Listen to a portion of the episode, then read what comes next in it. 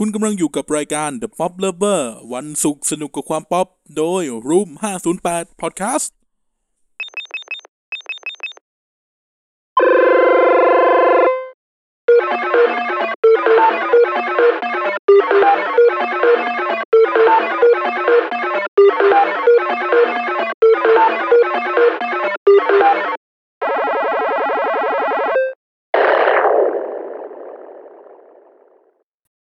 ไล่นี่อย่าให้ใครมาจับจับจับจับจับ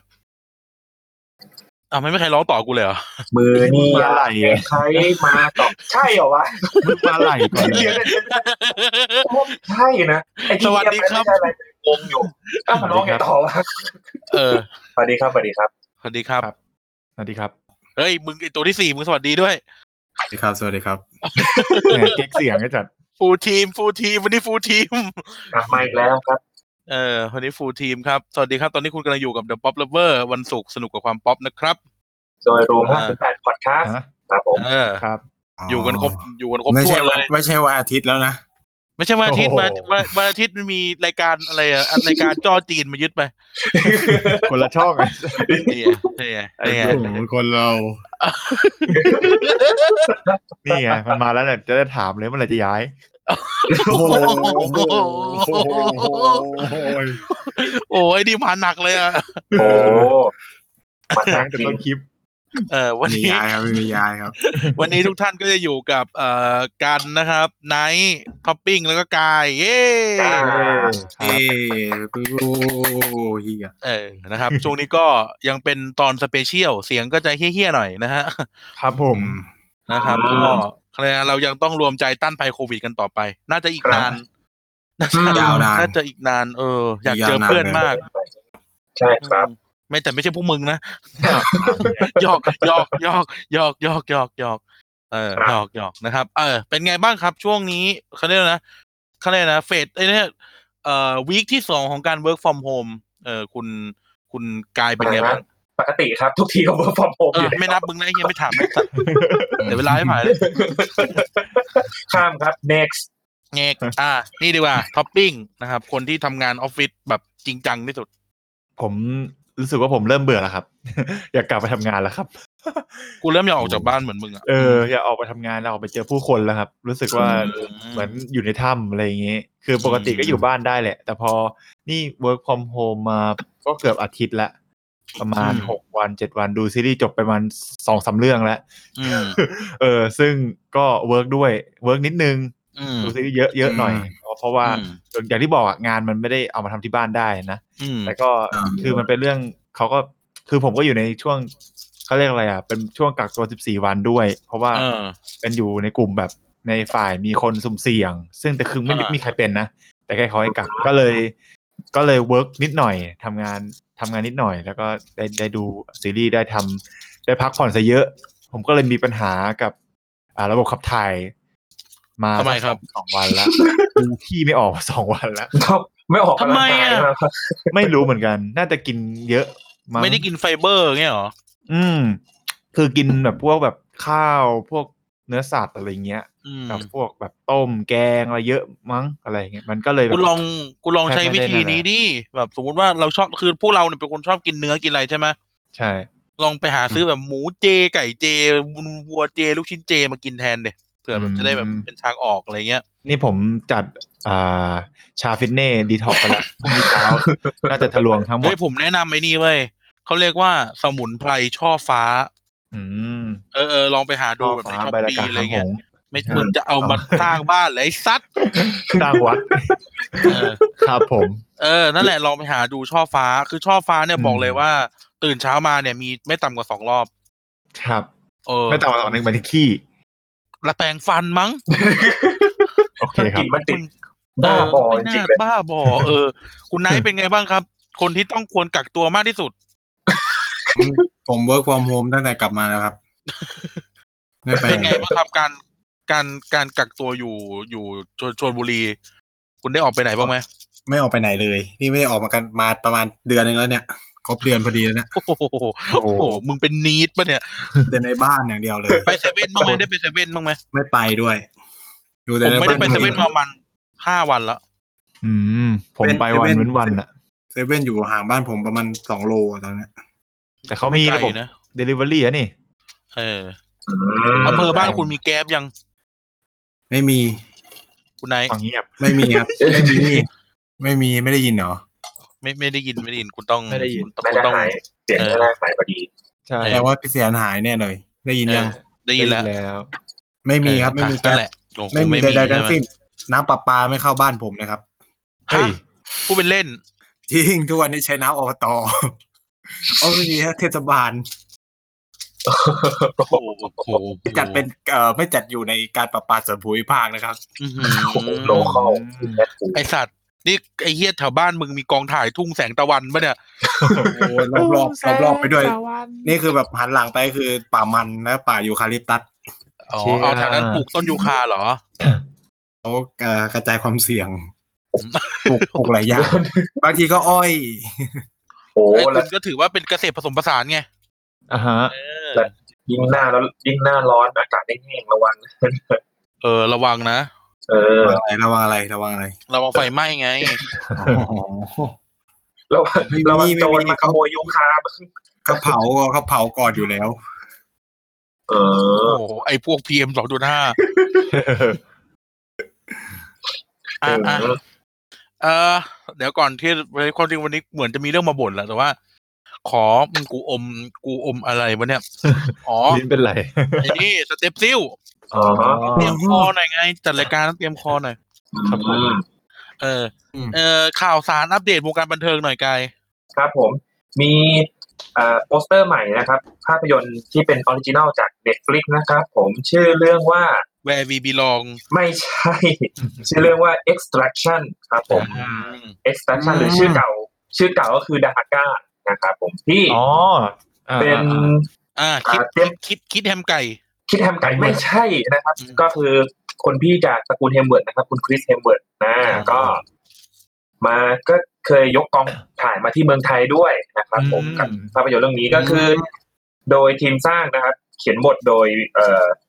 เอ่อพี่น้องลุโซ่นะครับผมแล้วก็อู้หูชองช้างลุโซ่ไม่ใช่ไม่ใช่ตอบมาสอนหนังสือเลยสัตว์ก่อนอื่นก่อนอื่นอีกายรู้หรือเปล่าว่าคือใครกูหัวเราะไปก่อนเดี๋ยวไม่ถามเป็นนั่นแหละบทภาพยนตร์โดยโจลุโซ่นะครับผมแล้วกำกับโดยแซมฮาร์เกรฟนะครับ Extraction นะครับผมโดยคนระห่ำภารกิจเดือดอ่ายี่สิบสี่เมษายนทาง Netflix ครับเรื่องนี้แหละที่มีบางฉากที่คริสเซนเบิร์ดมาถ่ายที่อ่าเมืองไทยด้วยนะครับแล้วก็ที่ที่แกอัพวิดีโอลงลงเฟซลง Twitter แกที่รถรถติดอยู่บนทางด่วนอ่ะอ๋อแล้วมันนั่งกระดิกตีนอยู่อ่ะแล้วก็น้ำไส้จริงมาวันแรกก็โอ้เอาเลยเอาละรถมันก็ติดทั้งโลกนั่นแหละครับผมติดบนทางด่วนด้วยนะฮะดาราฮอลลีวูดหรืออะไรคนที่มาจากตะวันตกแล้วมาเมืองไทยเนี่ยไม่มีอะไรพีคเท่าบูโนมากับรีฮันน่าแล้วใช่ครับคือรีฮันน่ากับบูโนมาไม่ไปเดินไปเดินเข้าสารแล้วไปซื้อแผ่นก๊อปตัวเองเจอเจอแผ่นก๊อปตัวเองเออเฮ้ยแต่อันนี้อันนี้ผมรู้แค่บูโนมาไงรีฮันน่าไม่รู้รีฮันน่าด้วยเออรีฮันน่ารู้แค่ไปถ่ายไปถ่ายกับสัตว์อะไรสักอย่างแล้วโดนโดนเลยอันนี้มันสัตว์ในการผิดกฎหมายนี่ว่าอะไรอย่างเงี้ยก็เป็นข่าวกันนิดหน่อยนะครับผมอ่าโอเคมาดูเรื่องย่อกันสักนิดหน่อยเรื่องราวของไทเลอร์เรกก็คือตัวคุณคริสเฮมเวิร์ดเนี่ยแหละเรื่องย่อนี่อย่าย่อนานนะเขาไม่ค่อยดีโอเคโอเคครับผมไปไปหาหมอกันนะทหารรับจ้างที่ไม่เกรงกลัวใครเขาต้องใช้ฝีมือเพื่อช่วยลูกชายของมาเฟียใหญ่ในแวดวงอาชญากรรมข้ามชาติที่ถูกลักพาตัวไประหว่างที่แน่ๆระหว่างที่พ่อติดคุกนะครับผมก็คือพ่อติดคุกแล้วก็เข้ามาช่วยลูกชายอาชญากรที่ถูกลักพาตัวไปเออไปในโลกมืดของนักค้าอาวุธเถื่อนและลักลอบค้ายาเสพติดนี้ภารกิจที่หนักหนาสาหัสอยู่แล้วยิ่งดูเหมือนจะไม่มีทางสำเร็จได้เลยและจะเปลี่ยนชีวิตของไทเลอร์และเด็กชายคนนั้นไปตลอดกาลยิ่งใครแบบชอบแบบแนวทหารลุยๆนะฮะน่าจะชอบพวกบ้าสงครามเออพวกบ้าสงครามมาแหละนะครับผมแล้วก็เซตติ้งยังไม่ได้ยังไม่เห็นตัวอย่างว่าแบบจะมีถ่ายในแบบในไม่ได้ในเมืองกรุงเนาะไม่ใช่ไม่ใช่ไม่ใช่ในกรุงเทพหรอกคิดว่าในกรุงเทพไอ้คลิปน่าจะว่อน Twitter ละใช่ครับผม ประมาณนี้ประมาณนี้ครับผมยี่สิบสี่เมษายนรอดูกันได้น่าจะไม่ได้ไปไหนไปอยู่ดูกันแหละนะครับผมไปไหนวะส่วนข้อมูลภาคไทยยังไม่มีนะครับผมยังไม่ทราบโอเคประมาณนี้มีอะไรอีกมีอะไรอีกเหรอแล้วก็ช่วงนี้เอ่อ Nintendo Switch ราคาขึ้น Nintendo Switch ราคาขึ้นทำไมคนเล่นเยอะเลยคนเอ่ออยู่ดีมันฮิตขึ้นมาใช่ครับอาจจะเป็นเล่นเกมอะไรสักอย่าง Animal Crossing Horizon ครับผมซึ่ง Animal Crossing ภาคปกติอ่ะไม่รู้มันเคยมีภาคที่ชื่อ Animal Crossing เฉยๆป่ะมันเลยแบบมันไม่ได้มีคำว่า Horizon ขึ้นมาใช่มั้ยสมัยก่อนผมมี Nintendo ที ดี เอส อ่ะผมเล่น Animal Crossing อืมมันเป็นยังไง Animal Crossing ผมไม่เคยเล่นมันก็คือ Harvest Moon อ่ะอ๋ออืมประมาณนั้นแล้วก็ทำสวนจีบสาวตกปลาเลี้ยงไก่แล้วก็เพิ่มเขาเพิ่มคอมมูนิตี้เข้ามาด้วยใช่ไหมอันนี้มันกลายเป็นติดเกาะแทนอ๋ออืมแล้วก็แบบดูเหมือนว่าแบบที่มันสนุกอาจจะเป็นเพราะว่าแบบเราสามารถแล้วมันมันครีเอทได้หลากหลายอ่ะมีผมเห็นคนที่แบบเขาแบบมันสร้างเสื้อผ้าได้ใช่ไหมเขาแบบสร้างชุดเซนปลาเสือมาแขวนในห้องอย่างเงี้ยในห้องในเกมอ่ะเอออะไรมันแล้วแต่มันตัวโน้นตัวนี้แล้วก็แล้วก็อันนี้อย่างคุยกันมาสักพักแล้วว่ามันข่าวจริงหรือเปล่าที่มีพนักงานญี่ปุ่นเข้าประชุมกันผ่าน Animal Crossing อ่ะแล้วจริงจริงจริงสรุปจริงใช่ไหมแล้วก็แล้วปรากฏว่าไม่ได้งานเพราะว่าเออเกมสนุกเกินไปเอานะก็ยังดีดีกว่าโดนเขาด่าว่าเป็นไอ้หื่นกามนะเออโอ้โหกูมาหนักเลยอ่ะโอ้โหมาหนักเลยอ่ะไอ้ตอนสี่สิบแปดไม่ออกกูมาหนักเลยอ่ะอัดกันหนักเลยนะย้ำแย้มหน่อยนะครับก็ตอนนี้เนี่ยคือเท่าที่เห็นแพงสุดนะเออคือแบบเกินเกิน สองหมื่น ไปแล้วอ่ะเออที่ที่เห็นมาแบบราคาที่สูงมากเลยไปดูไหนมาก็คือกูยังดูได้ หนึ่งหมื่นหกพัน อยู่เลยนั่นน่ะคือแบบไถๆไปเรื่อยๆ หนึ่งหมื่นสี่พัน หนึ่งหมื่นห้าพัน ไม่ใช่เหรอตอนแรกอ่ะไม่ หนึ่งหมื่นสี่พัน มือสองมือสี่มือสองไหมอันนี้ไม่น่าจะอาจจะทำแค่เกมเราก็คือแบบมือสองก็กูเป็นคนดูให้มึงเมื่อวานอ่ะเฮ้ยมันเก้าพันกว่าเองเก้าพันกว่าอีกตัวนึงมือสองนี่มันตีตัวที่ส่งมามันเก้าพันกว่าเก้าพันกว่าคือไม่มีประกันอ่าแต่ก็แต่ก็คือถ้าชนแล้วต้องจ่ายเองแต่คือแบบเห็นเห็นคนเห็นเพื่อนแชร์มาแล้วแบบโอ้โหแม่งราคามันพุ่งปี๊ดมากตอนเนี้ยสถานการณ์มันNintendo เหมาะกับ Nintendo Switch เทียบเคียงเทียบเคียงจากร้านชื่อดังตอนเนี้ยวินาทีเนี้ยคือ หนึ่งหมื่นห้าพัน แต่หมดหมดแล้วอืมราคาเนี้ยหมดแล้วแล้วก็ขาดตลาดทั้งโลกทั้งโลกเลยใช่ทั้งโลกค่อนข้างขาดตลาดคนคือคนซื้อมาเพื่อมาเล่นเกมนี้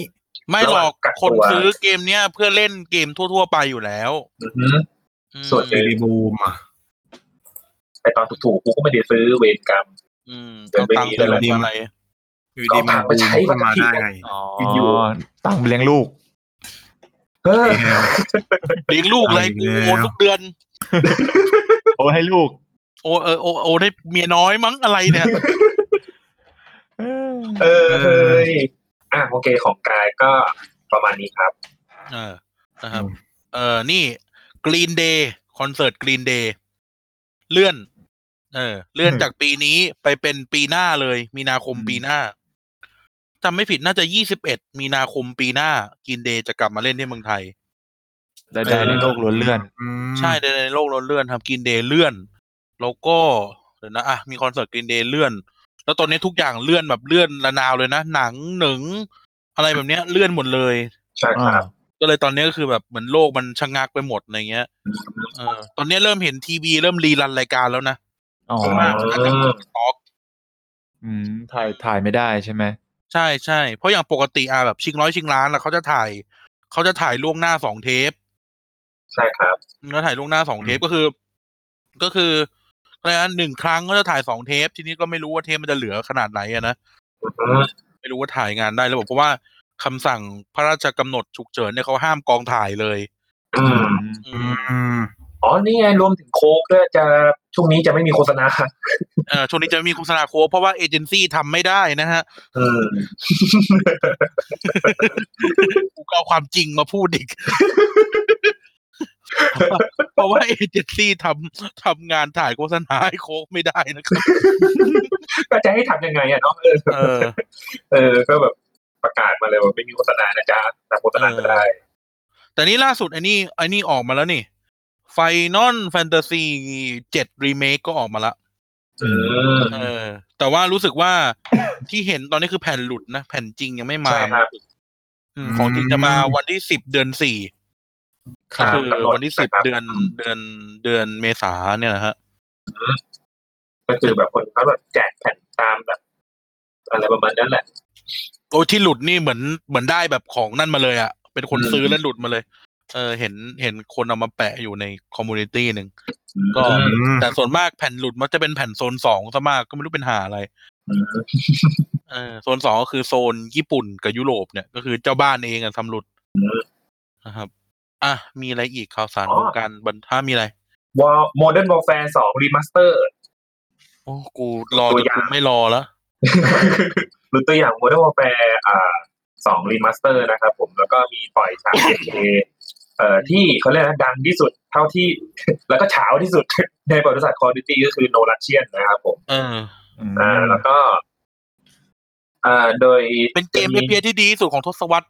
อืมทศวรรษที่แล้วอ่ะอืมก็คือก็คือจะประมาณแบบว่าปรับปรุงในส่วนของกราฟิกใหม่ทั้งหมดแหละครับผมเหมือนตอน Remaster ภาคแรกแล้วก็อาจจะแบบมีเพิ่มฉากนู่นนี่นั่นเข้ามาประมาณนี้แล้วก็จะมีให้เล่นแค่เอ่อในโหมดแคมเปญเท่านั้นนะครับผมแล้วก็ความจุเกมประมาณ สี่สิบหกจุดเก้า กิกใหญ่กว่าเดิมประมาณสามเท่าแล้วก็จะมีเอ่อบันเดิลของ Ghost นะครับผมเอาไว้เล่นใน Warzone ด้วยครับอ่าในสาย Battle Royale ก็รอคิดค่ากันอะไรกันอีกแล้วเนี่ยมึงสองตัวอยู่ด้วยกันไม่ได้นะไอ้หัวเราะใครวะเออกูได้ยินเสียงคนหัวเราะหรือกูหลอนวะเนี่ยไม่มีเราไม่มีใครหัวเราะเลยแย่ว่ะหลอนแล้วทีเนี้ยเอออ่ะโอเคมีกาววงการบันเทิงมีอะไรอีกอ่ะตอนนี้มีเพลงของ บี เอ็น เค สี่สิบแปด อ๋อไหนคุณท็อปปิ้งคุณท็อปปิ้งคุณเป็นคุณเป็นไอ้ไอ้พวกอื่นกามเนี่ยยังไงเนี่ยผมไม่ได้หือคุณเนี่ยชิมวยชิมวยสาบานก็ปลายปียัดมาให้ผมนะก็อยู่กลุ่มเดียวผมนั่นแหละอ่านะครับไอ้เหี้ยโอชิน้องเขาต้องลุมมาด่ากูแน่เลยอ่ะเออชื่อเพลงโอชิน้องเขาต้องลุมด่ากูครับผมอ่ะ บี เอ็น เค ปล่อยเพลงใหม่เมื่อวานนี้นะครับชื่อเพลงหัวใจใกล้กันนะตอนที่สามสิบใช่ๆเพลงหัวใจใกล้กัน Touch By Heart นะครับ บี เอ็น เค สี่สิบแปด and ซี ที เอ็ม สี่สิบแปด นะครับก็เพลงนี้ก็น่ารักดีนะครับเป็นเพลงแบบใช้วิธีการทำงานในรูปแบบของ Work From Home ทุกขั้นตอนเลยที่เขาบอกตั้งแต่การอัดเสียงบันทึกเสียง Mix and Mastering อะไรอย่างเงี้ยครับจนได้เพลงนี้ขึ้นมาก็จะมีรูปแบบเมมเบอร์เอาผ้าห่มคลุมหัวอัดเพลงนะครับเป็นผีผ้าห่มไม่ใช่เอาห่มคลุมหัวเนี่ยมึงเนี่ยแล้วจะไม่ให้พูดยังไงหยอกหยอกหยอกก็แล้วก็ร้องเพลงฮะแล้วก็อัดเพลงนี้ขึ้นมาเพื่อเป็นกำลังใจให้ทุกคนฝ่าฟันและผ่านพ้นอุปสรรคโควิด สิบเก้า ไปด้วยกันเอออย่าร้องเพราะทุกคนเพลงดีครับเพลงดีครับผมต้องไปฟังครับต้องไปฟังครับผมเออเออน่ารักครับน่ารักเพลงน่ารักดีฮะเออช่วงนี้นี่ช่วงนี้นี่เอ่อบริการส่งอาหาร delivery นี่ถือว่าแน่นขนาดขนาดคือแน่นขนาดคือเขาเรียกนะแบบไม่ว่าจะเป็นกบหรือว่ากหรือว่าฟอพอดออะไรแบบเนี้ยเออทุกคนแม่งกระหน่ำสั่งกันหมดเลยอะใช่ครับเพราะคนมันไม่สามารถออกไปไหนได้อะเนาะผมไม่อินเลยคุณไม่อินไงบ้านมึงไม่มีไงชิบหายไปตลาดนัดเดิมเหมือนเดิมมีใครมารับเปล่าเดี๋ยวนะมึงยังมีตลาดนัดอีกเหรอยังมีชาวบ้านชาวบ้านเขายังอยู่ได้ด้วยตลาดนัดเอาตายแล้วกูต้องตำรวจไปลงไหมเนี่ยต้องบอกว่าต้องบอกว่าเราเราเหมือนอยู่คนละโลกกันเช้าเมื่อเช้าคือพ่อกูจะไปทำบุญที่วัดอยู่เลยต้องต้องแบบชุดใส่มาสไหมพ่อใส่มาสไหมไม่รู้ตื่นไม่ทันชุดสามแต้มใส่บาทเนี่ยเออต้องชุดใส่บาทคือบอกบอกเลยว่าคือบอกเลยว่าแถวนี้นี่คือมันเราอยู่กันคนละโลกเออเออไม่สนใจเราอยู่ในกรุงกันเนาะอืมคือคือจังหวัดชลบุรีนี่คือติดเชื้ออันดับสามของประเทศนี่ก็พอมาเป็นกันซะแบบนี้ไงใช่มั้ยเฮ้ยแต่จริงๆนะแบบเค้าเรียกนะการให้ความร่วมมือกันอ่ะเราสั่ง Grab เราสั่งอะไรอย่างเงี้ยก็ถือว่าเป็นการให้ความร่วมมือแต่ว่าคนที่เค้าไม่ให้ความร่วมมืออันนี้พูดถึงแบบคนที่เค้าไปอยู่ในกลุ่มเสี่ยงหรืออะไรแล้วเค้าไม่ให้ความร่วมมือนี่ก็น่ากลัวนะเออน่ากลัว ไอ้นี่ไงที่ไปพียากันยี่สิบห้าคนน่ะเออที่เชียงใหม่ยังมีปาร์ตี้เซ็กหมู่อยู่เลยสวิกกิ้งปาร์ตี้สวิกกิ้งกูนั่งอ่านข่าวอยู่เหี้ยที่เชียงใหม่มีปาร์ตี้เซ็กหมู่อยู่เลยสุดท้ายข่าวอะไรนะเอออะไรวะเอ่อลุงขับแท็กซี่หรืออะไรเนี่ยไปไปหาหมอฟันน่ะเออลุงขับแท็กซี่ไปหาหมอฟันซึ่งลุงไปสนามมวยเออแล้วลุงไม่ยอมบอกหมอสุดท้ายติดโควิดโอ้โหหายเออเราอยู่กันคนละโลกเราบอกแล้วจริงเออไม่ได้สนใจเลยชีวิตคนคนอื่นเนี่ยโอ้ยคือผมคือแบบมันมีหลักคืออยากรู้อยากอยากแบบถามผู้เชี่ยวชาญด้านจิตวิทยาว่าเหตุผลอะไรที่ทำใครก็ได้ถามใครไม่ถามลอยลอยถามลอยลอยนี่มึงใช้ใช้มึงใช้อะไรกูวะเนี่ยเรามีแฟนรายการไงก็คือแบบให้เขาช่วยหาเหตุผลให้หน่อยว่าทำไมคนพวกนี้ถึงต้องปิดบังอ๋อเรามีแฟนรายการเป็นหมอประวัติมีแฟนรายการเป็นหมอคืออยากรู้ว่าอะไรที่มันแบบไดฟ์เขาเรียกว่าขับเคลื่อนให้เขาถึงแบบปิดเรื่องพวกนี้ทำแบบนี้ใช่ไหมเออทำไมถึงไม่บอกหมอว่าไปพื้นที่เสี่ยงมาทำไมต้องปิดประวัติการแล้วเขาไม่กลัวตัวเองกันเลยเหรอวะต้องพูดถึงในแง่แบบไม่กลัวตัวเองไม่เท่าไหร่คือทำมึงทำไมต้องให้คนอื่นเขาซวยคนอื่นไอ้นี่ด้วยเอ้ยนี่ไอ้อะไรนะที่อุดรมั้งยังเปิดยังแบบเจ้าของร้านเหล้ายังเปิดข้างหลังให้คนเขาไปกินเหล้าอยู่เลยอ่ะเดี๋ยวตำรวจไปลงอ่ะเออก็แบบไอ้เหี้ยอะไรมันเนี่ยไม่ได้สนใจอืมแล้วก็เนี่ยเขาเพิ่งมารณรงค์ว่าวันพรุ่งนี้คือวันที่หนึ่งเมษายนใช่ไหมเป็นวัน April Fool Day ใช่ไหมวันโกหกแห่งแห่งโลกอะไรของแม่งเนี่ยอย่ามาโกหกว่าเป็นโควิดกันนะอะไรอย่างเงี้ยเอออย่านะเอออย่ามาเลยนะทุกคนเป็นคนแจ้งจับเองโกหกอ่ะเออเนี่ยผมจะโกหกแล้วว่าผมไม่ได้เป็นแฟนไข่มุกครับผมแล้วเรื่องจริงอะครับเรื่องจริงก็ไม่ได้เป็นไอ้สารหาเรื่องให้กูหัวแตกแล้วครับผมเออเออเออครับก็ต้องก็ต้องบอกว่าเออเขาเรียกว่าอะไรอะเรื่องแบบนี้คือแม่งพูดอะไรก็ไม่ได้อ่ะอ่าอืมเพราะว่าสุดท้ายคือมันก็เป็นที่คนของเราเองนั่นแหละใช่มันเออมันเป็นมันเป็นเขาเรียกนะต่อให้จัดการดีแค่ไหนเนี่ยถ้าเออเราไม่มีความรับผิดชอบทางสังคมหรือนะความตั้งใจในการเป็นพลเมืองอะไรเงี้ยนะมันก็มันก็ทำอะไรไม่ได้แล้วอ่ะหมายถึงว่าในจุดในใน point ในส่วนนั้นนะมันทำอะไรไม่ได้แล้วอ่ะในแบบเรายังอยู่ในสังคมที่แบบคนฝ่าไฟแดงคนคนพยายามยัดตังตำรวจที่ไฟแดงคนเขาเรียกนะสารพัดอ่ะเขาเรียกนะเออคนที่ฝ่าฝืนกฎเล็กๆน้อยๆอ่ะเขาก็ต้องฝ่าฝืนอยู่ดีอ่ะเอออืมครับล่าสุดที่อ่านที่ดูข่าวอะไรที่นนทบุรีที่ตายที่บางอะไรบางไทรมาอะไรสักอย่างเออเออบางไทรมาเออที่แบบตายแล้วถึงมาตรวจรู้ว่าเป็นโควิดอะไรเงี้ยแล้วแบบไปทั้งงานศพไปอะไรไม่รู้แล้วไปงานศพไปงานศพอะไรวะนายกของพ่อของพ่อนายกเทศมนตรีที่นั่นอะไรสักอย่างแล้วนักข่าวก็ไปถามนายกเทศมนตรีว่าเอ๊ะอย่างเงี้ยว่าจะจะกักตัวไหมเขาบอกไม่ไม่ต้องกักหรอกเพราะไม่ได้ใกล้ชิดอะไรกับไม่ได้ไปใกล้ชิดอะไรกับผู้ป่วยอ้าวไอ้ห่าคือแบบอะไรวะคือคือเขาก็คิดว่าต้องไปคุยด้วยมั้งถึงจะติดคือแบบถ้าเอาคิดสภาพว่าถ้าลุงนั่นจามสักทีนึงอะไรเงี้ยแล้วแบบแปะแปะตรงนู้นของทางขึ้นเนี้ยทางขึ้นเมนเนี้ยเออแล้วคือทุกคนต้องป้ายขึ้นเมนกันหมดอะคิดดูความระแวดระวังของคนมันไม่เท่ากันจริงๆนะเออพอเรามันคนละชั้นจริงๆครับเฮ้ยคุณพูดอย่างนี้ได้ไงกูงี้ป่ะเนี่ยเพลงเพลงเพลงเพลงอ๋อเฮ้ยนี่ก่อนเราพูดเรื่องเครียดกันนี่ผมผมผมหาเรื่องตลกๆมาหน่อยแต่มันก็ต้องยอมรับความจริงนี่ๆๆทำเกิดการนั่งคุยคุณทำให้ผมนึกได้ว่าเมื่อคืนเรานั่งดูคลิปไอ้นั่นน่ะมอเตอร์ไซค์ทุกคนน่าจะได้ดูแล้วนะทุกคนน่าจะได้ดูในในแฟนเพจ Pop Lover แล้วไอ้คลิปมอเตอร์ไซค์นี่แม่งแบบ made my day จริงๆนะถ้าถ้าถ้าท่านถ้าท่านสงสัยว่าเราพูดเรื่องอะไรนะครับให้ท่านให้ท่านไปดูหน้าแฟนเพจ Pop Lover มันจะมีคลิปที่เหมือนคนลาวเขาเหมือนแบบอะไรนะต้องให้คุณนายพูดนะบ้านเกิดรีวิวบ้านเกิดเขาใช่คุณนายเออเขารีวิวบ้านเกิดแล้วก็แล้วก็พูดอยู่นี่นะครับถนนบ้านผมเนี่ยกูว่าอะไรนะนายมึงพูดดิประโยคเขาพูดว่าอะไรนะนี่มันนี่สิมารีวิวบ้านคอยดีเออมันนี่สิมารีวิวบ้านคอยดีถนนถนนมันเป็นตะยานดิแต่ก็ไม่เคยเกิดอุบัติเหตุ หันไปอ้าวโคมหันไปมอเตอร์ไซค์ไม่ชนกันต่อหน้าเลยอ้าวเฮ้ยตายแล้วโอ้ยตายแล้วฝึกบอกเลยเออคือแม่งเมดไมเดย์มากเครียดมาทั้งวันแล้วจังหวัดขอบเยี่ยปั่น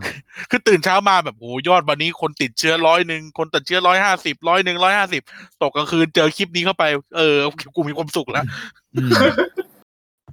เออนะครับท่านก็ลองไปดูหัวร้อยประมาณสิบรอบอ่ะดูกี่รอบก็ยังหัวร้อยคำจนแบบคำคำข้อแตกอ่ะเอ้ยก่อนจะเข้าเรื่องมีเรื่องจะบ่นเว้ยอ๋อแล้วเป็นเรื่องบ่นเราไม่ได้เพราะว่าไม่ได้บ่นนานละแต่บ่นแบบบ่นบ้านบ่นเมืองเนี่ยคือในช่วงเวลาเนี้ยเราก็รู้ว่า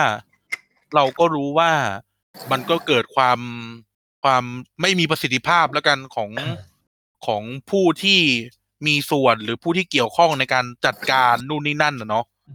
เออในเรื่องในเรื่องโรคแต่เราเรารู้สึกอย่างนึง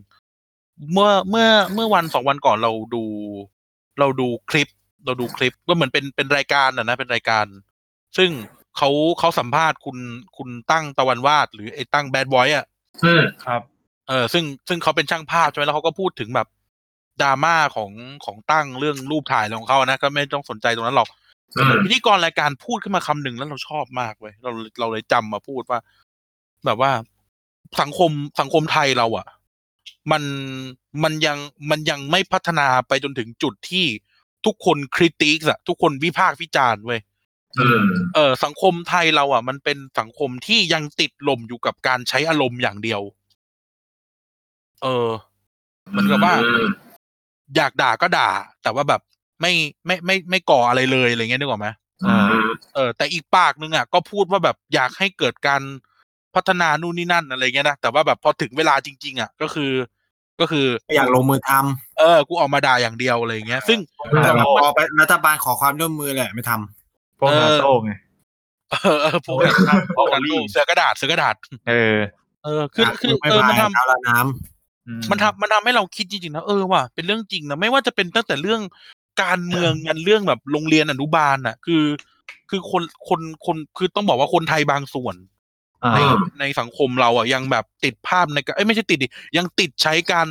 ใช้อารมณ์อย่างเดียวในการที่จะพูดเช่นสมมุติว่าสมมุติว่าสิ่งเนี้ยไม่ดีสมมุติว่าสิ่ง A ไม่ดีเค้าเค้าแทนที่เค้าจะบอกว่าสิ่ง A ไม่ดีนะเว้ยเพราะว่าหนึ่ง สอง สาม สี่ใช่มั้ยเออคือไม่มีไม่มีว่าไม่ดีเพราะอะไรมันจะกลายเป็น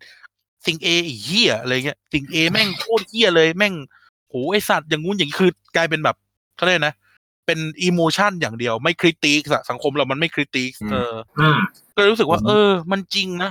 มันเลยไม่พัฒนาเรารู้สึกอย่างนี้นะเรารู้สึกอย่างนี้ว่าเออมันเลยไม่พัฒนากันสักทีทุกคนทุกคนไม่คริติคอืมอืมอะไรนะคุณไหน developing country เราเป็น developing country มาสี่สิบปีแล้วนะเพื่อนต้องบอกว่าต้องบอกว่าเราเนี่ยคนคนไทยจำนวนหนึ่งอ่ะ expect ว่าสังคมอ่ะเขาเรียกว่าชอบเอาสังคมไทยไปเปรียบเทียบกับประเทศที่พัฒนาแล้วเช่นโอ้ดูเกาหลีเขาสิดูญี่ปุ่นเขาสิดูประเทศอังกฤษเขาสิแต่คงลืมไปว่าตัวเองก็คือ developing country แล้วก็ยังทำพฤติกรรมแบบ developing country ด้วยใช่คือต้องไปคือลืมดูไปว่าเฮ้ยทุกคนในสังคมของคุณและพวกคุณเราเนี่ยมันยังไม่ได้สามารถเป็นได้แบบเขาเลยนะเว้ยแต่ยังไปหวังจะไปหวังโครงสร้างแบบเขาไปหวังอะไรแบบเขาอ่ะเป็นไปไม่ได้ให้นึกสภาพว่าอะไรนะที่ตำรวจไปไปไปปิดงานขึ้นบ้านใหม่อ่ะแล้วโดนลุงปืนมาไล่ยิงเออปืนมาไล่ยิงเนี่ยคุณต้องอย่าลืมว่าคุณยังอยู่ในสังคมแบบนี้นะโว้ยเออนี่ไงล่าสุดที่มีแหกคุกอ่ะทำไมต้องไปจับเขาด้วยเขาไม่ได้ไปแทงใครตายอ้าวอีเหี้ยอ้าวกูทำไมเขาติดคุกอ่ะเออตัวใหญ่หรือแบบหรือแบบที่ดูว่าดูข่าวว่าที่ไปไล่แบบไปไล่คนป่วยออกจากศูนย์ที่พักพิงหมู่บ้านเนี่ยคือแบบเนี่ยประเทศมันกำลังพัฒนาจริงเออคือคือเวลาเราเห็นในสื่อสังคมออนไลน์เราชอบพูดแล้วว่าเดี๋ยวนี้อินเทอร์เน็ตมันความไวแสงคนมันจะคิดน้อยลงทุกคนก็ชอบพูดเราไม่รู้ว่าคำพูดสวยหรูนี้ซึ่งขนาดเราเรียนด้านนี้มาโดยตรงเรายังไม่ค่อยชอบพูดเลยว่านี่คือปัญหาเชิงโครงสร้างนู่นนี่นั่นน่ะแต่แบบบางคนก็ชอบลืมว่าแต่มึงคือส่วนหนึ่งของโครงสร้างนั้นนะอ่าเออคือถ้าเกิดว่ามึงออกจากโครงสร้างนั้นมาแล้วอ่ะเราจะไม่พูดเราจะไม่ว่าอะไรเลยนะ แต่การว่าบางคนน่ะอยู่ในโครงสร้างนั้นเองอ่ะแล้วก็ไม่พยายามที่จะไม่จะดีดตัวมันจากโครงสร้างนั้นแต่เสือกว่าวิจารณ์โครงสร้างเนี้ยเออกูจะอะไรวะเนี่ยคนที่พูดก็เอนจอยกับการเปลี่ยนโครงสร้างแบบไม่เท่าเทียมกันแบบนี้เอออย่าลืมว่าแบบมันมีความ privilege ที่คนพูดมันแบบได้รับอยู่แค่คนพูดเรื่องนี้แบบถ้าเป็นกลุ่มคนที่แบบไม่เหมือนกับเราอ่ะแม่งก็แบบต้องเชื่อละต้องเชื่อเนี่ยมันมีโครงสร้างแบบนี้อยู่อะไรเงี้ยเอออืมเออเราก็เลยรู้สึกว่าบางคนบางคนจริงๆก็หอคอยงาช้างอ่ะคือกูกูพูดอ่ะแต่สุดท้ายคือกูก็ไม่ทำสิ่งที่กูพูดอะไรเงี้ยเออไม่ชอบที่หมอพูดมากเลยคือมันเหมือนมีเคสว่าแบบเออแบบคนกลับบ้านไม่ยอมกักตัวใช่ไหมแล้วแบบคนก็มาบ่นในเฟซว่าเฮ้ยทำไมทำไมรัฐบาลไม่จัดการกักตัวคนพวกนี้สิ่งที่คุณหมอพูดคุณไม่ควรไปบ่นในเฟซทำไมคุณไม่แจ้งเจ้าหน้าที่เออคนในเฟซไปอ่ะก็ช่วยอะไรไม่ได้ถ้าแจ้งเจ้าหน้าที่เจ้าหน้าที่ก็มาจัดการก็จบเออคือคือต่อให้ระบบมันโบกเค้นอ่ะแต่แต่เราก็ต้องทำตามระบบนึกออกไหมเออสุดท้ายแล้วอ่ะคือแบบเราคือคือเจ้าหน้าที่อ่ะเขาไม่ได้รู้ทุกอย่างหรอกใครจะแบบโอ้โหแบบทั้งหมู่บ้านจะไปดูได้หมดใช่ไหมแต่คนในหมู่บ้านมันต้องช่วยกันเลยแล้วก็แจ้งเจ้าหน้าที่ไปถูกไหมมันจะแบบรอให้รัฐต้องมาทำทุกอย่างมันเป็นไปไม่ได้หรอกเออใช่เออใช่คือคือใช่รัฐมันต้องตอบสนองให้ทำทำให้เราคือในในความเป็นจริงแล้วรัฐมันต้องทำให้เราทุกอย่างแต่ณปัจจุบันเนี่ยครับเราก็ต้องแบบก็เลยนะช่วยกันหน่อยอ่ะเราต้องเป็นคนชี้เป้าอืมตอนเนี้ยคือแบบก็ช่วยชี้เป้าหน่อยกลับบ้านไม่ไม่ไม่มากักตัวถามว่าถ้าไปเดินไปแพร่เชื้อใครสวยที่สุดก็คนแถวนั้นแหละถ้าแบบคนแถวนั้นไม่แจ้งก็รัฐก็ทำอะไรไม่ได้เขาก็ไม่รู้นี่ใครกลับมาจากบ้านหรือเปล่าใครมาจากกลับมาจากกรุงเทพมาจากอะไรอย่างเงี้ยเออคือถ้าจะให้แบบสมมุติอ่ะสมมุติพูดกันพูดกันง่ายๆตำรวจมากวดขันอย่างเงี้ยดูที่อเมริกาดิล่าสุดตำรวจแม่งติดติดวันเดียวร้อยกว่าคนเออเออกูแบบบางที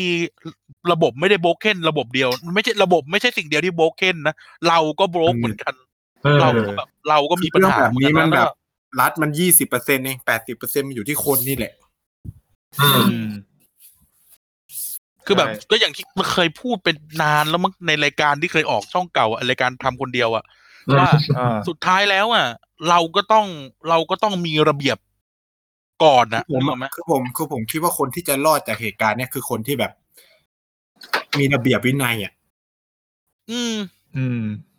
คือแบบทำตามที่เขาบอกอ่ะก็รอดแหละเออกินร้อนช้อนกลางล้างจานด้วยเออคือแบบถ้าแบบใครส่วนใหญ่พวกที่แบบไอ้นี่ก็เอาตัวเองเข้าไปเสี่ยงทั้งนั้นถ้าตัวเองเราอยู่เฉยๆก็จบแหละใครไม่จะออกไปก็เรื่องของแม่อ่ะผมหยุดบ่นไปแล้วคือแบบก็เรื่องของมึงมึงก็ไปติดตัวเองแล้วก็ไปต้องไปโทษคนอื่นเขากูเอาตัวเองก่อนตอนแรกกูอยู่บ้านพอคืออาอย่างพูดถึงเรื่องแบบการออกไปติดนะล่าสุดเมื่อแบบสัก สองสาม ทีแล้วมันจะมีเรื่องเรื่องแบบดราม่ามหาลัยเราอ่ะเรื่องแบบรับปริญญาเลื่อนใช่มั้ย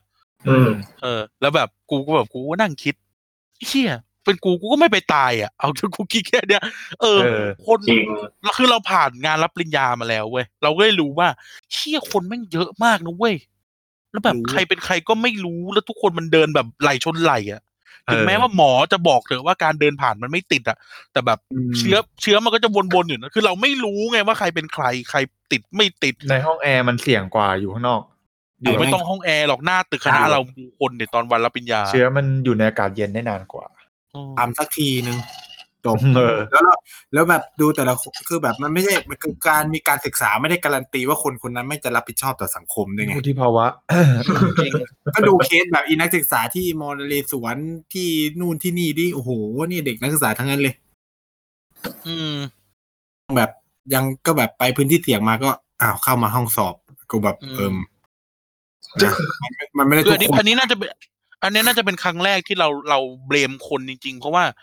เรื่องพวกนี้มันเป็นส่งผลกระทบต่อต่อพวกเราทุกคนนะใช่คือแบบผมจะบอกว่าคนเราอ่ะมันก็เป็นเหมือนกันแหละทุกคนมันจะมี mindset ประมาณว่าเฮ้ยกูไม่ติดหรอกทุกคนก็คือคิดเข้าข้างตัวเองว่าเราไม่ติดหรอกมันก็เลยทำตัวปกติเว้ยทั้งที่ตัวเองอ่ะมาจากพื้นที่เสี่ยงไงแต่ไม่คิดว่าตัวเองเสี่ยงอืม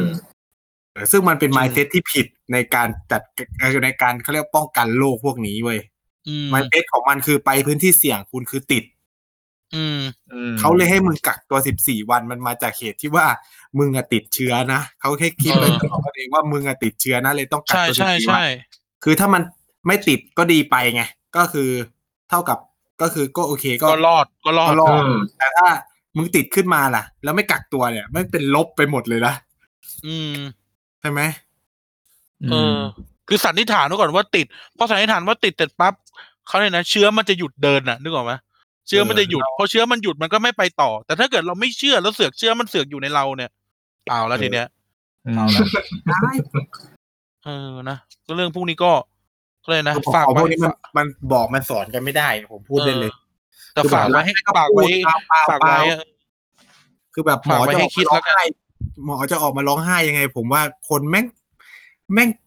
ไม่อะไรมันก็จะไม่อะไรจริงเข้าใจป่ะหวดเลยมั้ยหวดเลยมั้ยหวดเลยมั้ยหวดเลยมั้ยคิดเป็นป่ะโอ้หวดเลยมั้ยหวดเลยมั้ยอินเดียขนาดหวดยังทำอะไรไม่ได้เลยจ้ะเออดูประเทศอินเดียดิเอาไม้ฟาดตีนฝ่ายปกครองเงี้ยที่อาจารย์กิจการนักเรียนหน้าโรงอาหารยังไม่ตีกูขนาดนี้เลยตอนมันปวดเบรกไปเบรกไล่กระทืบเลยจ้ะเออมาอยู่บ้านมานั่งเล่นไพ่นกกระจอกหรือโต๊ะแม่งไล่กระทืบเลยตำรวจเออกูอยู่กับจีนช่วงนั้นพอดีนี่ใช่ไหมเออเออดุสัตว์เลยอ่ะมันก็แบบเข้มแข็งคือตำรวจบ้านเราก็ไม่กล้าเข้มขนาดนั้นอ่ะผมว่านะดราม่าง่ายคนไทยติดอารมณ์อย่างที่บอกคนไทยติดอารมณ์แค่นี้ถ้าก็อย่างที่บอกถึงโดนชาวบ้านกระทืบไงที่เป็นข่าวเออเอาปืนมาไล่อะไรนะพนักงานปกครองเหี้ยโคตรโหดดุสัตว์อยากจัดงานแต่งสัตว์โอ้กูปวดหัวมากเลยโอ้นี่ล่าสุดเลยที่พระนครศรีอยุธยาเจ้าคณะตำบลโดนโดนพักงานเพราะว่าจัดงานบวชเออคนเราอ่ะมึงเออนี่ขนาดพระนะผู้นำชุมชนนะเอออ่ะนั่นแหละครับก็ฝากไว้ให้คิดเข้าเรื่องดีกว่านี่ก็นี่ก็ถือว่าบ่นกันกระหน่ำซ้ำเย่มากนะฮะครับเข้าเรื่องดีกว่าวันนี้นะครับ The The Pop Lover ของเราก็ก็ด้วยความที่ทุกคนอยู่บ้านเนาะครับอยู่บ้านแล้วก็ผมก็มอนิเตอร์เขาเลยนะโซเชียลเน็ตเวิร์กเซอร์วิสผมก็เห็นเรื่องคนที่เขาแบบ work from home บวกลบ work from home มันแย่นะมันอย่างงู้นอย่างนี้อ่าสุขภาพจิตนู่นนี่นั่นเนาะหรือแล้วก็บางทีก็ work from home work from home ก็ดีนะนู่นนี่นั่นเนาะเออมันก็มีหลายกระแสเราก็เลยเดอะบอลเลอร์ก็เลยมาในหัวข้อของเรื่องของบ้านครับเออเออเรามาในหัวข้อเรื่องของบ้านบ้านเลยบ้านอะว่าบ้านบ้านในบ้านในหลากๆหลายๆมิติเออบ้านในหลายๆมิติเนาะเป็นอะไรคุณนายอะไรคำว่าบ้านเนี่ยเป็น adjective หรือเป็นคำนามเขาบ้านเป็นคำนามดิเป็นคำนามบ้านสองบ้านนี่เป็น adjective ทำไมอ่ะบ้านบ้านบ้านเนี่ยบ้านบ้านเนี่ยเออบ้านบ้านอ๋อคนบ้านบ้านเออเผาบ้านเนี่ยเป็นความแค้นของบ้านเผาบ้านนี่จะเป็นกริยาอะไรบ้านเป็นกรรมบ้านแตกบ้านแตกเป็นเรื่องที่กูมักจะเจอได้แน่กูเล่นตัวเองเลยเออครับส่วนส่วนคนไม่คนไม่มีบ้านเนี่ยจะเป็นไก่มีและหลายบ้านอยู่ในบ้านหลายบ้านด้วยและหลายบ้านด้วยหลายบ้านโอ้กำไม่เลียวรอแล้วนะมีบ้านที่โคราชครับผมครับโอ้ครับที่ปากช่องน้องฟองน้องเป็นตัวเองมันมีจริงๆบ้านนะกูเออก็มีไงที่มึงให้หลานอยู่ไงฟอร์มโอ้หมดคำจะพูดเป็นตุ๊กตาจริงๆครับวันนี้วันนี้เราคุยเรื่องบ้านนะครับเราก็จะมาคุยกันถึงเรื่องบ้านในหลายๆมิติเนาะแบบอ่ะเรามาทำความเข้าใจเรื่องบ้านกันดีกว่าครับบ้านนี่คือรายการภูมิบัตรบุมทาริศดูบ้านท่านผู้ชมครับนี่คือบ้านเดี่ยวสี่ชั้นในย่านกรุงเทพกีทาราคาแปดสิบสี่ล้านกูปิดเลยปิดตั้งแต่ตอนนั้นเลยปิดจะเห็นราคาเลยผมอ่ะซื้อบ้านแค่สี่ล้านก็พอแล้วอีกแปดสิบล้านผมเลี้ยงเมียน้อยดีกว่าอ้าวเรียบร้อยกูมาเองเลยอ่ะเราไม่ได้คุยเรื่องบ้านบ้านในหลายมิติเนาะบ้านในแบบมิติแบบเรื่องเรื่องเศรษฐศาสตร์เออบ้านในมิติสังคมบ้านในมิติการเมืองอะไรเงี้ยเนาะลองมาคุยกันก็เดี๋ยวเรามาหาเรื่องปั่นๆเกี่ยวกับบ้านมาเล่ากันเดี๋ยวแต่ละคนมีประสบการณ์อะไรเกี่ยวกับบ้านครับนะครับเริ่มเริ่มอย่างนี้แล้วกันบ้านเนี่ย เราทำความเข้าใจกันแบบง่ายๆโดยที่ไม่ต้องคิดเลยมากเพราะเราไม่ใช่การสาวสาวๆครั้งนี้ผมไม่ได้จบสถาปัตย์ครั้งนี้ไม่ได้จบสถาปัตย์แต่บ้านมันคือมันคืออ่ะนี่เรามันคือที่พักอาศัยเนาะมันคือที่พักอาศัยมันคือที่ซุกหัวนอนอ่ะมันคือที่ซุกหัวนอนเป็นบางคนก็จะบอกว่าบ้านเป็นเซฟโซนที่จะเป็นพื้นที่ของบาวดารี่เรื่องส่วนตัวอะไรเงี้ยเนาะเออบ้านมันก็มีคำเทียมแต่โอเคหลักๆแล้วบ้านมันคือที่อยู่อาศัยครับอืมหรืออย่างคำคำว่า house เนี่ยคำว่า house ในในภาษาอังกฤษเนี่ยมันมีรากศัพท์มาจากคำว่า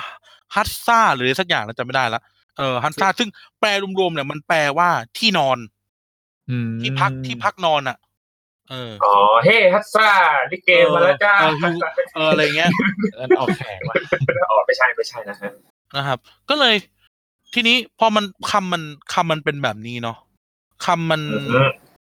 คำมันเป็นแบบนี้มันก็หมายถึงว่าบ้านมันจะเป็นอะไรก็ได้ในในคำในความหมายเนี้ยบ้านมันจะเป็นเป็นถ้ำก็ได้เป็นกระท่อมเป็นกระต๊อบก็ได้แต่อย่างน้อยเนี่ยมันคือมันคือเขาเรียกนะเออสถานที่พื้นฐานที่สุดของมนุษย์อ่ะอืมอืมมันคือสถานที่พื้นฐานที่สุดของมนุษย์นะครับซึ่งเอ่อมนุษย์เราเนี่ยก็ก็ก็ก็ต้องมีบ้านเป็นหนึ่งเป็นหนึ่งในปัจจัยสี่ถูกต้องเป็นหนึ่งในปัจจัยสี่นะครับเออใช่ใช่เออมันมาจากคำภาษาอังกฤษคำว่า hus เออมา hus เออคำว่า hus ซึ่งซึ่งซึ่งซึ่งแปลว่าซึ่งแปลว่าบ้านอ่ะคือคือ hus เนี่ยมันคือคำภาษาอังกฤษโบราณที่แปลว่าแบบเอ่อหลุมหลุมถ้ำที่นอนหรือหรือหลังที่ซุกหัวนอนอะไรแบบเนี้ยเออนี่ของมันคือต้นกำเนิดของมันเออนะครับเออนะเราก็พัฒนาบ้านมันก็พัฒนาอยู่กับเรามาเรื่อยๆเนาะเออทุกคนทุกคนต้องมีบ้านอยู่แล้วบ้านเนี่ยมันก็บ้านเนี่ยมันก็ไม่จำเป็นที่จะต้องออกมาเป็นแบบเป็นบ้านบ้านเดี่ยวอะไรเงี้ยเนาะคำว่าบ้านในที่จริงแล้วมันสามารถจะเป็นแบบเป็นแค่ถ้ำเป็นแค่เป็นแค่รูอยู่เป็นแค่ทาวน์เฮาส์เป็นแค่คอนโดเป็นอะไรก็ได้อ่ะที่มนุษย์ที่มนุษย์เอาไปเอาไปซุกหัวนอนเนี่ยพูดกันตรงๆครับเออนี่คือนี่คือบ้านนะครับแต่ว่าทีนี้บางทีบ้านมันก็ไม่จำเป็นที่จะต้องมีคำเป็นคำไม่ไม่ได้หมายถึงคำนามที่แปลว่าบ้านเนาะมันก็จะหมายถึงหมายถึงความรู้สึกอ่ะเป็นคำเป็นคำแสดงอิโมชันแบบหนึ่งก็ได้บ้านของหัวใจเออบ้านเออบ้านของหัวใจบ้านที่นี่คือบ้านของผมเมืองไทยคือบ้านของผมอะไรเงี้ยเพราะว่ามันก็จะมีความหมายในเชิงที่พูดถึงที่ที่เราได้พักพิงอ่ะเออในในในในโจทย์มันคือพักพักพิงนั่นแหละ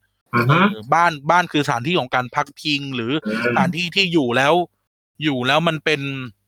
มันเป็นเซฟโซนบางอย่างอันนี้อันนี้อันนี้คือคำคำคำคำคำคำที่คนเข้าใจทั่วไปเนาะมันเลยมีคำมันเลยมีคำว่า house อะคำว่า home แบบใช่ไหมใช่ใช่ house เออทีนี้เออทีนี้ทีนี้เออเราจะเริ่มต้นด้วยอย่างนี้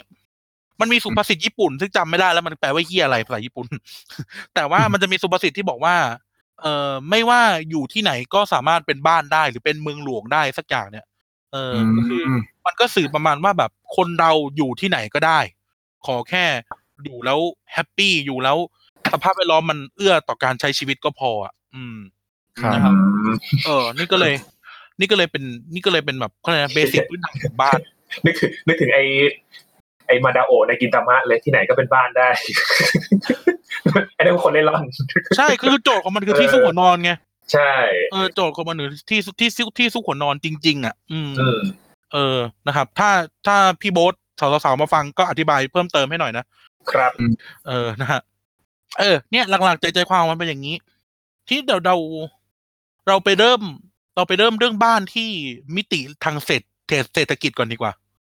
เออนะครับไปเริ่มไปเริ่มกันตรงนี้ก่อนดีกว่าคือคือคือเรื่องนี้มันเริ่มมาจากว่าเราเห็นคน work from home เนาะมีคนชอบมีคนที่ไม่ชอบมีคนพูดถึงความ productive ไม่ productive อะไรเงี้ยก็เลยเราก็เลยมาทำความเข้าใจบ้านในเชิงมิติเศรษฐกิจหรือเศรษฐศาสตร์แบบง่ายๆก่อนแต่ว่าบ้านเนี่ยหรือ household เนี่ยเออมันเป็นหน่วยเศรษฐกิจที่เล็กที่สุดต้องใช้คำนี้ mm-hmm. เออมันเป็นหน่วยเศรษฐกิจที่เล็กที่สุดนะครับเออเพราะว่ามันเขาเรียกนะมันเป็นพื้นที่ที่เอ่อทรัพยากรน้อยใช้คำนี้ก่อนทรัพยากรน้อยเอ่อแรงงานน้อยยกเว้นบ้านมึงจะมีร้อยกว่าคนนั่นไม่นับอ่า เออ อะไรเงี้ยแล้วก็บ้านเนี่ยบ้านเนี่ยมันนะครับเราจะบอกว่าการ work from home เป็นเรื่องที่เหมือนเป็นการรีแฟชั่นเว้ยเออจากการค้นคว้าของผมเนี่ยการ work from home มันเป็นการรีแฟชั่นหรือเขาเรียกว่านะการกลับไปสู่รากฐานของความเป็นบ้านเว้ยเออเออเก็ทมั้ยเก็ทนะกับว่าการ work การทำงานที่บ้านคือการกลับสู่ความรากฐานความเป็นบ้านเรามักจะเข้าใจว่าบ้านคือที่ซุกหัวนอนที่กินที่กินอิ่มนอนอุ่นใช่ไหมพักผ่อนเลี้ยงแมวเล่นเกมเลี้ยงหมาว่าไปเออแต่ที่จริงแล้วบ้านเนี่ยมันมันคือตัวขับเคลื่อนเศรษฐกิจตลอดมาของมนุษย์จนกระทั่งจนกระทั่งยุคอุตสาหกรรมเว้ยเออเพราะอะไรนะครับเพราะว่าทุกอย่างอะเริ่มต้นที่บ้านทุกอย่างเริ่มต้นที่บ้านเลยนะครับแรงงานนะพูดถึงแรงงานก่อนก็คือคนในครอบครัวของเราทุกคนเป็นแรงงานคนในครอบครัวของเราทุกคนเป็นแรงงานทรัพยากรก็อยู่ในบ้านไอ้ไอ้ทุนเนี่ยทุนเนี่ยทุนเนี่ยอยู่ในบ้านเออทุนแค่ไอ้economic capital เนี่ยอยู่ในบ้านแล้วมันก็ก่อกำเนิดเป็นเป็นเค้าเรียกนะตัวขับเคลื่อนทางเศรษฐกิจเพราะว่าบ้านในอดีตเนี่ยด้วยความที่ที่ความที่ทุกคนมันอยู่ในบ้านเนาะทุกคนอยู่ทุกคนทุกคนอยู่ในบ้านแล้วก็แล้วก็เค้าเรียกนะสกิลแต่ละบ้านไม่เหมือนกันใช้คำนี้specialization ของแต่ละบ้านอ่ะมันไม่เหมือนกันดังนั้นแล้วเนี่ยกลายเป็นว่าบ้านมันเลยเป็นตัวขับเคลื่อนเศรษฐกิจเพราะว่าบ้านคือที่ที่แรงงานทรัพยากรต่างๆเนี่ยผลักดันทุกอย่างออกมาเป็นสินค้าไม่ใช่ร้านค้าหรือโรงงานเหมือนในสมัยนี้เออถ้าเราลองนึกย้อนไปอย่างเช่นบ้านนี้สมมตินะบ้านนี้บ้านนี้บ้านนี้ขายผักเออบ้านนี้ทำขนมขายบ้านนี้เป็นหมอบ้านนี้ถักถักอะไรนะสารตะข่ายบ้านนี้บ้านนี้เป็นช่างบ้านนี้อะไรอย่างเงี้ยนึกออกมั้ยทุกอย่างเออบ้านนี้มีรักไม่ใช่เออทุกอย่างมันไปเริ่มต้นที่บ้านไงเออในอดีตเนี่ยในยุคโบราณเออในยุคโบราณเนี่ยทุกอย่างมึงเหี้ยอะไรเนี่ยอะไรวะอยู่ดีก็เฮ้อขึ้นมาทำซาวทำซาวมึงทำทำส้นตีนเลยเหรอมันเริ่มจากไหนวะเนี่ยเออทุกอย่างทุกอย่างมันเริ่มต้นที่บ้านใช่ไหมอ่ะสมมติว่าเราอยู่ในเราอยู่ในอยู่ในฟีฟหรือแผ่นที่ดินของของของขุนนางอังกฤษสมมติขุนนางอังกฤษใช่ไหมเออบ้านเนี่ยบ้านอ่ะเราต้องบอกว่าปราสาทของขุนนางก็เป็นบ้านถูกไหมเออบ้านเนี้ยทำงานอะไรบ้านนี้คือเอ่อตัวตัวตัวรวมทรัพยากรแล้วกันเออเก็บภาษีเก็บเงินเนาะเก็บภาษีเก็บข้าวเก็บหมูเก็บปลาเก็บไก่เอาไปทำนู่นทำนี่แล้วก็ในมิติการเมืองเดี๋ยวซุ่มพูดต่อไปมันก็ทำหน้าที่ปกครองที่ดินใช่ไหมบ้านที่อยู่ในบริเวณนี้เช่นบ้านสมมติอ่ะบ้านผมบ้านผมคือบ้านที่เพาะปลูกเออบ้านผมคือบ้านที่เพาะปลูกผมมีที่ดินพอที่จะเพาะปลูกผมก็ปลูกปลูกข้าไอ้ปลูกผักกาดปลูกมันฝรั่งปลูกแอปเปิ้ลปลูกทุเรียนอะไรนู่นเอออังกฤษมีทุเรียนด้วยไอ้เหี้ยปลูกปลูกปลูกไปแล้วนี่นี่คือทรัพยากรที่บ้านผมสามารถทำออกมาเป็นเป็นเค้าเรียกนะเป็นสินค้าได้เป็นโปรดักต์ได้ใช่มั้ยอ่าบ้านของคุณไนท์บ้านของคุณไนท์เลี้ยงเลี้ยงไก่เลี้ยงหมูใช่มั้ยเออทรัพยากรในบ้านก็ถูกหมุนเวียนออกมาเป็นสินค้าคือเนื้อสัตว์ไข่ไก่อะไรเงี้ยนะบ้านคุณกายเป็นเป็นช่างตีเหล็กใช่ไหมคุณกายก็รวบรวมทรัพยากรกลับมาที่บ้านมีแรงงานอยู่ในบ้านแล้วก็ตีเหล็กเออแล้วก็ตีเหล็กออกมาเป็นจอบเป็นเสียมเป็นดาบเป็นอะไรก็ก็ว่าไปบ้านคุณท็อปปิ้งเป็นเป็นนายพรานก็ได้เป็นนายพรานอะไรเงี้ยก็ก็ออกไปล่าสัตว์แล้วก็ออกมาทำเครื่องหนังอะไรก็ก็ทุกอย่างนั่นแหละถึงบอกว่าทุกอย่างมันเริ่มต้นที่บ้านอืมทุกอย่างมันเริ่มต้นที่บ้านเวิร์กเนี่ยเกิดขึ้นที่บ้านอืมเออ work มัน work work เนี่ยมันเกิดขึ้นที่บ้านใช่ไหมหรืออ่ะไม่ต้องพูดถึงเรื่องทำมาหากินแบบนี้ก็ได้สมัยก่อนสมัยก่อนข้าพเจ้าเป็นเอ่อข้าพเจ้าเป็นเอ่อเจ้าชายจากเมืองจากเมืองเอ่อพาราณสีข้าพเจ้าจะต้องออกเดินทางไปเรียนหนังสือที่บ้านของพระอาจารย์ที่ตักศิลาอะไรแบบเนี้ยนึกออกไหมเอองานงานมันก็เกิดขึ้นที่บ้านนั้นเหมือนกันก็คือบ้านของพระอาจารย์น่ะแม่งแม่งก็คือสอนหนังสือเออเออสอนหนังสือหรือหรือหรือไอ้ไนท์โดนโดนรายการป๊อปโลเวอร์กระทืบก็ต้องก็ต้องหามเอามาเลยป่ะล่ะ จะมุดสายไปยังไงวะเนี่ยโดนไม่ไม่เอาเดี๋ยวพอรู้ว่าไม่กระทึกไปเองหรอกโดนครูไผ่กระทืบอ่าเออโดนครูไผ่กระทืบเออเออโดนครูไผ่กระทืบก็ต้องไปหาบ้านบ้านนึงที่เป็นหมอถูกไหมเออบ้านบ้านนึงที่เป็นหมออะไรอย่างเงี้ยก็เลยถึงบอกไงว่างานทุกอย่างเนี่ยบ้านน่ะมันคือตัวขับเคลื่อนนั่นแหละทุกอย่างมันเริ่มต้นที่บ้านเออดังนั้นเนี่ยไอ้ work from home อ่ะที่จริงแล้วมนุษย์เรามัน work from home มาตลอดโอ้เออมนุษย์เรามันมนุษย์เรามัน work from home มาตลอดแบบตลอดเลยอ่ะใช่ไหมครับคือต่อให้เราพัฒนาไปเป็นสังคมเมืองใช่ไหมพัฒนาไปเป็นสังคมเมืองแบบเป็นเมืองขึ้นมาสมมติเป็นเมืองเป็นเป็นเมืองเมืองขึ้นมาเมืองนึงเราก็จะต้องไปเราก็ยังทุกอย่างมันก็ยังผูกอยู่ที่บ้านอืมเออใช่ใช่ร้านค้าร้านขายอะไรต่างๆมันก็ยังอยู่ที่บ้านใช่ใช่มันก็ยังอยู่มันก็ยังอยู่แบบเขาเรียกนะมันยังอยู่ที่บ้านร้านขายเนื้อร้านขายขนมปังร้านขายยาร้านนู่นร้านนี้อะไรเงี้ยทุกอย่างมันก็ยังกองอยู่ที่บ้านใช่ใช่มึงอะไรเดี๋ยวเป็นที่อะไรครับชาวใช่เลยจนจนกระทั่งจนกระทั่งมีออฟฟิศป่ะยังไม่ออฟฟิศมันออฟฟิศมันไปอีกยังไปอีกนะโอเคคือต้องบอกว่าต้องบอกว่าโอ้โหเหี้ยเดี๋ยวกูมิ้วมึงเลยอักรีอักรีอักรีอักรีพ่องไอ้เหี้ยอักรีภัยอ่ะครับเออก็คือก็ทุกอย่างมันก็มันก็ยังอยู่ในบ้านไม่ตั้งเอ้ยเหี้ยเอ่ออะไรนะแบบแม้กระทั่งงานของผู้ปกครองเนี้ยมันก็อยู่ที่บ้านก็คือวังอ่ะวังหรือปราสาทเออก็เป็นบ้านทุกอย่างเป็นบ้านทุกอย่างเป็นบ้านหมดเนาะเออหรือหรือนึกถึงปาบุญจินก็ได้เออแต่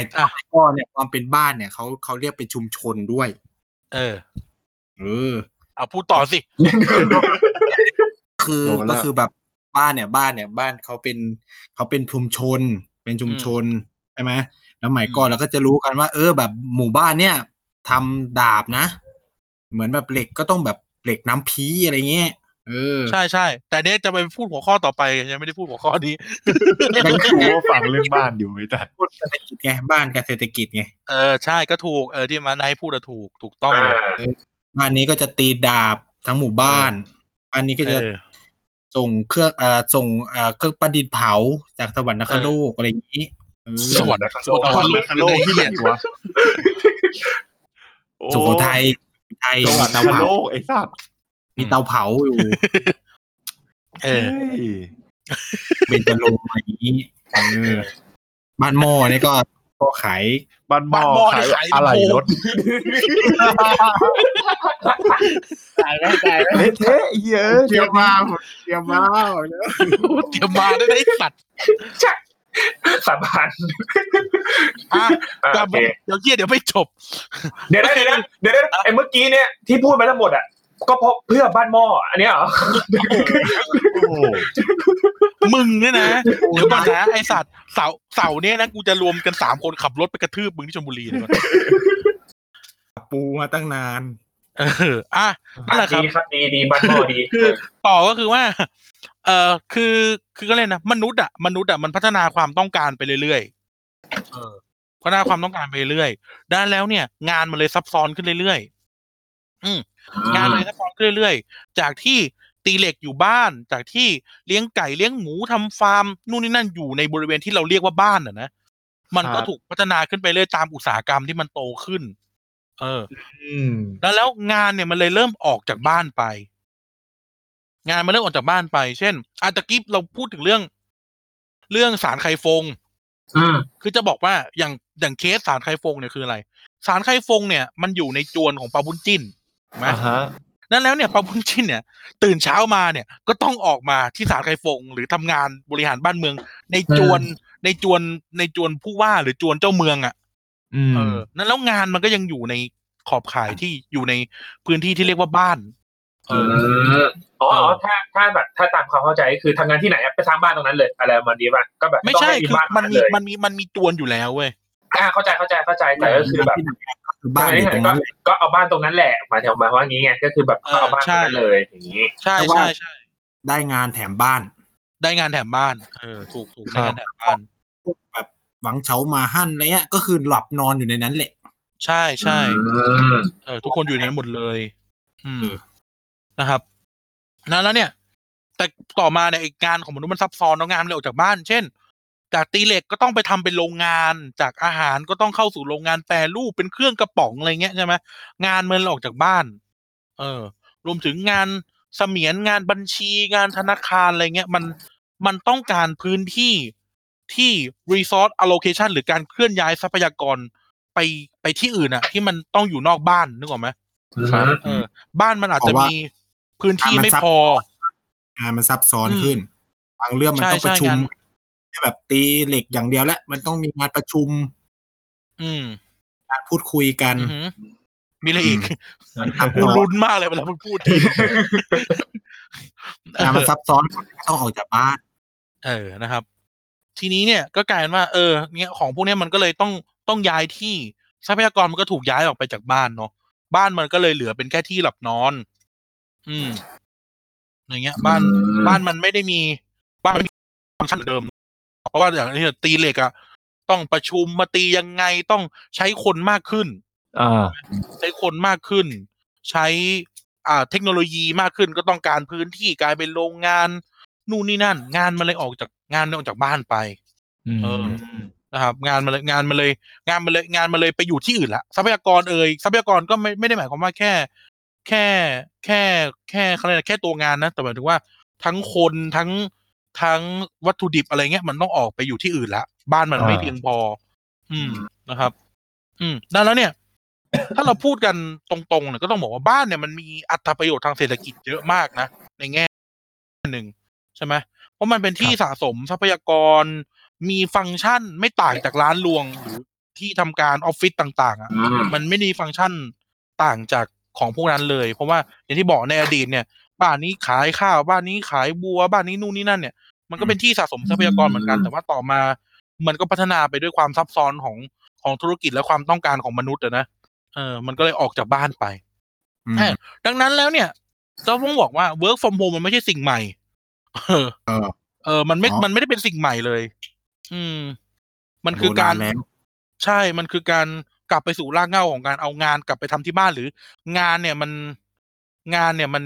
มันเค้าเรียกนะมันมันทำที่ไหนก็ได้อ่ะต้องใช้คำนี้ดีกว่าเออครับโดยเทคโดยโดยเทคโนโลยีที่มันพัฒนาต่อมาเนี่ยการที่งานมันจะกลับมาสู่บ้านมันเลยไม่ใช่เรื่องแปลกเอออืมงานมันไม่ใช่เรื่องแปลกหรือมันก็มีอาชีพที่เขาทำงานที่บ้านอยู่ดีใช่ไหมอย่างเช่นพวกที่เป็นศิลปินหรือพวกที่ทำงานเปิดสตูอยู่บ้านซาวด์เอนจิเนียร์อะไรเงี้ยเขาก็ยังทำงานที่บ้านโปรแกรมเมอร์ก็ทำงานที่บ้านได้เย็บผ้าเออเย็บผ้าใช่เย็บผ้าร้านทำผมไงร้านทำผมคือตัวอย่างของการทำงานที่บ้านแบบคือโอเคมันจะจะไม่ทุกร้านหรอกที่เขานอนข้างบนนะแต่หมายถึงว่ามันก็จะแบบประมาณนี้หรือนี่ก็ได้พูดแบบตลกๆพวกหมอดูอ่ะเออนัดไปดูหมอที่บ้านอะไรเงี้ยนวดแผนไทยเขาได้นวดนวดแผนไทยเออที่หมู่บ้านนี้สปาที่บ้านอะไรเงี้ยตำหนักตำหนักร่างทรงคนหนักร่างทรงเออฟอร์มโฮมกันเออนั่นคือวอล์กฟอร์มโฮมโอ้ยไซไลน์นับไหมไซไลน์นับไหมไอ้อันนี้มันออนออนไซต์ไม่เหรอร่างสถานที่ไม่เหรอเฮ้ยไซไลน์รับที่บ้านก็มีนะหมายเชิญผู้เชี่ยวชาญพูดเลยครับเชิญผู้เชี่ยวชาญพูดเลยเอาเลยครับท่านไหนว่าไหนไหนครับไหนอธิบายเรื่องไซไลน์หน่อยโอ้โยนกูช้าคือโดนการดื้อดื้อเลยเอาให้คุณวีรยุทธ์แล้วครับเสียงขาดขาดฮะไม่รู้ไม่รู้ผมไม่รู้ไอ้ประเด็นนี้นิ่งกันหมดเลยให้กูไม่รู้จริงๆอ่ะต่อครับต่อเออแต่เออแต่นี่เรื่องน่าสนใจคือว่ามันมีวิธีคิดทางเศรษฐกิจอันนึงที่มันเป็นการกลับสู่รากเหง้าจริงๆที่ไม่ใช่การที่เรามานั่งทำงานหน้าคอมอยู่ที่โซฟาที่บ้านนะมันคือเศรษฐกิจพอเพียงเว้ยกูนั่งอ่านอยู่เออคือการไอ้เรื่องไอ้เศรษฐกิจพอเพียงเนี่ยเรารู้สึกว่ามันคือการกลับไปสู่รากเหง้าเดิมอ่ะเออการกลับสู่รากเหง้าเดิมของบ้านคือเศรษฐกิจพอเพียงเนี่ยถ้าแบบท่านไม่เก็ตมันจริงๆก็คือก็เลยนะเป็นการนายอธิบายดิกูไม่อธิบายเดี๋ยวให้นายอธิบายนายน่าจะคล่องเศรษฐกิจพอเพียงไอ้เศรษฐกิจพอเพียงก็พอก็พอประมาณไงมีภูมิคุ้มกันนะเอ้ยคุณเอาดีๆดิอันนี้ถูกต้องแล้วมันก็ไม่ใช่แค่พอประมาณเราพูดถึงการจัดสรรทรัพยากรสิมันเกษตรทฤษฎีใหม่ครับอันนี้เป็นความเข้าใจผิดของคนไทยทั้งประเทศ อ่าไหนคุณอธิบายเรื่องเกษตรทฤษฎีใหม่สิครับปัญหาของคนไทยในเวลานี้นะครับก็คือว่า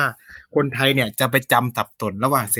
เศรษฐกิจพอเพียงหรือ sufficiency economy นะครับกับ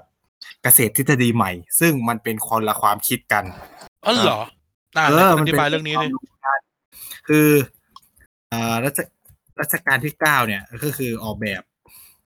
แนวคิดเศรษฐกิจพอเพียงเนี่ยคือเศรษฐกิจพอเพียงอ่ะปรับใช้ได้กับทุกคนเออก็คือเป็นหลักคิดแบบง่ายๆก็คือว่าก็คือรู้จักประมาณตัวเองอ่ะรู้จักประมาณประมาณตัวเองก็ประมาณว่าเออคือเราอยากจริงๆก็คือคนเขาคนคนน่ะจะเข้าผิดใจผิดว่าเออแบบเศรษฐกิจพอเพียงคือสอนให้คนจนแต่จริงๆแล้วมันไม่ใช่เว้ยมันคือหลักคิดที่ว่าอย่าทำอะไรเกินตัวเองอ่ะก็คือถ้ามึงรวยอยากจะซื้อรถสปอร์ตจะซื้ออะไรก็ทำได้อืมถ้ามีตังค์พอถ้ามีตังค์พอก็ทำเลยมันอยู่บนฐานคิดสำคัญก็คือเรื่องพอประมาณมีเหตุผลแล้วก็มีความคุ้มกันของตัวเองรวยเขาก็ทำไปเลยก็อยากรวยก็ทำรวยไปได้ก็ก็คือบาลานซ์ชีวิตทางเศรษฐกิจของตัวเองไปอะไรเงี้ยไม่ใช่ว่าแบบเอ้ยคือแบบว่ากู้เงินมาแต่ไม่มีศักยภาพที่จะจ่ายเงินกู้นั้นแล้วก็ไปกู้อยู่อย่างเงี้ยเอออันนี้ก็ผิดหลักคิดของเศรษฐกิจพอเพียงแต่ว่าครูเขาเรียกนะครูไปกู้เงินแล้วก็ไม่คืนเออแล้วก็ไม่คืน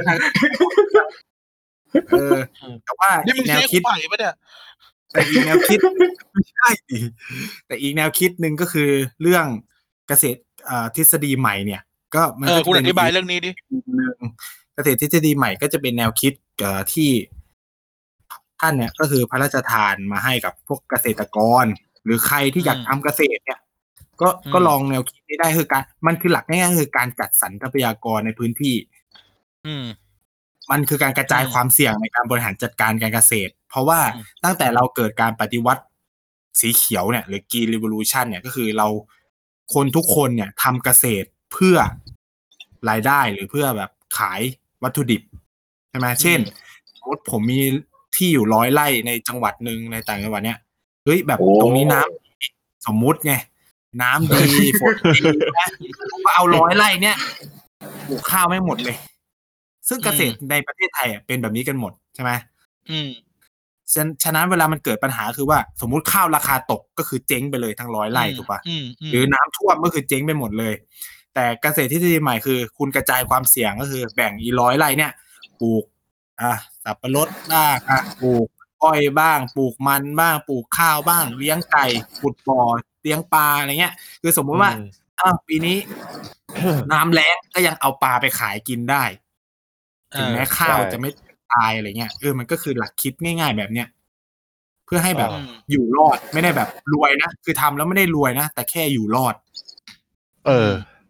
ไม่เป็นหนี้ไม่เป็นสินอะไรประมาณนี้แหละอืมอืมแต่ปัญหาคือคนไทยเนี่ยจะเอาสองความคิดเนี่ย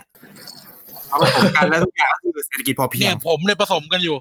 เออทุกคนก็จะคิดว่าเออเกษตรทฤษฎีใหม่เนี่ยโอ้กลับบ้านไปปลูกข้าวทำเศรษฐกิจเอ้ยทำการเกษตรเนี่ยคือเศรษฐกิจพอเพียงซึ่งไม่ใช่คือเศรษฐกิจพอเพียงคุณเป็นนักธุรกิจก็เศรษฐกิจพอเพียงได้เว้ยอืมอืมอันนี้เป็นความคิดที่งงแล้วที่งงกว่านั้นคืออ่าคนไทยจำนวนมากเลยก็คือชื่นชอบคำว่า sustainable development ก็คือการพัฒนาที่ยั่งยืนซึ่งมันคือหลักคิดเดียวกันกับเศรษฐกิจพอเพียงและคนกลุ่มเนี่ยคือด่าเศรษฐกิจพอเพียงนะแต่ชื่นชม sustainable development ซึ่งผมก็จะงงว่าคือขอความคิดอ่ะคือแม่งเหมือนกันเลยเออแต่แต่ว่าเพราะคนเป็นคนละคนกันเหรอวะคือแบบคุณก็งงเออเพราะว่าคนที่ด่าเศรษฐกิจพอเพียงส่วนใหญ่ก็คือไม่เคยอ่านมันอย่างจริงจังเว้ยอ่าฮะคือแบบไม่ได้ศึกษามันอย่างจริงจังคือด่าไปก่อนหรือเศรษฐกิจหรือเกษตรทฤษฎีใหม่เนี่ยก็คือด่าไปก่อนแต่ไม่ได้ศึกษามันซึ่งมันเป็นปกติของคนคือแบบโอ้เนี่ยมันคือแบบก็เศรษฐกิจพอเพียงเป็นเรื่องที่แบบคนรวยไปพูดกับคนจนซึ่งมันไม่ใช่เว้ยคือคือทุกคนทำได้เหมือนกันหมดอ่าฮะไอ้ Sustainable Development อ่ะแม่งคือประเทศพัฒนาแล้วที่พูดกับประเทศกำลังพัฒนาเปล่าวะก็หลักคิดเดียวกันอ่ะในขณะที่ก่อนหน้านี้คือพวกมึงทะลุทรัพยากรโลกไปจนเจ๊งหมดแล้วแล้วมาบอกพวกประเทศกำลังพัฒนาว่าหยุดนะทุกคนต้องบาลานซ์ระหว่างทรัพยากรด้วยในขณะที่ก่อนหน้านี้คือพวกมึงถลุงทรัพยากรจนแบบ ถึงว่าล้อมมันเจ๊งหมดแล้วของประเทศกำลังพัฒนาแต่ตัวเองเติบโตมาก่อนหน้านี้ได้เพราะว่าการทำเหี้ยๆมาก่อนหน้าเนี่ยโอ้โหแล้วเลยเต็มจัดหนักว่ะจัดหนักว่ะแต่ก็จริงสิ่งที่ผมได้ไปเรียนตอนที่ไปอยู่ที่จีนครับเนื่องจากเพื่อนผมส่วนใหญ่จะมาจากแอฟริกาทุกคนไม่จะพูดแบบนี้หมดเลยเอาพูดกันมาประมาณว่าคือถ้าโลกเนี่ยอยากลดคาร์บอนไดออกไซด์สิ่งสำคัญคือประเทศในแอฟริกาทั้งหมดต้องไม่แตะถ่านหินเออต้องไม่ขายถ่านหินห้ามใช้ถ่านหินในการผลิตไฟฟ้าไปแล้วมันก็บอกว่าบ้าเหรอแล้วก่อนหน้านี้พวกมึงก็ใช้ถ่านหินกันชิบหายหมดเลยแล้วตอนนี้มาบอกให้มึงไปถ่านคำถามคือคือโอเคแหละกูก็รักโลกนะแล้วกูจะเอาอะไรแดกเออเออเออเออเอออืมมันก็เราไม่ได้แบบเห็นมุมมองอีกแบบนึงอ่ะเข้าใจป่ะฮะโลกไปรักกูซะแล้วอะไรอ่าโอเคแหละมันสิ่งแวดล้อมแต่ท้องก็ต้องกินอ่ะเข้าใจป่ะคนมันก็ต้องกินต้องใช้อ่ะอืมก็ต้องแบบจัดการให้มันอยู่ด้วยกันได้อ่ะอ่าฮะคืออันนี้ก็คือหลักความคิดแบบเศรษฐกิจพอเพียงเกษตรทฤษฎีใหม่ที่มันต้องแบบเอาจริงคือเราต้องแยกจากกันอ่าคนจะทำเกษตรทฤษฎีใหม่ด้วยอ่ะใช้เศรษฐกิจพอเพียงด้วยก็ได้ก็ไม่ได้ผิดอะไรแต่ว่าคนไทยเนี่ยจะไปจำว่าเศรษฐกิจพอเพียงแม่งคือแบบเออกลับบ้านไปทำปลูกผักเลี้ยงไก่ปลาอะไรเงี้ยซึ่งมันไม่ใช่คือสมมติเราเป็นพนักงานเงินเดือนใช่ไหมแค่คุณทำบัญชีอ่ะแม่งก็เศรษฐกิจพอเพียงแล้วเว้ยอ๋อรู้ว่ามีค่าใช้จ่ายเท่าไหร่บริหารจัดการเงินได้อะไรเงี้ยมันก็แบบเศรษฐกิจพอเพียงเหตุผลมีภูมิคุ้มกันมีความพอประมาณก็คือใช้จ่ายไม่แค่ใช้จ่ายไม่เกินตัวแค่นั้นแหละคิดมันก็ง่ายก็คือหลักคิดเดียวกับแบบการพัฒนาที่ยั่งยืนนะก็คือคุณเติบโตไปอย่างแบบไม่ใช่แบบโตพรวดแล้วก็ล่วงเลยอะไรเงี้ยมันก็ค่อยๆไปอะไรเงี้ยอืมกันนะครับต้องมีความรู้ด้วยอืมคุณธรรมประกอบบอกเลยว่าสามห่วงสองเงื่อนไขอะไรนะคุณนายว่าไงนะเสียงหายไปแล้วยากอ่ะฮะอะไรนะพูดยากเหรอมันมันพูดยากเออคุณจัดไมค์คุณหน่อยรู้สึกไมค์คุณจะแบบแปลกๆมันไม่ค่อยได้ยินเลยมันขาดขาดใช่เสียงมันขาดอ่ะไปที่เน็ตป่ะอืมไอผมไปก็ได้น่าจะเอออ่ะผมค่อยเซตอีตัวโปรแกรมคุณโหลดอะไรไว้อยู่เปล่าครับมีเลยอ่ะโอเคมันก็ประมาณนี้ก็คือแบบมันก็คือการย้อนกลับไประบบการจัดสรรทรัพยากรอ่าในแนวคิดเกษตรทฤษฎีใหม่อืมโอเคอ่ะคุณนายลอง keep talking ไปสักแป๊บนึงเลยมันถึงไหนแล้วนะเอออ่ะแล้วอ่ะโอเคเสียงโอเคแล้วคุณจะได้เป็นเรื่องต่อไปอ่ะนั่นคือเรื่องบ้านเรื่องบ้านในมิติเศรษฐกิจนะประมาณนี้ประมาณนี้เอ่อต่อไปเราพูดถึงเรื่องบ้านในฐานะทำความเข้าใจกับมันในเรื่องความเป็นสังคมการสังคมและการเมืองหน่อยเนาะนะครับอ่ะเริ่มเริ่มเริ่มไงดีเริ่มอย่างนี้บ้านเนี่ยมันคือที่แรกที่ฟูมฟักและสร้างสังคมของมนุษย์อืมหรือที่เขาหรือก็เรียกว่า socialization นะครับมันคือที่แรกที่มนุษย์ที่ที่มนุษย์มีสังคมอืมมันมีสังคมก็คือเราเนี่ยเราเกิดมาเราอยู่ในบ้านเนาะสังคมเนี่ยมันคือการรวมกลุ่มของของคนแล้วบ้านมันก็เป็นที่ที่ที่เกิดการรวมกลุ่มเป็นเป็นเป็นที่ปฐมภูมิของการรวมกลุ่มอะครับดังนั้นแล้วมันก็เลยเป็นที่แรกที่มนุษย์รู้จักสังคมขึ้นมามีสังคมในครอบครัวเนาะพ่อแม่พี่น้องปู่ย่าตายายอาอีอาม่าย้อนี้อะไรก็ว่าไปย้อนี้มะอะไรก็ว่าไปอย่างเงี้ยนะที่สาวตัวสาวนะครับเออมันก็คือกลายเป็นที่แรกที่มนุษย์เกิดการ socialization หรือการเข้าไปเป็นส่วนหนึ่งของสังคมอ่ะเป็นบ้านเออนะครับเป็นที่แรกของสังคมมนุษย์เป็นที่ที่ฟูมฟักมนุษย์ขึ้นมาเออดังนั้นแล้วเนี่ยเราอาจจะพูดได้ว่าถ้าเราถ้าเราเชื่อในวิธีคิดทางทางเอ่อทางสังคมวิทยาแบบนึงว่าว่ามันมนุษย์เนี่ยมนุษย์เนี่ยเรามีความเป็นมนุษย์ได้โดยโดยสังคมเนาะเออสังคมเป็นสังคมเป็นตัวบอกเรานั่นแล้วบ้านเนี่ยมันคือที่ที่บอกเราอ่ะหรือเป็นที่แรกของของชีวิตเราที่ที่สร้างความเป็นมนุษย์ขึ้นมา อืมใช่ไหมเอ่อความเป็นมนุษย์เช่นเรารู้ตัวว่าเราเป็นคนอืมเรารู้ตัวว่าเราเป็นคนเป็นมนุษย์เนี่ยเพราะว่าในบ้านสังคมบ้านเราบอกว่าเราเป็นคนแล้วนะฉันเกิดมามีชื่ออ่ามีชื่อเรารู้จักว่าเราเป็นเพศอะไรเออใช่ไหมคือไม่ใช่ไม่ได้ไม่ได้เป็นแบบ biological gender นะหมายถึงว่าเพศในฐานะที่ในในในเชิงสังคมอ่ะ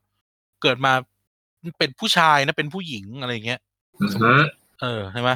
เราพูดในในสังคมสังคมบ้านอ่ะเป็นที่แรกที่บอกเราใช่ไหมแต่ถ้าสมมุติว่าสังคมสังคมเราไม่เหมือนสังคมที่เราอยู่ปัจจุบันเงี้ยสมมติเราไปเกิดที่ไหนก็ไม่รู้ว่าตื่นชะตื่นแบบลืมตาขึ้นมาจำได้จำความได้เอ่อสิ่งมีชีวิตที่เรียกว่าแม่เราเนี่ยเดินมาบอกว่าเจ้าเป็นเพศหญิงนะแต่ว่าไม่รู้ว่ากูมีกระเจียวอะไรเงี้ยนะแต่เขาบอกว่ากูเป็นเป็นผู้หญิงอ่ะนี่มันคือเพศทางสังคมของเราเออมันคือ socialization ของเราอ่ะว่าเออเขาเขาเขามาบอกเราเราเป็นอะไรหรือสังคมสังคมอ่ะเป็นตัวบอกว่าเราเป็นอะไรอืมซึ่งมันเกิดขึ้นที่บ้านเออมันเกิดขึ้นที่บ้านเลยมันเกิดขึ้นที่บ้านแล้วนอกจากไอ้เรื่องแบบเนี้ยบ้านเนี่ยมันเป็นที่ที่ทำให้มนุษย์ได้สิ่งที่เรียกว่าภาษาได้สิ่งที่เรียกว่าความเชื่อได้สิ่งที่เรียกว่าศาสนา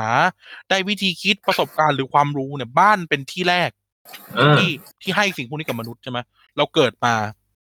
เราเกิดมาด้วยอ่ะพูดกันแบบเป็นวิทยาศาสตร์คือเด็กอ่ะมันไม่รู้อะไรหรอกใช่ไหมเป็นอินแฟนต์เป็นทารกเราไม่รู้อะไรหรอกแต่ว่าผ้าขาวไงครับบอกเออเออใช่เด็กเป็นผ้าขาวเกิดขึ้นมาปั๊บสิ่งแรกที่เราจะเรียนรู้คือภาษาใช่ไหมเออเรียกพ่อสิเรียกพ่อพ่อพ่อพ่อของตายเดี๋ยวเดี๋ยวเดี๋ยวเดี๋ยวเดี๋ยวเดี๋ยวเดี๋ยวเดี๋ยวเดี๋ยวเรียกฉันว่าพ่อแกไม่มีสิทธิ์เรียกฉันว่าลูกไม่พ่อพ่ออ๋อแกว่าเป็นอสุอุบัติเหตุทั้งอสุจิโตกันมายังไงวะเนี่ยทัศนัยทัศนัยภูบดลแกไม่มีสิทธิ์แกไม่มีสิทธิ์จะแปลงร่างป่ะเออใช่ไหมเออมันเป็นที่แรกที่ทำให้เรารู้จักภาษาใช่ไหมพ่อแม่เราพูดภาษารู้นะพ่อแม่พูดภาษาอีสานเนี้ยเราเกิดมาเราเรารู้ภาษาอีสานเพราะว่าสังคมอย่างที่บอกว่าสังคมเป็นตัวเป็นตัวสร้างมนุษย์ขึ้นมาครับมนุษย์ทางสังคมเนี่ยสังคมเป็นคนสร้างขึ้นมาแล้วสังคมเนี่ยพูดภาษาอีสานนั้นเราเลยพูดภาษาอีสานเราเลยพูดภาษากลางเลยพูดภาษาจีนญี่ปุ่นเกาหลีเอสโตเนียเหี้ยอะไรไม่รู้พูดไปเถอะเออแต่หมายถึงว่าสังคมนั้นน่ะสังคมบ้านน่ะเป็นที่บอกเราว่าเราพูดภาษาอะไรอืมเป็นไม่ต้องบอกว่าเป็นที่ที่ทำให้เราอ่ะพูดภาษานั้นๆเออเป็นที่ที่เราเราพูดภาษานั้นๆนะครับต่อมามันก็เลยแล้วมันก็ต่อมาเป็นความเชื่อหรือศาสนาอะไรอย่างเงี้ยเออใช่ไหมบ้านเนี้ยนับถือศาสนาอะไรเราเกิดมาเราก็เลยนับถือศาสนานั้นนี่คือพูดถึงขั้นปฐมภูมิของเราอะนะเออสังคมเนี้ยสังคมเนี้ยนับถือศาสนาเนี้ยเราเลยเราเลยนับถือศาสนานี้ในขั้นต้นหรือเชื่อแบบนี้ในขั้นต้นครับคงไม่มีหรอกแบบในในประเทศในประเทศแบบมาลาวีแล้วแบบอยู่ดีอยู่ดีฉันเกิดขึ้นมาในแบบครอบครัวแอฟริกันแล้วแบบฉันนับถือศาสนาพุทธคงคงไม่มีอ่ะแบบแวดล้อมเป็นมุสลิมแบบหรือนับถือผีเป็นแบบเป็นชาแมนิซึมกันหมดแล้วแบบอยู่ดีฉันฉันนับถือศาสนาพุทธเนี่ยคงคงเป็นไปไม่ได้ใช่ไหมเออในทางที่ศาสนาเป็นส่วนหนึ่งของสังคมอ่ะเออหรือแบบหรือแบบนี่พูดอันนี้พูดเป็นตลกนะแต่ถึงว่าบ้านเกิดในแบบชุมชนสุเหร่าอ่ะเออพ่อแม่เป็นอิสลามหมดเลยอยู่ดีเกิดขึ้นมาฉันนับถือชินโตคงเป็นไปไม่ได้อ่ะเออพูดถึงพูดถึงอิสลามเห็นคลิปไอ้ที่ไอ้ที่เขาว่าเด็กกันเด็กกันนะแชร์ไม่ได้ตัวแชร์ไม่ได้เด็กอาชายเด็กเด็กลุกขึ้นมาในควงอ่ะเออนั่นแหละเรื่องบอกว่าบ้านเนี่ยก็เป็นตัวกำหนดศาสนาของเราเหมือนกันในขั้นแรกคือต่อโตมาเนี่ยมันเป็นอีกเรื่องนึงนะแต่ว่าในขั้นแรกเราเราเป็นแบบเนี้ยเออเออมันเป็นมันเป็นเหมือนเราเราเรานับถือศาสนาหรือเรามีภาษามีอะไรเงี้ยตามมันนี้รวมถึงรวมถึงเอ่อประสบการณ์ความรู้ต่างๆเราก็รู้จากรู้จากไอ้สังคมบ้านนี่แหละใช่มั้ยเออบ้านคือมันจะเป็นการส่งส่งต่อความรู้อ่ะส่งต่อความรู้พ่อแม่พ่อแม่เป็นครูอ่ะพ่อแม่เป็นครูของเราที่เขาชอบพูดกันพ่อแม่เป็นครูของเราเออที่จริงแล้วมันคือสังคมครอบครัวเป็นครูของเราบอกเราสารพัดว่านี่คือไก่สมมุตินะนี่คือไก่นี่คืองูนี่คือม้าเนี่ยเป็นการสร้างความรู้ให้เราอะไรเงี้ยนะเออการสร้างความรู้เราว่าไอ้ไ ไอสัตว์หน้าตาแบบเนี้ยอะไรนะอะไรนะอะไรนะอีหมันคือแดกนี่คือหมาเสียงมึงมึงมึงสัญญาณมึงช็อตจังเลยเนี่ยนี่คือแดดดี้นี่คือมามี่เออใช่ไหมบ้านผมก็สอบกันแบบนี้เลอเลอไม่ได้เลยอีโปอีแม่นะโอ้ยมึงยังมึงยังมึงยังมึงยังเรียกพ่อมึงว่าพ่อใหญ่อยู่เลยเออนั่นแหละก็อย่างก็เออก็ก็นั่นแหละก็เป็นอย่างนั้นนะมันคือการมันคือการส่งผ่านความรู้ใช่ไหมอย่างอาลิฟกับไปพูดเรื่องภาษาเราเกิดเราเกิดเราเกิดในครอบครัวเนี้ยพูดภาษาอีสานเกิดครอบครัวพูดภาษาไทยใช่ไหมความรู้ก็เช่นกันความรู้มันก็จะส่งผ่านมาลูกลูกนี่นี่คือนี่คือสิ่งนี้นี่คือสิ่งนั้นหรือแม้กระทั่งการรู้ว่าคนนี้คือพ่อคนนี้คือแม่มันก็เป็นการส่งผ่านความรู้ทางสังคมที่เกิดขึ้นในบ้านก่อนคือมันไม่มีทางที่จะไปรู้ข้างนอกก่อนเข้ากลับมาบ้านนึกออกไหมไอความรู้แบบเนี้ยความรู้พื้นฐานบางอย่างอะนะเออไม่ใช่แบบไอ้เหี้ยกูฮะว่าไงนะเรามันอยู่ดูดูที่บ้านไงดูที่บ้านคนเป็นยังไงดูที่บ้านใช่ใช่เออรวมถึงแบบวิธีวิธีคิดทางการเมืองหรือวิธีคิดโดยการใช้ชีวิตอย่างเงี้ยเราก็จะได้รับมาจากที่บ้านก่อนเป็นสิ่งแรกใช่ไหม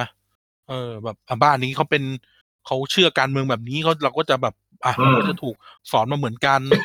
เอ่อวิธีบ้านนี้เขาเชื่อเขาเชื่อเรื่องผีสางนางไม้แบบนี้เราก็จะเชื่อแบบนี้เพราะที่บ้านเชื่ออะไรเงี้ยนึกออกมั้ยเออเอออันนี้คือนี่คือ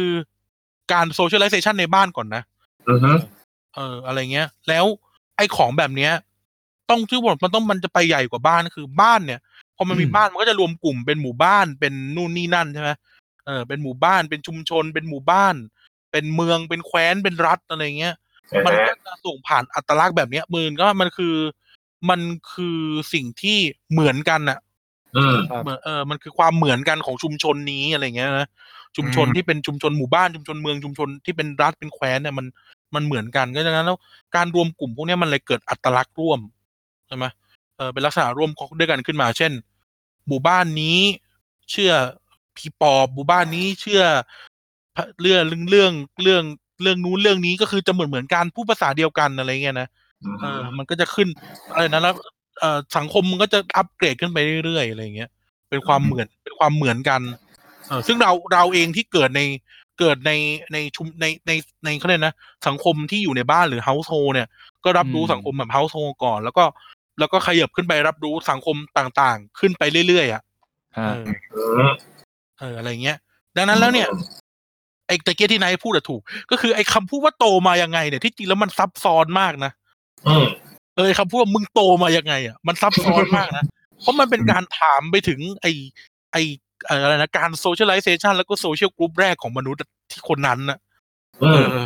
เออเพราะว่าแบบไอ้พฤติกรรมของมนุษย์เออความรู้ความเชื่อนู่นนี่นั่นภาษาเนี่ยมัน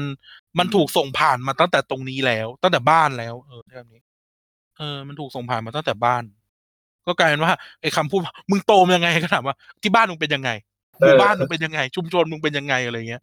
เออถามถามย้อนขึ้นไปอ่ะเออเออมันถามเออใช่มั้ยเออนั่นแหละก็กลายเป็นว่าเออแต่ก็จะบอกว่าไอ้ของแบบเนี้ยมันก็จะเป็นการสร้างอัตลักษณ์ร่วมขึ้นมาเนาะเออเหมือนที่เขาจะเรียกว่าคนไทยอ่ะคนไทยจะเป็นแบบนี้ใช่มั้ยอืมคนไทยจะเป็นแบบนี้เพราะว่าการรวมกลุ่มทางสังคมจากบ้านเป็นหมู่บ้านเป็นชุมชนเป็นแคว้นเป็นอะไรเงี้ยมันขึ้นไปพวกเขาการรวมกลุ่มทางสังคมมันต้องมีความเหมือนถูกไหมมันมีความเหมือนเพราะถ้าเกิดว่ามันเป็นเอเลี่ยนหรือว่ามันมันแตกต่างอ่ะมันจะมันจะถูกผลักออกไปจากสังคมนี้เออมันจะถูกผลักออกไปแล้วแล้วมันก็จะเหลือความเหมือนร่วมอยู่อ่ะแล้วเราบอกเราเป็นคนไทยอ่ะเออเราก็จะต้องมีความลักษณะอย่างนึงที่เป็นเหมือนคนไทยอ่ะใช่ไหมอาจจะพูดภาษาไทยอาจจะมีอาจจะแบบพ่อแม่เป็นคนไทยผู้ภาษาไทยมีวิธีคิดความเชื่อแบบคนไทยอะไรเงี้ยมันจะมีความความเหมือนอยู่จะมีความเหมือนกันอยู่อย่างเงี้ยเออหรือบอกนี่ไงฝรั่งมึงฝรั่งไม่เป็นแบบเนี้ยเอออะไรเงี้ยฝรั่งไม่เป็นแบบเนี้ยก็ก็ก็ก็เพราะว่าฝรั่งเขาก็จะขึ้นอะไรนะลำดับทางสังคมมันจะขึ้นมาแบบนี้เหมือนกันอืมอืมคนไทยจะขี้เกียจอ่ะเราไปย้อนดูว่าจริงไหมแล้วก็ลองไล่ไปดูว่าเอออ่ะสังคมเราเป็นแบบนี้จริงๆสังคมแล้วไอ้ตัวตัวสิ่งที่กำหนดเราจริงๆคือสังคมอะไรเงี้ยนะ uh-huh. ก็ก็ก็ลำดับกันขึ้นไปอะไรเงี้ย เออเออแล้วก็พอมนุษย์มันเติบโตขึ้นเนี่ยเมื่อเริ่มออกจากบ้านมันก็จะเริ่มไปเจอความไม่เหมือนใช่ไหมเออเริ่มไปเจอความไม่เหมือนจะได้ความแล้วเกิดถ้าท่านเอาความไม่เหมือนกลับเข้ามาในบ้านเนี่ยมันจะกลายเป็นความแปลกแยกทางสังคมอืมเออมันจะกลายเป็นความแปลกแยกเช่นสมมติว่าไปเรียนหนังสือมานี่ไปเรียนไปเรียนมหาวิทยาลัยเหลืองแดงมาเออกลับกลับมาบ้านเนี่ยอ้าวเชื่อไม่เหมือนที่บ้านละเออแม่ดูเนชั่นไม่ได้โกนดูเนชั่นไม่ได้สมมติเอออย่างเงี้ยเออมันจะแบบมันจะเป็นความแปลกแยกขึ้นมาเออเพราะว่านี้มันเป็นมันเป็นสิ่งที่สิ่งที่เราไปรับจากข้างนอกมาไงมันเป็นองค์ความรู้หรือมันเป็นลักษณะบางอย่างที่ไปหล่อหลอมเรามาจากข้างนอกเออแล้วมนุษย์เราเลี้ยงมาเป็นอีกแบบนึงใช่ๆเจอคนคนละบ้านเออคอนวินกันได้แค่ไหนอืมๆใช่ๆมันคือเรื่องของว่าบ้านแต่ละบ้านก็ไม่เหมือนกันอืมบางคนบ้านเลี้ยงมาให้แบบโอ้แค่นี้ก็เชื่อแล้วอะไรเงี้ยอ้าวเงียบใช่ถูกต้องเออนั่นก็เลยเกิดความแปลกแยกทางสังคมเรื่องไอ้กระบวนการเนี้ยบ้านมันก็จะเกิดสิ่งที่เรียกว่าการประนีประนอมกันเกิดขึ้นอืมความไม่เหมือนน่ะมันจะเกิดความประนีประนอมเกิดขึ้นใช่มั้ยเออทุกบ้านแต่ไม่ใช่ทุกบ้านเออแต่ไม่ใช่ทุกบ้านนะเพราะว่านอกจากประนีประนอมแล้วมันเกิดจากการความขัดแย้งทางสังคมในหน่วยของบ้านขึ้นมาในกลุ่มโซเชียลกลุ่มที่เรียกว่าบ้านขึ้นมาใช่มั้ยพ่อแม่เชื่อทางลูกเชื่อทางพ่อแม่เป็นพุทธลูกเป็นคริสต์พ่อแม่เป็นคริสต์ลูกไม่เชื่อพระเจ้าอะไรเงี้ยมันก็จะแบบมีความขัดแย้งกันเกิดขึ้นซึ่งซึ่งอันจุดเนี้ยมันจะเป็นจุดที่สังคมมันต้องหาหาความประนีประนอมเกิดขึ้นใช่หรืออาจจะขัดแย้งก็ได้อันนี้ก็ไม่รู้ตัดแม่ตัดลูกเออใช่ก็เป็นก็เป็นกระบวนการทางสังคมต่อไปไงตัดแม่ตัดลูกหรืออะไรเงี้ยนะ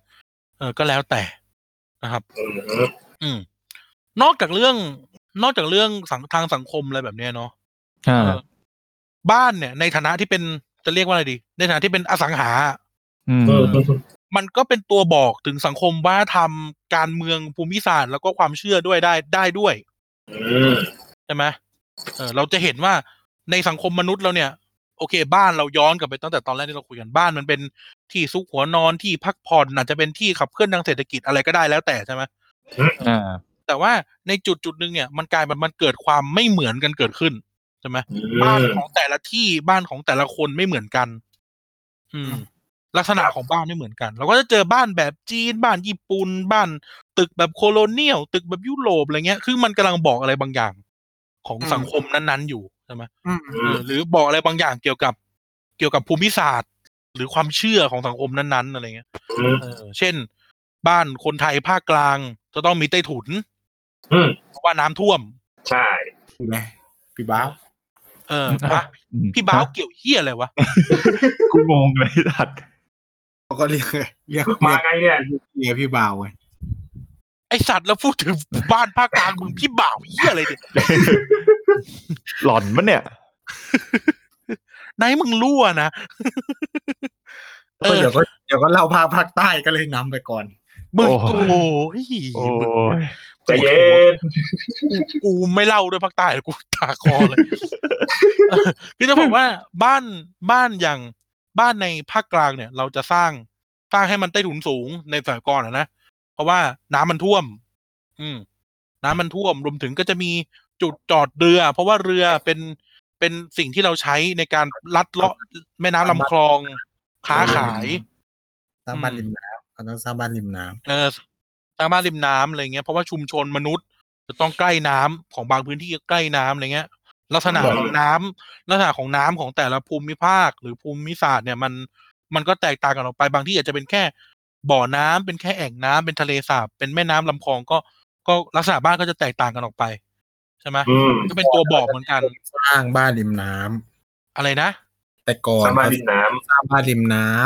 ำอ่าเพราะว่าการถนนไม่มีถนนมันใช้เรือมันใช้น้ำครับแล้วทำไมสุโขทัยไม่สร้างไม่สร้างเมืองริมน้ำเอ้ยริมน้ำริมน้ำยมไม่ริมมึงไปเช็คเลยไกลหลายโลก็น้ำท่วมสุโขทัยทุกปีเลยอืมเขาเขาขุดคลองมึงไปดูจริงๆเอ้ยก็เขาขุดคลองมาเข้าเมืองอะแต่มันอยู่ริมน้ำยมเลยผมแล้วทำไมเขาไม่สร้างให้ริมน้ำเลยอะ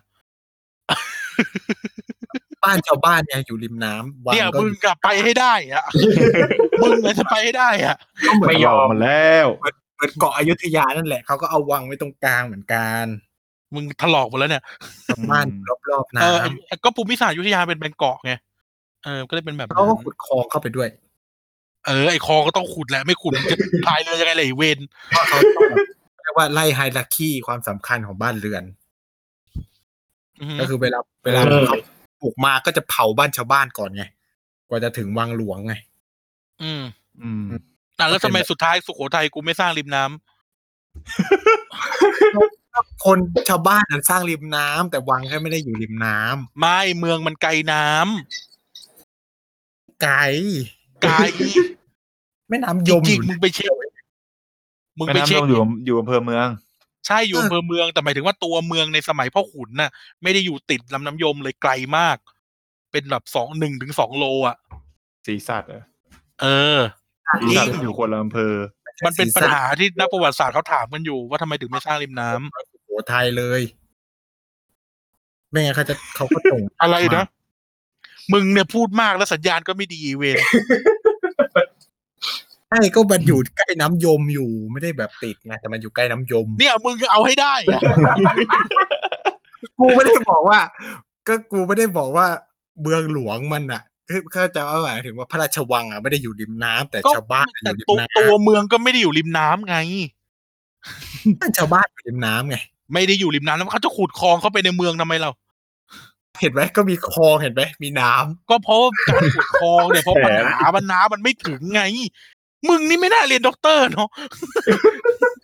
คือคือเดี๋ยวนะคือตามที่เข้าใจอ่ะคือไอ้การมันถามว่าแล้วทำไมไม่สร้างเมืองให้มันริมน้ำตั้งแต่แรกตั้งแต่แรกเออมาอย่างนี้ป่ะพออยู่ใช่เออคำถามไงเนี่ยมึงอะเอาให้ได้เขาแบบโอ๊ยห่วงจุ้ยตรงไหนไม่ดีเขาเลยบอกได้กูเริ่มรู้แล้วว่าทำไมคนเริ่มไม่ฟังอินดี้อินเดียแล้วสุดท้ายก็คือมันก็ใกล้น้ำเหมือนกันมันมึงเนี่ยนะโอ้โหไม่รู้จะพูดยังไงกับมึงไทยเนี่ย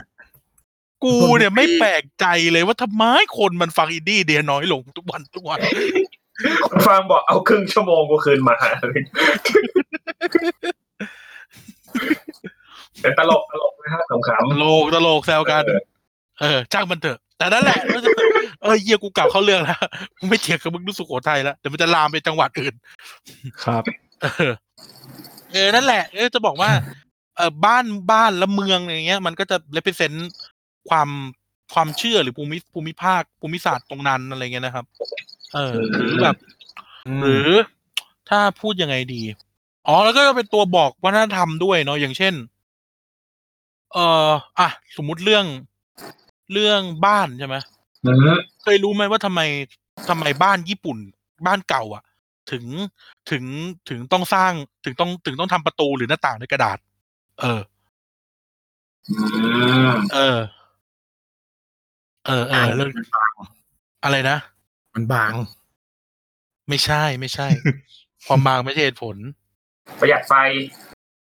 เบอร์ห้าได้ไหมเกือบถูกเกือบถูกเพราะว่าแบบประมาณประมาณว่าแบบเวลาตอนกลางคืนใช่ไหมแสงจันทร์จะได้ส่องมาข้างในจะได้สว่างอันนี้ผิดอันนี้ผิดอ๋อบ้านจะได้เข้าเหรอเออเอ้ยเรื่องน่าจะประหยัดไฟความสว่างเอ่อเกี่ยวความสว่างไหมถูกก็คืออย่างนี้ก็คืออย่างนี้การที่สร้างบ้านด้วยหรือสร้างสร้างประตูอะไรเงี้ยด้วยกระดาษอย่างเงี้ยนะเพราะว่าเพราะว่าประเทศญี่ปุ่นน่ะแดดไม่ออกอ่าพอแดดน้อยเนี่ยพอแดดพอแดดน้อยเนี่ยการสร้างบ้านด้วยกระดาษที่มันสามารถรับแสงเข้ามาได้มันทำให้บ้านสว่าง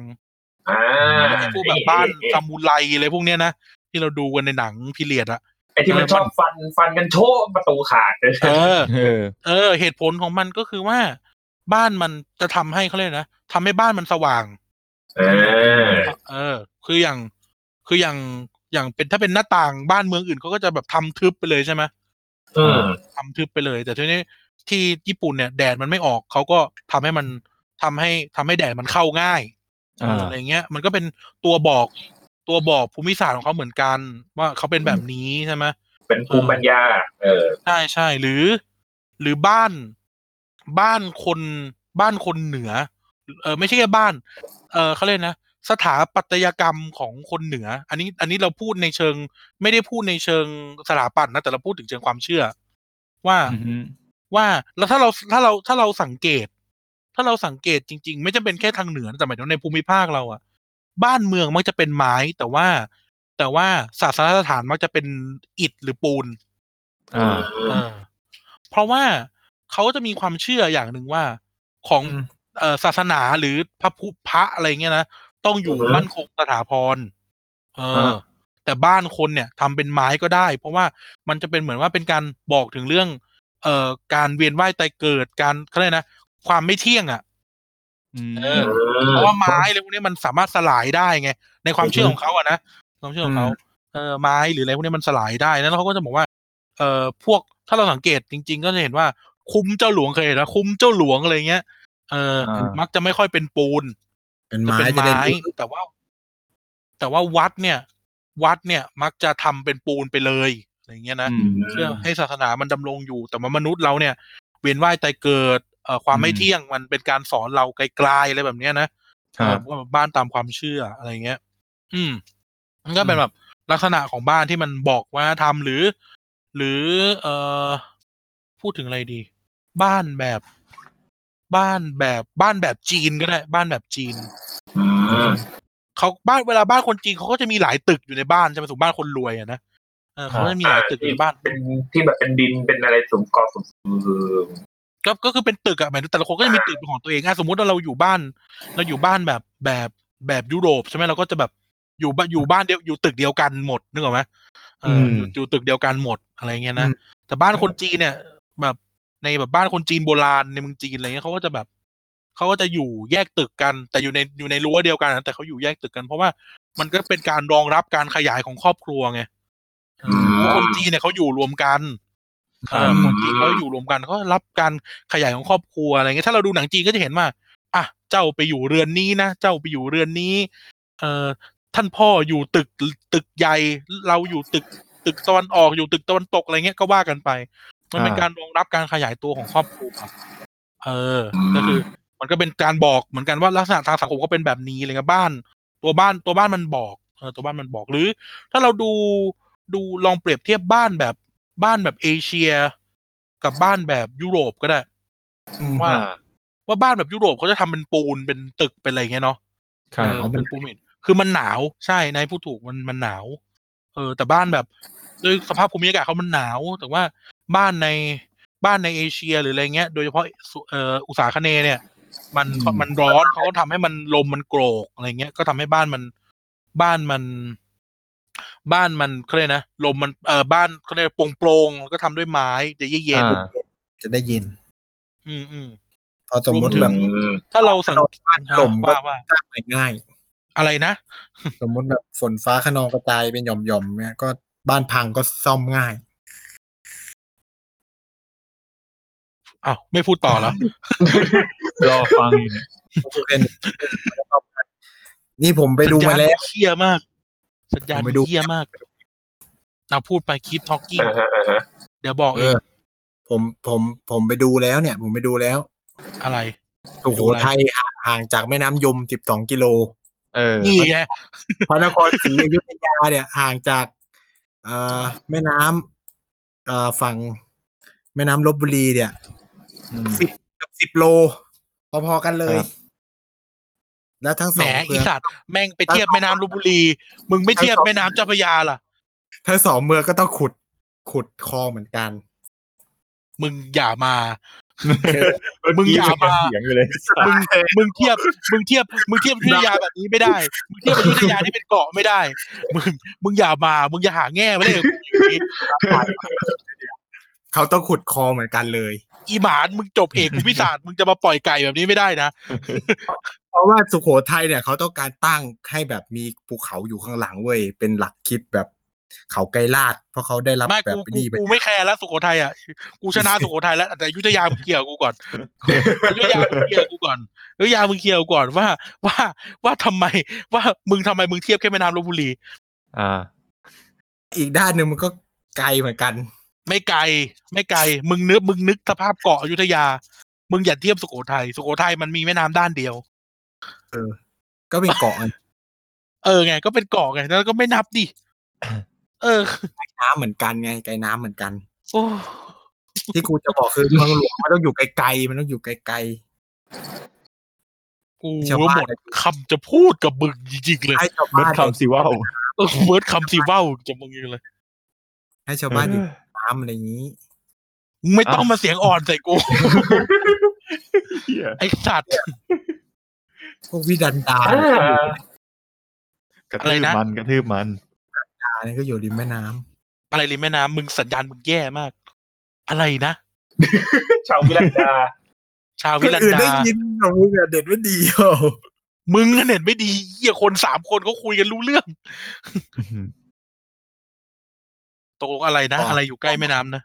ชาววิลันดาอ๋อชาววิลันดามึงก็จะเอาชนะกูให้ได้อ่ะมึงเนี่ยนะสีข้ามึงเนี่ยชิบหายไปหมดแล้วอ่ะเอาเป็นเอาเป็นว่าอยุธยาเป็นเกาะนะครับอีไนจะพูดอะไรก็อีไนจะพูดอะไรก็เรื่องของแม่งละทางริมน้ำทางริมน้ำไงกูเนี่ยไม่แปลกใจเลยทำไมคนนะเข้าไปถล่มมึงทุกวันใน Facebook อ่ะนั่นแหละนั่นก็คือกูปิดแล้วพอแล้วกูกูคือปวดหัวกับมึงจริงเลยกูเนี่ยกูกูพูดตัวนี้แหละกูรู้แล้วว่าทำไมคนฟังรายการมึงน้อยลงแต่ผมพูดคนเดียวไม่เกี่ยวไอ้สัตว์มึงพูดคนเดียวยิ่งไปกันใหญ่เลยไม่มีใครขัดมึงด้วยครับอ่ะนะครับอ่ะช่างมันเดี๋ยวกูไปตัดทิ้งกูทำกันบ้านเยอะมากเลยตอนนี้กูตัดเยอะมากเลยเอาเป็นว่าเอาเป็นว่านี่คือนี่คือเรื่องทางมิติเศรษฐกิจแล้วก็มิติสังคมการเมืองของบ้านแล้วกันเอาประมาณนี้แล้วกันนะครับก็ตกหล่นยังไงก็ตกหล่นยังไงก็บอกเรานะครับขออภัยครับผมทีนี้พอละเรื่องเรื่องอะคาเดมิกวุ่นวายไม่คุยละเพราะเดี๋ยวทะเลาะกันอีกนะเดี๋ยวตีอีกนะฮะเรามาหาเรามาคุยกันเรื่องบ้านดีกว่าเพราะแต่ละคนก็แต่ละคนต้องบอกว่าทุกคนมีบ้านอยู่นะมีเรื่องมีใครไม่ก่อนหน้าจะไปมีใครไม่มีบ้านไหมครับคนเล่ร่อนไงยกมือไหมโอเคในที่นี้มีใครไม่มีบ้านไหมครับมีทุกคนนะโอเคเราลองหาแบบเรื่องเรื่องที่บ้านเราปั่นๆไหมหรือเรื่องในหมู่บ้านเราปั่นๆมานั่งคุยกันเออใครมีใครเอาใครอาสาคนแรกแม่กูจับกูจิ้มเลยดีกว่าไนท์นั่นไอ้ไนท์เล่นเฮ้ยอ่ะนะครับคุณได้คุณกลับมาแล้วใช่ไหมกลับมาแล้วโอ้โหก็ยังเหี้ยเหมือนเดิมรีเน็ตอยู่รีเน็ตอยู่ใช้เน็ตที่บ้านอาโอเคโอเคสัญญาณอินเทอร์เน็ตคือส่งมาจากอีกบ้านนึงนะไม่ใช่มาจากบ้านกูสุดยอดจริงเลยเอออ่ะมาคุยเรื่องบ้านกันดีกว่าแบบบ้านเรามีเรื่องแบบเรื่องเล่าจากบ้านของแต่ละคนยังไงบ้างเอาท็อปปิ้งก่อนเนี่ยท็อปปิ้งก่อนเนี่ยอ่าผมใช่ไหมโอเคมันนี้ทุกคนน่าจะได้เคยได้ยินหรือบ่อนไฮโลไม่ใช่มึงก็ยัดไฮโลให้กูตั้งแต่เทปที่แล้วแล้วไอ้เหี้ยเดี๋ยวเขามาทำจริงก็เหี้ยแหละเออจะบอกว่าทุกคนคงเคยได้ยินประมาณว่าเออเอ้ยอย่าไปอยู่บ้านกับญาติหรือว่าพอแต่งงานแล้วควรจะแยกบ้านกันอยู่กับพ่อแม่ไม่ควรอยู่บ้านเดียวกันอะไรอย่างงี้ใช่ไหมคราวนี้ผมก็เลยมีเรื่องที่แบบเกี่ยวกับบ้านผมนี่แหละใกล้ๆตัวผมมามาแชร์ฟังก็ไอ้คำกล่าวเนี่ยผมไม่เคยเชื่อเลยผมตั้งแต่ตั้งแต่เอาง่ายๆตั้งแต่เข้าเรียนรัฐศาสตร์มาผมมักจะไม่เชื่ออะไรตั้งแต่แรกอะไรอย่างเงี้ยเออเมื่อก่อนจะเชื่อง่ายนะเดี๋ยวนี้อาจจะแบบเดี๋ยวนี้แต่เรียนมาคือแบบมันไม่ไม่ค่อยเชื่อจะต้องแบบตั้งคำถามไปก่อนครับอันนี้แน่นอนนะครับไม่ไม่ได้หมายถึงท็อปนะหมายถึงไอ้กายครับอ้าวถึงกูแล้วแล้วเออก็อย่างนี้ก็คือเรื่องบ้านเนี่ยก็อย่างที่บอกไอ้คำกล่าวที่ว่าเนี่ยทำไมแบบไม่ต้องอยู่บ้านอย่าอยู่บ้านใกล้กับญาติหรือไม่ควรมีเพื่อนบ้านใกล้กับญาติมันเป็นประมาณว่าอย่างบ้านผมเนี่ยจะมีแต่ก่อนเนี่ยผมไม่ได้อยู่บ้านนี้ผมก็คือพ่อผมก็ไปเช่าบ้านอยู่ตามในในเมืองอ่ะในในกรุงเทพอะไรเงี้ยครับก็ไม่เป็นบ้านเช่ามันก็จะเป็นอีกฟิลหนึ่งบ้านเช่าบ้านเช่ามันก็จะเป็นแบบคืออยู่ตามเหมือนอยู่ห้องอะไรเงี้ยตามอพาร์ตเมนต์หรือเป็นบ้านหลังๆแล้วแชร์กันอยู่อะไรเงี้ยเป็นเป็นประมาณนั้นแล้วพอพอครอบครัวผมก็ตั้งหลักตั้งลำได้เนี่ยก็ย้ายมาอยู่บ้านหลังนี้ก็เป็นการชักชวนมากับ ชักชวนจากญาติฝั่งพ่อคนหนึ่งอะไรเงี้ยตัวละครตัวละครตัวละครคนนี้นะฮะก็ชักชวนมาอยู่ด้วยกันเหมือนกับเป็นบ้านคือเขาเขาซื้อบ้านคู่กันซื้อบ้านสองหลังติดกันแล้วเขาก็บอกว่าเอ้ยมาอยู่ด้วยกันดีอยู่อีกหลังนึงเดี๋ยวขายให้อะไรประมาณเนี้ยเออพ่อผมก็มาซื้ออยู่อยู่ก็ย้ายมามาอยู่นะครับอยู่ชานเมืองคราวนี้ไปๆมาอยู่ไปอยู่มามีประเด็นซัมติงบางอย่างที่ผมไม่เล่าแล้วกันแต่ว่าเป็นประเด็นที่ทำให้ทะเลาะกันเออทะเลาะกันแบบหนักเลยหนักแบบคือคือคือหนักแบบด่าทอเจอหน้ากันเหมือนกับเหมือนไฟกับไฟไฟกับมันเออน้ำมันอ่ะเจอหน้ากันแบบสาดกันด่ากันเลยอะไรอย่างเงี้ยซึ่งโหตอนนั้นผมก็เด็กนะเป็นญาติกันนะเออเป็นญาติกันเป็นญาติกันแต่ว่าตอนนั้นผมก็เด็กนะแต่ผมก็อยู่ในเหตุการณ์แล้วมันก็ทำให้แบบโหเราโดนเราเราเองก็โดนคุกคามอ่ะคือแบบเคยเคยโดนหนักขนาดแบบว่าเราต้องล็อกบ้านอ่ะเพื่อไม่ให้เขาเข้ามาทำร้ายเราอะไรอย่างเงี้ยขนาดนั้นเลยเหรอวะเออหนักมากตอนตอนก่อนตอนเด็กคือเขาเหมือนกับเหมือนกับพ่อเรากับเขาไม่ถูกกันเลยอ่ะอะไรอย่างเงี้ยแต่เป็นญาติกันนะแล้วมาลงอะไรกันเด็กไม่เขาเขาบ้าอารมณ์แบบตอนนั้นคือเหมือนกับเขาค่อนข้างแบบเขาหลุดไปแล้วอะไรอย่างงี้นะตอนนั้นเออก็แบบนึกถึงคำพูดคำโตมาก็เลยนึกถึงคำพูดคำพูดนี้ว่าเออเราก็ไม่ควรอยู่บ้านใกล้กับญาติตอนแรกรักกันดีไปมาเกลียดกันเฉยเออเกลียดกันแล้วระหว่างระอย่างระยะเวลาในคอนฟลิกต์อันเนี้ยผ่านมาประมาณสิบกว่าปีอะไรเงี้ยปัจจุบันกลับมาดีกันเออซึ่งคือมันเป็นเรื่องที่ผมก็ไม่คาดว่าจะได้เห็นในในในชีวิตนี้นะเพราะว่าคือตอนตอนนั้นมันเป็นอะไรที่หนักมากแบบว่าโอ้โหแบบมองหน้ากันไม่ได้ไม่คุยกันแบบเออทะเลาะกันหนักมากอะไรเงี้ยมันแต่พอปัดพอเหมือนช่วงเวลามันผ่านไปแล้วก็คนมันเหมือนกับโตขึ้นแก่ลงอะไรอย่างเงี้ยเออมันคิดได้มันทำให้เขาแบบเปลี่ยนอืมมันเหมือนกับมันมีช่องว่างที่มันที่มันทำช่องว่างของความขัดแย้งมันลดลง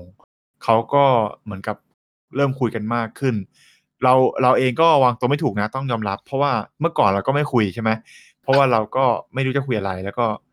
คือมันก็เด็กด้วยเราก็โตมาแบบนั้นอะเราก็ไม่สามารถจะเปลี่ยนพฤติกรรมเราไปคุยกับจ้อแจ้กันอะไรกับเขาอะไรเงี้ยเออซึ่งเราก็ไม่ได้เราไม่ได้โกรธอะไรเขาเว้ยแล้วเราก็รู้แหละว่ามันเป็นเรื่องของผู้ใหญ่เออแต่ก็เหมือนกับเราทำตัวไม่ถูกมากกว่าอะไรเงี้ยแล้วก็คำพูดเนี้ยคือเอ้ยไม่คำพูดเนี่ยมึงขยันพูดเนาะไอ้อะไรเนี่ยสัญญาณก็จังไหลมึงขยันพูดจริงเลยไอ้ต่อก็ประมาณว่าคือเรื่องที่แบบว่าเอออย่าอยู่บ้านแบบว่าอย่าอยู่บ้านใกล้กับญาติหรืออะไรเงี้ยในกรุงเทพผมว่ามันอาจจะใช้ได้เพราะว่ามันอาจจะมีเรื่องกระทบกระทั่งบางอย่างมันมีโอกาสเกิดขึ้นได้แต่ในแต่ในความเป็นจริงแล้วอ่ะมันก็มีความเป็นไปได้ที่ไอความโกรธความเกลียดเหล่านั้นมันอาจจะแปรแปรกลับไปเป็นความเข้าใจกันเหมือนเดิมก็ได้ซึ่งคือผมรู้สึกว่าพอเหตุการณ์นี้มันเกิดขึ้นอ่ะผมตกผลึกอย่างหนึ่งคือว่าคนเราไม่ควรเกลียดกันโกรธกันไปตลอดชีวิตไม่ควรที่จะแบบว่ากูเกลียดมึงจนขนาดไม่ตายไม่ไปเผาผีอะไรเงี้ยคือคำคนโบราณชอบด่ากันประมาณเนี้ยมึงตายนะกูจะไม่ไปเผาผีมึงเนี่ยคือคำพูดเขาคือเกลียดมากๆอันนี้คือเกลียดเข้ากระดูกดำแต่พอพอสุดท้ายแล้วเนี่ยพอเขาตายจริงเขาคุณก็ต้องไปอโหสิกรรมน้อยน้อยน้อยมากที่ที่คนจะแบบเกลียดกันขนาดไม่ไปจริงๆก็มีก็มีแหละแต่ก็แบบผมมองว่าเออคุณในในชีวิตของมนุษย์เนี่ยมันสั้นแล้วพอเจอเหตุการณ์แบบเนี้ยผมก็เลยนึกนึกได้ว่าเออว่ะมันมันมีโอกาสที่เราที่จะจากคนที่เราเกลียดกลับมาเป็นคนที่แบบเราคุยได้หรือบางทีเราคุยกันปกติวันนึงอาจจะเกลียดกันก็ได้หรือจะโกรธกันก็ได้แต่มันก็ไม่ได้เสมอไปมันไม่ได้จีรังยั่งยืนไม่ได้อยู่ตลอดอ่ะเออ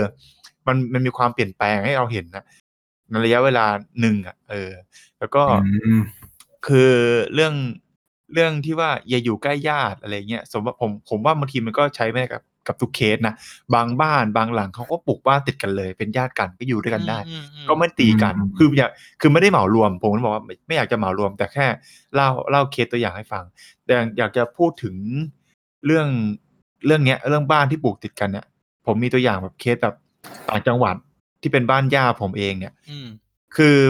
บ้านย่าผมเนี่ยก็คือเป็นสมัยก่อนเขาจะเป็นบ้านปู่ใช่ไหมปู่ผมก็จะปลูกกับปลูกบ้านติดกับพี่ชายเขาก็คือปู่ผมเป็นคนหนึ่งเหมือนกันเออคราวนี้อยู่บ้านอยู่ไปอยู่มาไม่รู้ท่าไหนตีกันอย่างนี้แหละ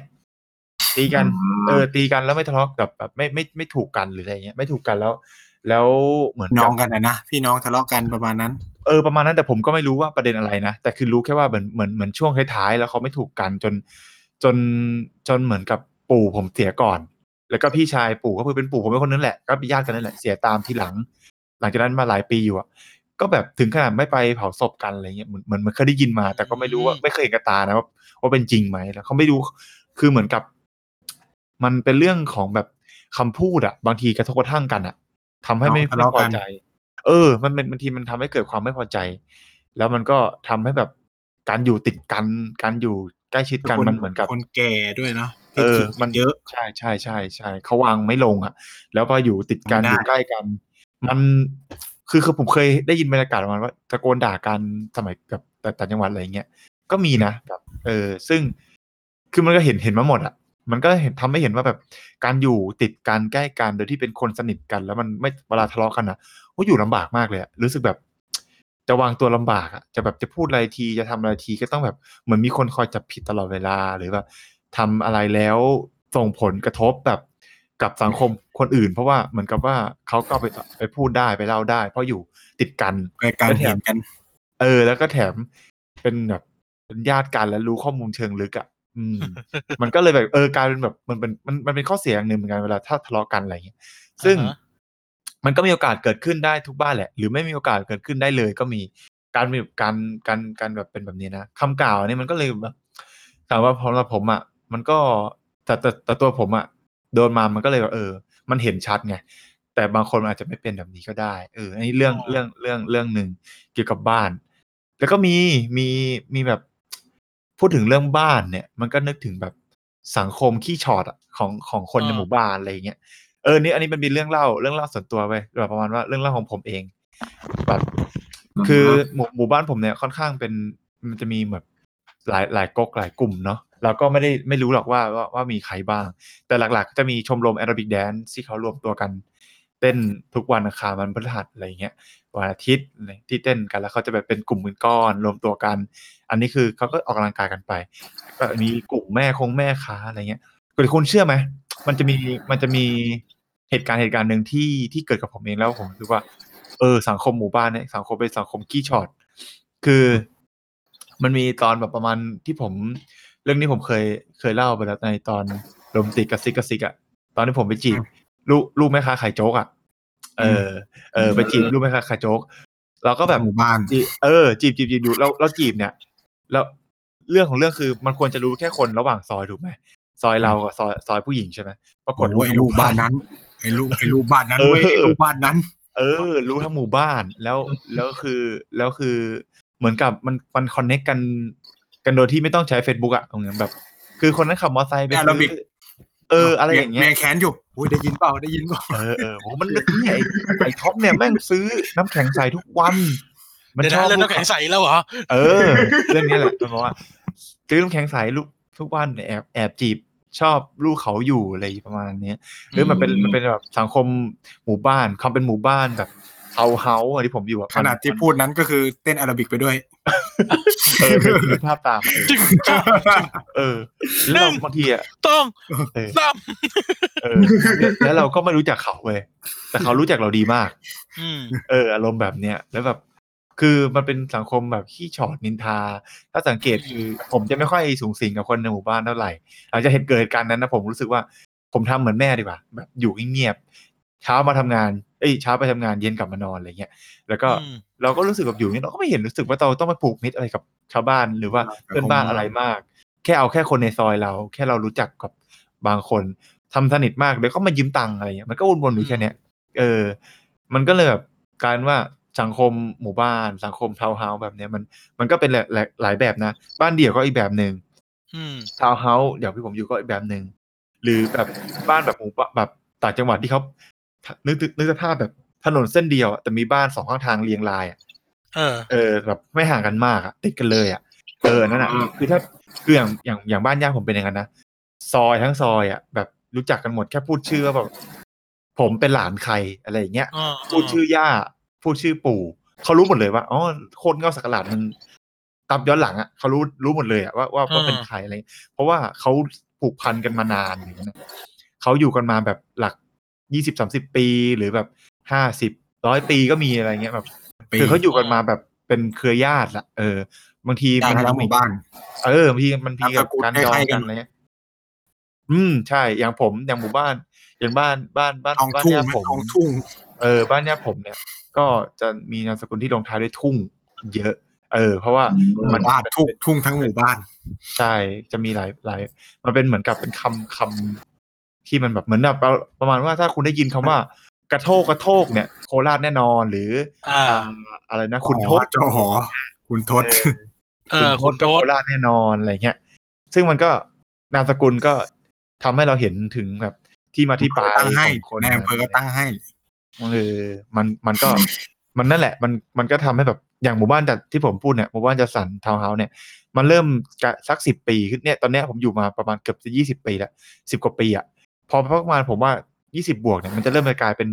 สังคมไหมครับต่างจังหวัดมากขึ้นนะเพราะว่าเหมือนกับมันอยู่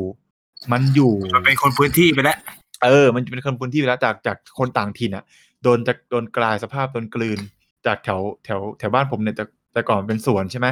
นนทบุรีคือสวนซะส่วนใหญ่อันนี้มันหมู่บ้านจัดสรรมันเยอะคนสวนจะน้อยเขาจะเรียกคนสวนคือคนสวนน้อยแล้วจะเป็นคนแบบต่างที่ต่างที่มาอยู่แล้วก็จะเริ่มกลืนแล้วก็กลายเป็นคนนับนนทบุรีแบบใหม่ซึ่งไม่ใช่คนนนทบุรีนั่งเดิมที่เป็นคนสวนทำสวนอะไรเงี้ยเออมันก็ไม่ใช่คนไม่ใช่เนทีฟนนทบุรีใช่ต้องพูดอย่างนั้นเพราะว่ามันมันมันมันก็เป็นเป็นเหมือนเป็นเป็นเรื่องของเชิงสังคมในพื้นที่ที่ว่าเออแต่ละพื้นที่มันก็จะมีอัตลักษณ์เอกลักษณ์คนละแบบอืมซึ่งซึ่งผมว่ามันเป็นเสน่ห์นะผมมองผมมองสำหรับผมอะเรื่องเล่าพวกนี้มันมันเป็นเสน่ห์ด้วยแล้วแบบอย่างเรื่องการปลูกบ้านพูดพูดให้สุดแบบคุณก็จะเห็นความความความแบบแตกต่างหรือว่าที่มาที่ไปผมเคยไปลงฟิลวิชาหนึ่งของ ของของคณะเป็นวิชาเป็นวิชาเกี่ยวกับ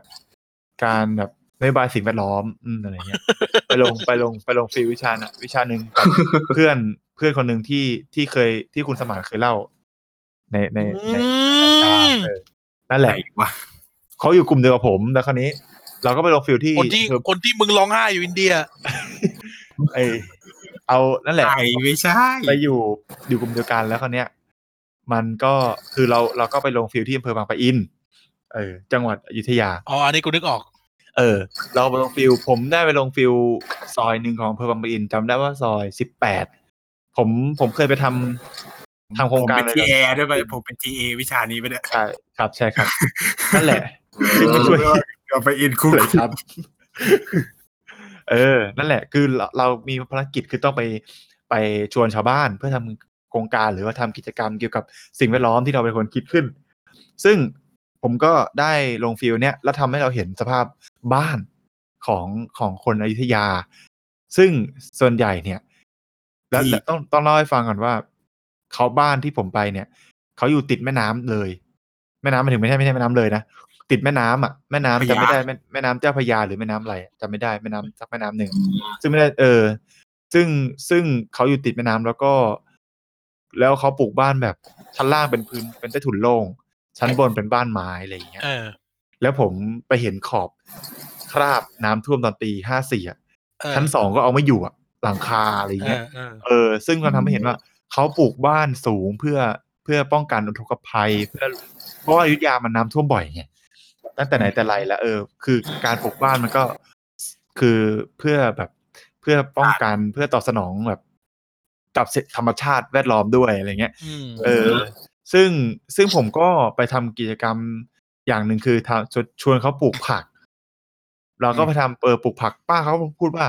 โอ้ยปลูกไปเดี๋ยวน้ำก็ท่วมหมดเออเออนั่นแหละเราก็เลยแบบเออทั้งเราหาอะไรที่มันไม่ต้องใช้ดินไหมหรืออะไรเงี้ยเราก็เลยคิดเป็นไอเดียแบบทำเป็นโมบายที่แบบใส่เป็นขวดพลาสติกเอามารีไซเคิลแล้วก็ปลูกเป็นอ่าต้นไม้สวยงามเช่นคุณนายตื่นสายอะไรอย่างเงี้ยแล้วก็ห้อยคุณนายตื่นสายที่แย่แล้วต้องปลูกหน่อยใช่ไหมครับต้องปลูกนั่นแหละปลูกเข้าไปแล้วก็ห้อยตามตามตามบ้านเออให้มันสวยงามซึ่งป้าก็ชอบนะแล้วผมก็ชวนเขาปลูกถั่วงอกเอออะไรเงี้ยซึ่งซึ่งซึ่งเป็นกิจกรรมนึงแต่แต่ที่จะจะเล่าเนี่ยก็คือสื่อว่าคือบ้าน บ้านของคนที่อยู่ติดน้ำเนี่ยส่วนใหญ่มักจะสร้างเป็นใต้ถุนบ้านสูงบ้านบ้านแถวบ้านย่าเขาก็เหมือนกันสุโขทัยเนี่ยบ้านใต้ถุนสูงเหมือนกันเออใครเป็นสุโขทัยเนี่ยที่มึงเถียงกันมาตั้งแต่ตอนจะไรเนี่ยเออกูนั่งฟังอยู่อ่ะเออสุโขทัยมีแม่น้ำกูบอกแล้วแต่ว่าบ้านแต่ว่าบ้านย่าผมเนี่ยห่างจากแม่น้ำยมคือห่างจากตัวเมืองเนี่ยประมาณ10 10กว่าโลสิบหกโลประมาณเนี้ยเออซึ่งซึ่งก็ไม่มีคลองแต่เขาสร้างสูงเพราะว่ายังไงมันก็เป็นทางน้ำเพราะว่ามึงไม่ชนะกูหรอกเออบอกแล้วว่าน้ำท่วมมันก็เลยต้องทางใต้ถุนสูงเห็นไหมน้ำมันมาตั้งแต่เหนือแล้วไอ้สัตว์มันไม่ได้มามันไม่ได้โผล่มาจากแม่น้ำยมแล้วมันก็ท่วมไอ้เหี้ยเออนี่เป็นไงคนท้องถิ่นไอ้สัตว์ก็มันท่วมมาจากอุทยานแห่งชาติรามคำแหงไงโอ้ไอ้สัตว์โอ้เดี๋ยวนะเดี๋ยวนะขอขอเบรกขอเบรกแป๊บนึงนะกูจบโรงเรียนนี้กูกูรู้ว่าไอ้อุทยานแห่งชาติเนี้ยนะมันสูงถ้าท่วมอุทยานแห่งชาติรามคำแหงนะท่วมทั้งประเทศแล้วไอ้เหี้ยบอกว่าน้ำน้ำมันมาจากนั้นน้ำมันมาจากภูเขาแล้วโอ้ไอ้สัตว์ดีมาอุทยานแห่งชาติรามคำแหงไอ้เหี้ยเขาหลวงเขาหลวงห่างจากบ้านย่ากูสิบห้าโลถ้าเขาหลวงทั่วบ้านย่ากูไม่อยู่ไปถึงตรงนี้ยังนิดเลยนะคุณดูนี่ถึงว่าน้ำป่าไงน้ำป่ามันไหลลงเออน้ำป่าโอเคมันกูบอกว่าน้ำป่าอย่าทำให้ตัวเองดูแย่เลยเพื่อนกูบอกว่าน้ำป่าไม่ได้บอกว่าน้ำท่วมภูเขาค่ะเออน้ำป่าโอเคน้ำป่าไหลทะลักลงมาเออเคยเห็นดูมึงจะพูดเลยแม่น้ำยมแม่น้ำยมโอ้ยเฮียทีเดียวน้ำเป็นน้ำดีแค่น้ำป่าชิบหายเออนั่นแหละก็จะบอกว่าที่ผมเล่ามาก็เป็นเป็นเป็นเรื่องเล่าเรื่องนึงเรื่องเล่าเกี่ยวกับบ้านที่ที่เคยเจอจริงๆแล้วก็คือจะบอกว่าถ้าเป็นบ้านคนทั่วไปอ่ะแบบคนที่ไม่ค่อยมีตังค์ก็จะปลูกบ้านแบบสูงๆเข้าไว้อ่ะเป็นเสาเสาเสาแล้วก็ด้านล่างเป็นใต้ถุนเขาปลูกเปนอนแล้วก็แบบทำประกอบอาชีพสานเสืออันนี้อันนี้เล่าถึงสุโขทัยนะที่ที่เป็นจริงๆภาพจริงๆที่เห็นก็คือเขาประกอบอาชีพแบบสานเสือเย็บผ้าอ่าแล้วก็แบบบางทีเขาเรียกอะไรอ่ะมันจะเป็นแบบฐานกระด้งหรือ หรือแบบทำแบบคล้ายๆแบบไม่ค่อยมีทำทำสวนเออทำนาทำนาหลักๆคือทำนาแต่ทำนาคือเขาก็แบบเอามาตากข้าวถ้าขับรถไปต่างจังหวัดก็จะเห็นแบบเขาจะเอาเหมือนกับพลาสติกที่เป็นตะข่ายที่ถ้าเป็นภาษาบ้านผมเขาเรียกลี่ปูตามพื้นถนนแล้วก็เอาข้าวข้าวที่แบบว่าเกี่ยวแล้วอ่ะเออตากแดดอืมเออให้มันแห้งเอออันนี้ก็จะเห็นประจำที่เห็นตั้งแต่เด็กนะมันก็จะเป็นเป็นอาชีพอืมนั่นแหละก็มันก็เป็นอาชีพอาชีพนึงแล้วมันก็คือเขาจะเขาคือคนคนต่างจังหวัดเขาจะรู้เขาจะรู้ว่าหน้าเนี้ยควรทำอะไรหน้าเนี้ยควรทำอะไรไม่ควรทำอะไรเออแล้วก็แบบอย่างเช่นเขาจะรู้ว่าอ๋อช่วงเนี้ยน้ำจะต้องท่วมนะเขาก็จะไม่ปลูกข้าวเออเนี่ยเขาก็จะรู้รู้รู้บางทีแม่นแม่นกว่ากรมอุตุอีกเออเพราะเขาอยู่กันมาแบบสิบยี่สิบปีอะบางระกรรมบางระกรรมเขาก็ไม่ค่อยแหกบางระกรรมพิษณุโลกไอสัตว์อยู่ๆก็พูดชื่ออำเภอขึ้นมามั่วส่วนมั่วชื่อมั่วเอาเอาอะไรพิษณุโลกอีกดูอีกพิษณุโลกอ่ะกูขอแป๊บนึงนะตอนมันพูดเรื่องแบบเศรษฐกิจพอเพียงเศรษฐกิจทฤษฎีใหม่แล้วโหเหี้ยดูดีดูดีพอหลังๆนะเหมือนมึงดรอปอ่ะอ้าวนี่กูกูกูเปิดแบบบางระกรรมเขาบอกว่าชื่อบางระกรรมมันมาจากมันโดนน้ำท่วมตลอดเขาเลยชื่อว่าบางระกรรมอ๋อแล้วมึงพูดทำไมก็หมายถึงว่าพื้นที่มันมีผลไงต่อการตั้งชื่อของบ้านต่างๆอะไรนี้นั่นแหละมันใกล้ๆสุโขทัยดีไงมันใกล้ๆสุโขทัยดีเออมันก็ใกล้มันก็ใกล้แหละเออเอออ่ะเพื่อนเต็มที่เออต่อนั่นแหละเออกูไม่รู้กูจะด่ามึงยังไงดีต่อต่อต่อเออก็จะเนี่ยผมผมก็โตมาคือผมผมอ่ะอยู่อยู่อยู่ตอนอยู่สุโขทัยอยู่ตั้งแต่เด็กอยู่จนแบบเป็นประถมอ่ะผมก็เห็นภาพแบบบ้านยกสูงชั้นบนเป็นไม้อะไรเงี้ยบ้านบ้านทวดผมอ่ะก็จะเป็นแบบนั้นก็จะเป็นแบบเป็นบ้านไม้ข้างบนชั้นล่างเป็นน้ำท่วมผมโตมากับการที่แบบเห็นน้ำท่วมเป็นเรื่องปกติอ่ะเราลงไปไปว่ายน้ำในในนาไปเล่นน้ำอะไรเงี้ยซึ่งซึ่งมันก็แบบคือเขาต้องปลูกบ้านแบบนั้นเพื่อเอาตัวรอดเขาไม่สามารถแบบปลูกบ้านชั้นเดียวเออแล้วแบบอยู่ยากยกเว้นบ้านย่าผมเป็นบ้านบ้านชั้นเดียวเพราะว่าต่ำมากพื้นพื้นต่ำน้ำท่วมทีก็ต้องแบบเทินของอะไรเงี้ยลำบากมากซึ่งซึ่ง มันก็มันอยู่ที่แบบนั่นแหละแล้วก็แบบพอพูดถึงเรื่องเรื่องบ้านคือเคยเห็นบ้านแบบบ้านริบบ้านที่แบบว่าเป็นแบบเป็นแพอยู่ในแม่น้ำยมอ่ะบ้านเป็นแพเออเคยเห็นบ้านแบบนั้นแล้วแบบเออเขาก็ผูกอยู่ริมน้ำอันนั้นก็จะเป็นอีกฟิลนึงนะแบบก็จะแบบสังเกตอาชีพเขาก็จะไม่ได้ไม่ไม่ไม่มาสารเสือก็ต้องแบบทำอาชีพเกี่ยวกับการแบบประมงหรือหาปลาอะไรอย่างเงี้ยเออซึ่งซึ่งเดี๋ยวนี้คงน้อยแหละเมื่อก่อนยังพอมีให้เห็นบ้างเดี๋ยวนี้คงคงน่าจะแบบมีการจัดระเบียบอืมแถวนั้นนะเออในในเมืองอาจจะพอนั่นอยู่ไม่ได้ไปไม่ได้ไปนานแล้วก็บ้านเนี่ยสังเกตอันนี้สังเกตสังเกตจากต่างจังหวัดนะที่ที่สุโขทัยเนี่ยนะบ้านมักจะปลูกปลูกติดกับวัดอ่าอ่าสร้างบ้านใกล้วัดใช่บ้านบ้านมักจะปลูกติดกับวัดคือเมื่อก่อนวัดก็ต้องบอกครับมันเป็นอะไรที่แบบเหมือนบ้านวัดโรงเรียนอ่ะอยู่ต้องอยู่ติดกันคืออย่างบ้านเนี่ยบวรเออหลักเออหลักหลักการนั่นแหละแล้วครั้งนี้แบบว่าคือบ้านอย่างอย่างบ้านเนี่ยผมอ่ะห่างจากโรงเรียนแค่สองคันนาถ้าภาษาตัวไทยก็จะสองบิ้งนาคือสองคันนาเออสองบิ้งนาเออสองบิ้งนาเดินแค่สองคันนาก็ถึงแล้วอะไรเงี้ยแล้วก็ถัดจากโรงเรียนก็จะเป็นวัดเลยแล้ววัดกับโรงเรียนมักอยู่ติดกันเพราะว่าโรงเรียนมันจะเป็นที่วัดเออคือเอาที่วัดมาสร้างเอาคนคนท่าคนแก่จะบอกว่าเอ้ยมันคือที่ป่าช้าเก่าแล้วก็จะมีเรื่องผีมาต่อหน้าต่อต่อต่อมาอะไรเงี้ยส่วนใหญ่นะโรงเรียนส่วนใหญ่มันจะเป็นที่ของวัดเออก็จะแบบมันก็จะเป็นแบบอารมณ์แบบนี้คืออยู่ติดติดวัดบ้านบ้านในจังหวัดเพราะว่ามันมันเป็นแหล่งรวมอะทั้งเรื่องแบบศาสนกิจเรื่องโรงเรียนแต่ก่อนเราเรียนวัดผมก็โตมากับการเรียนอนุบาลที่วัด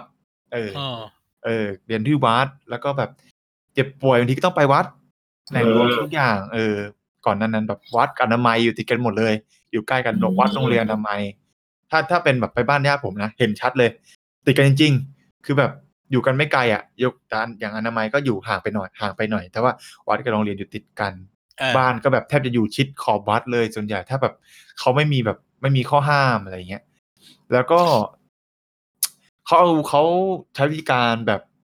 ก็อย่างที่บอกว่ามันไม่มีแม่น้ำไม่มีคลองเขาก็ใช้วิธีการแบบขุดบ่อเว้ยขุดสระเออเขาเรียกขุดสระขุดสระเออขุดสระแบบสระใหญ่แมคโครมาขุดอะไรเงี้ยอยู่อยู่ตรงใกล้ๆกับนาเพื่อแบบเวลาเขาจะต้องแบบเอาน้ำเข้านาแบบสูบน้ำเข้านาปล่อยน้ำใส่นาน้องใช่เพื่อใช่เพื่อปลูกข้าวอ่ะเออมาร้องเพลงปล่อยน้ำใส่นาน้องดิไม่ได้แล้วของคุณเพชรสหรัฐอเมริกานะเออนั่นแหละไม่แก่ด้วยไม่แก่ด้วยผัวไอ้ตั๊กแตนนั่นบ่โอ้ยเอ้ยอดีตอดีตอดีตอดีตเอ้ยเพิ่นบ่อยู่นำกันแล้วครับเออหาไปหาเว้าเออก็ประมาณประมาณนี้ประมาณนี้เรื่องบ้านที่ผมเจอแล้วก็ลามไปถึงแบบจังหวัดสังคมที่เห็นอะไรเงี้ยประมาณนี้จ้ะเดี๋ยวจัดคิวก่อนเดี๋ยวผมจะเก็บไอ้ไนท์เนี่ยไปคนสุดท้ายมึงนึกเรื่องไว้เรื่องต่อไปในเรื่องไอ้กายก่อนเดี๋ยวผมมาเล่าคนหลายบ้านคนหลายบ้านต้องเล่าเยอะหน่อยโอ้ขยันพูดเหลือเกินนะมึงเนี่ยเน็ตดีเน็ตดีเริ่มพูดแต่เรื่องดีๆทั้งนั้นนานๆจะได้งานจะได้ออกรายการคนฟังหลายพันมึงแค่ไม่โผล่มาเฉยมึงอยู่เมืองจีนมึงหยอกรายการกูยังไงไอ้เวนอัด Discordได้ได้เดี๋ยวที่หน้ามาอีกแต่เคลียร์กูเรื่องเน็ตก่อนนะแล้วก็เคลียร์กูเรื่องสุโขทัยด้วยแปะหน้าเพจเลยจะเหี้ยเดี๋ยวเอาแมปแปะหน้าเพจเลยกูนั่งกูนั่งฟังอยู่แบบกูดิมึงจะพูดยังไงต่อไอ้สัตว์เอาแมปแปะหน้าเพจเนี่ยวงแดงๆนั่นนี่มันอยู่ตรงนี้กูถึงขนาดต้องแบบไอ้เหี้ยกูอยู่มาตั้งแต่เด็กกูต้องไปเปิดแมปดูเลยว่ากูเนี่ยแบบสองกิโลสิบสองกิโลจริงๆกูนั่งกูนั่งเรียนมาไอ้สัตว์จะเหี้ยเค้าก็บอกปัญหาสุโขทัยคือแล้งเค้าเลยย้ายเมืองไปอยู่พิษณุโลกกูก็กลัวเรียนไปอย่างเงี้ยไอ้เหี้ยแล้วเหี้ยอยู่ที่เหี้ยนี่พอยังไงวะเนี่ยยังไงวะเนี่ยเอาอะไรเป็นแรงให้มันอยู่แรงสั่นคลอนความเชื่อกูเลยสัตว์มันไม่ใช่สั่นคลอนความเชื่อแล้วมันสั่นคลอนตำราประวัติศาสตร์หมดเลยเอออ่ะเอาคุณกายก่อนคุณกายเดี๋ยวเก็บไอ้นายไว้สุดท้ายตัวตัวตัวตัวตัวแรงของสุดท้ายตัวตัวดิ้นสุดท้ายเลยอ่ะปรากฏหลับเหี้ยเออกูจะหลับแล้วเลยเหี้ยต่อต่อต่อต่อจะพยายามกระชับหน่อยแล้วกันก็คืออ่ะบ้านกายกูเตรียมเรื่องเล่าไว้แล้วอ่ะเลย ถ้าเกิดกายพูดคำนี้ทุกคนน่าจะแบบพอจะนึกภาพออกบ้านกายบ้านคนจีนเอออืมเออทีนี้นะคราวนี้เนี่ยเคยวังเชาเป็กเวยเชาวาเปล่าผู้ไม่ใช่นี่เห่านี่เห่านี่เห่า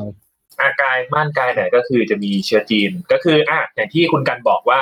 เอ่อส่วนมากเนี่ยคือการทำงานก็อยู่ในบ้านใช่ไหมไอ้อย่างบ้านผมเนี่ยก็คือขายทองเออ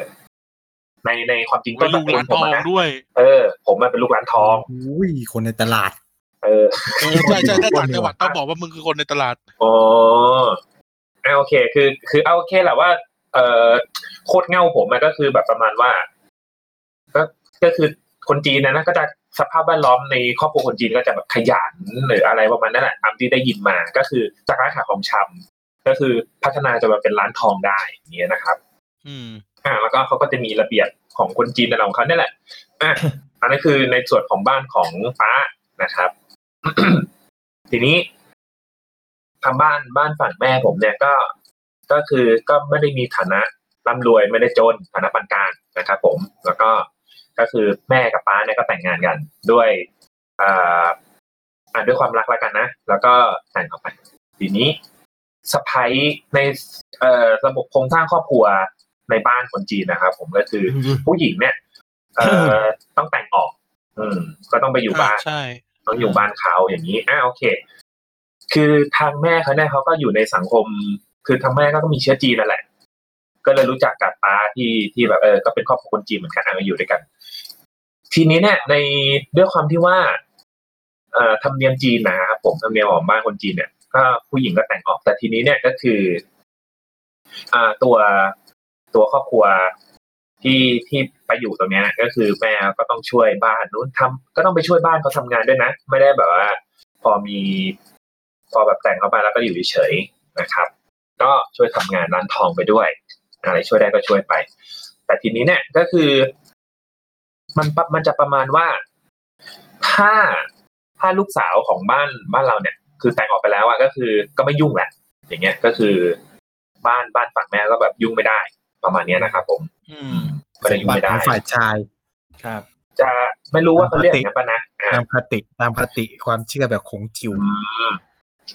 แบบอะไรนะแบบอะไรนะจิ๋วของจิ๋วของจิ๋วจื้อใช่ไหมของจื้อเขาคือของจื้ออะไรแบบนี้ใช่ไหมอะไรดีอ่ะโอเคทีนี้นะครับแต่ว่าปัญหามันอยู่ตรงที่ว่าเอ่อตัวถ้าเกิดว่าครอบครัวมีปัญหาขึ้นมาอะไรอย่างเงี้ยก็คือเขาก็จัดเขาได้จัดการกันในบ้านบ้านป้าเขาเนี่ยแหละเออครับครับผมฝ่ายแม่ก็จะยุ่งไม่ได้มันก็มีปัญหา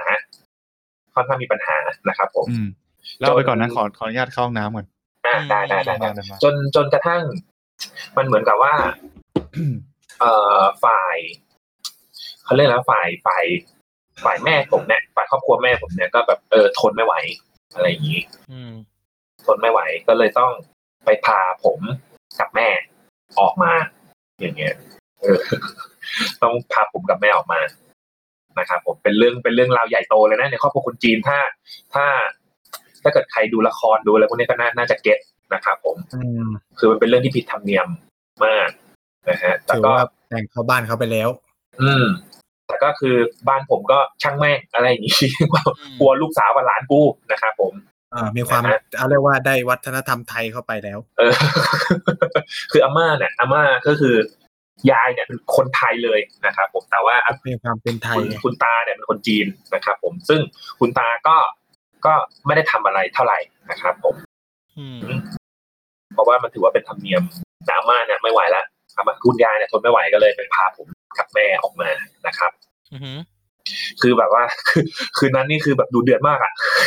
มันมีเรื่องเรื่องเล่าที่แบบผมเล่าไงก็แบบก็รู้สึกตลกอ่ะก็ประมาณว่ามีคืนนึงที่ที่แบบฝ่ายบ้านบ้านแม่ผมนะก็มาทั้งครอบครัวเลยนะขับรถมาตอนดึกเลยแล้วก็แล้วก็เหมือนกับว่าจะมารับตัว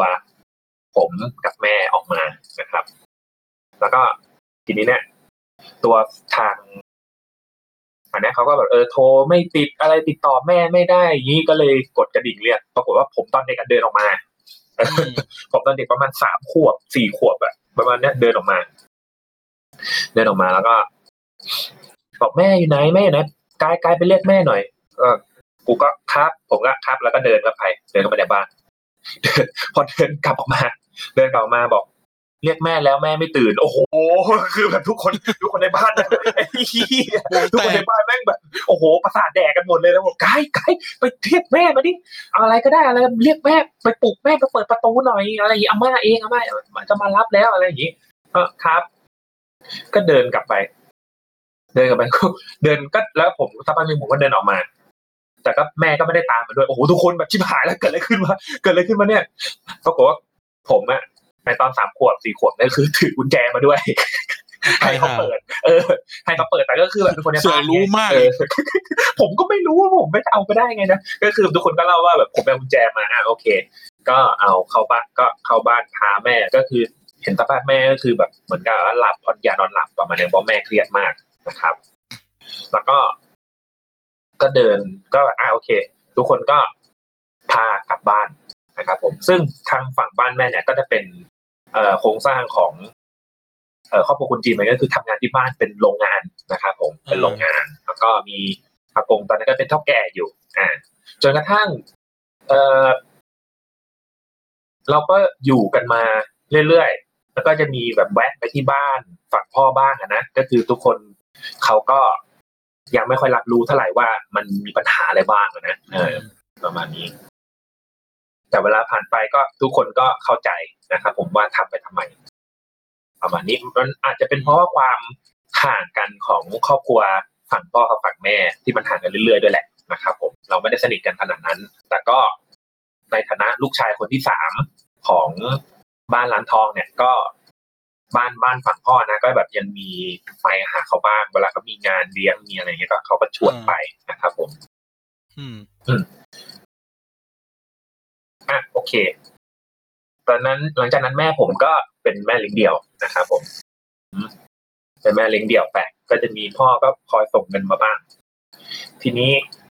ชีวิตผมก็ยังอยู่ก็ยังคงอยู่ในบ้านคนจีนอยู่นะครับผมก็ยังแบบอยู่เป็นครอบครัวที่แบบพร้อมหน้าพร้อมตานะก็แบบสุดแม้ว่าเราเราเราเคยย้ายบ้านมาสองทีแล้วก็แต่ว่าไม่ว่าจะอยู่ที่บ้านไหนเนี่ยเราก็จะแบบมีแบบประมาณว่าทุกธรรมเนียมอ่ะก็จะแบบประมาณจะคล้ายๆกันเกือบทุกบ้านก็คือเวลาเวลากินข้าวเนี่ยก็คือห้ามคุยเรื่องงานประมาณเนี้ยอืมอ่าเพราะว่ากินข้าวคือกินข้าวนะครับผมเวลาพักแล้วก็พอมันเหมือนกับน่าจะเป็นประมาณ ในตอนกินข้าวก็คือประมาณห้ามคุยเรื่องงานด้วยเออห้ามคุยเรื่องงานถึงถึงแรกๆนะผมจะโดนตอนนี้แบบเขาเรียกอะไรนะจะมีอยู่ช่วงนึงแหละที่แบบโดนดุว่าเอ้ยแบบสไลด์มือถือบ่อยจังตอนกินข้าวก็เล่นมือถืออย่างเงี้ยเออก็จะมีโดนดุบ้างนะครับผมแต่ว่าพอเวลาผ่านไปปุ๊บก็ก็เล่นกันทุกคนนะอะไรเงี้ยก็สไลด์มือถือกันเกือบทุกคนนะครับแต่ส่วนมากเนี่ยก็คือจะประมาณว่าอย่าเล่นมือถือตอนกินข้าวให้เอ่อน้องชายผมลูกพี่ลูกน้องผมนี่เป็นเด็กเด็กน้อยนะอย่าเล่นมือถือให้เด็กๆเห็นเพราะว่าเออเดี๋ยวเด็กไม่กินข้าวอะไรประมาณนี้อ่ะก็จะเป็นระบบในครอบครัวไปแล้วก็ตัวบ้านผมเนี่ยก็ตอนที่ตอนที่เรามาย้ายมาอยู่ตอนบ้านบ้านหลังปัจจุบันนะครับผมก็ตกลงกันไว้ว่าเอ่อไม่ไม่ค่อยอยากให้มีทีวีเออไม่ค่อยอยากให้มีทีวีในห้องส่วนตัวเพราะว่าเวลาจะดูทีวีกันอ่ะก็ให้มันรวมกันให้มันรวมกันข้างล่างแล้วก็แบบดูกันเป็นชั่วโมงครอบครัวเป็น Family Time อะไรประมาณนี้อันนี้คือก็คือเจ้าของบ้านก็คือตัวอ่าตัวกูตัวน้องชายแม่นะอ่ะกูอ่ะครับผมก็เป็นคนพูดแต่ห้องเขามีทีวีนะอะไรวะกูก็ไม่รู้เหมือนกันบ้านกูก็แปลกๆอ่ะเออแล้วก็ก็ประมาณตัวตัวบ้านก็จะสังคมภายในบ้านก็จะแบบเออทุกคนก็จะช่วยกันนะครับผมทำงานบ้านบ้างอะไรอย่างเงี้ยมันก็จะแต่ว่าส่วนตัวผมมันจะมีปัญหาค่อนข้างที่แบบว่าเวลาผมทำงานอะไรอยู่เงี้ยก็จะมีแบบว่าอ่ะไปกวาดใบไม้หน่อยไปตัดต้นไม้หน่อยอะไรอย่างเงี้ยซึ่งมันก็จะเป็นนิสัยที่ไม่ค่อยดีของผมที่แบบผมก็จะแบบชักจะมีสีหน้าที่แบบเอ้ยทำงานอยู่นะอะไรอย่างเงี้ยแล้วว่าเวลาที่แบบไม่ว่าจะตอนเรียนหรือว่าตอน ตอนทำงานแล้วอ่ะนะเออมันก็ซึ่งผมก็ลองมาคิดดูอ่ะสาเหตุเนี่ยเออมันเหมือนกับว่าไอไอความที่เป็นครอบครัวใหญ่แบบนี้ด้วยมั้งมันเลยทำให้แบบความเป็นพื้นที่ส่วนตัวในบ้านเราอ่ะมันก็จะแบบน้อยลงไปหน่อยเออเออเอออันนี้อันนี้ก็คือสิ่งที่ผมคิดได้นะสำหรับคนที่มีมีมีบ้านแบบนี้เออแป๊บนึงนะแป๊บนึงนะครับคือจะบอกว่าเออมันมันมันมันเป็นมันมีเรื่องแบบนี้เกิดขึ้นในยุโรปเหมือนกันก็คือถ้าใครเคยไปเที่ยวแบบพวกที่เป็นเหมือนปราสาทไอ้พวกวังอ่ะวังในศตวรรษที่สิบเจ็ดสิบแปดอ่ะแวร์ซายหรือแม้กระทั่งวังแบบวินซงวินเซอร์อะไรเงี้ยในในยุคนึงอ่ะการออกแบบพื้นที่เขาเราก็ไม่รู้เรื่องสถาปัตย์นะแต่หมายว่าการออกแบบพื้นที่เขาอ่ะเขาจะทำให้ทุกห้องกับประตูมันเชื่อมกันหมดเลยเว้ยอ๋อทุบกำแพงหมดไม่ไม่ไม่ไม่หมายถึงว่าแบบมึงเปิดประตูปั๊บเข้าห้องนึงใช่ไหมจะมีประตูประตูนึงรออยู่แล้วมึงเปิดไปไม่จะเป็นอีกห้องนึงเลยเว้ยคือคือรัดรัดรัดกันไปเรื่อยๆวางแบบเอาตัวเน็ตอ่ะเออรัดรัดรัดรัดรัดกันเข้าไปหมดเลยอ่ะเออตอนอยู่โปรตุเกสอ่ะตอนที่แบบยังอยู่ยังอาศัยอยู่โปรตุเกสอ่ะเวลาเขาพาไปเที่ยวแบบปราสาทวังพวกเนี้ยก็เจอเว้ยกูงงว่าเกิดอะไรขึ้นก็คือเหมือนกับว่าตอนนั้นเขามีความคิดว่าแบบบาวดารี่เรื่องส่วนตัวมันมันไม่มีใช่คำนี้เออเออเออเหมือนกับว่าแบบเหมือนห้องนอนห้องนอนอ่ะไม่เปิดมาไม่ไปอีกห้องนึงแล้วคนอื่นก็เปิดเข้าห้องนอนได้เหมือนกันอะไรเงี้ยเออเออจะหลักประมาณนี้คล้ายๆกันอืม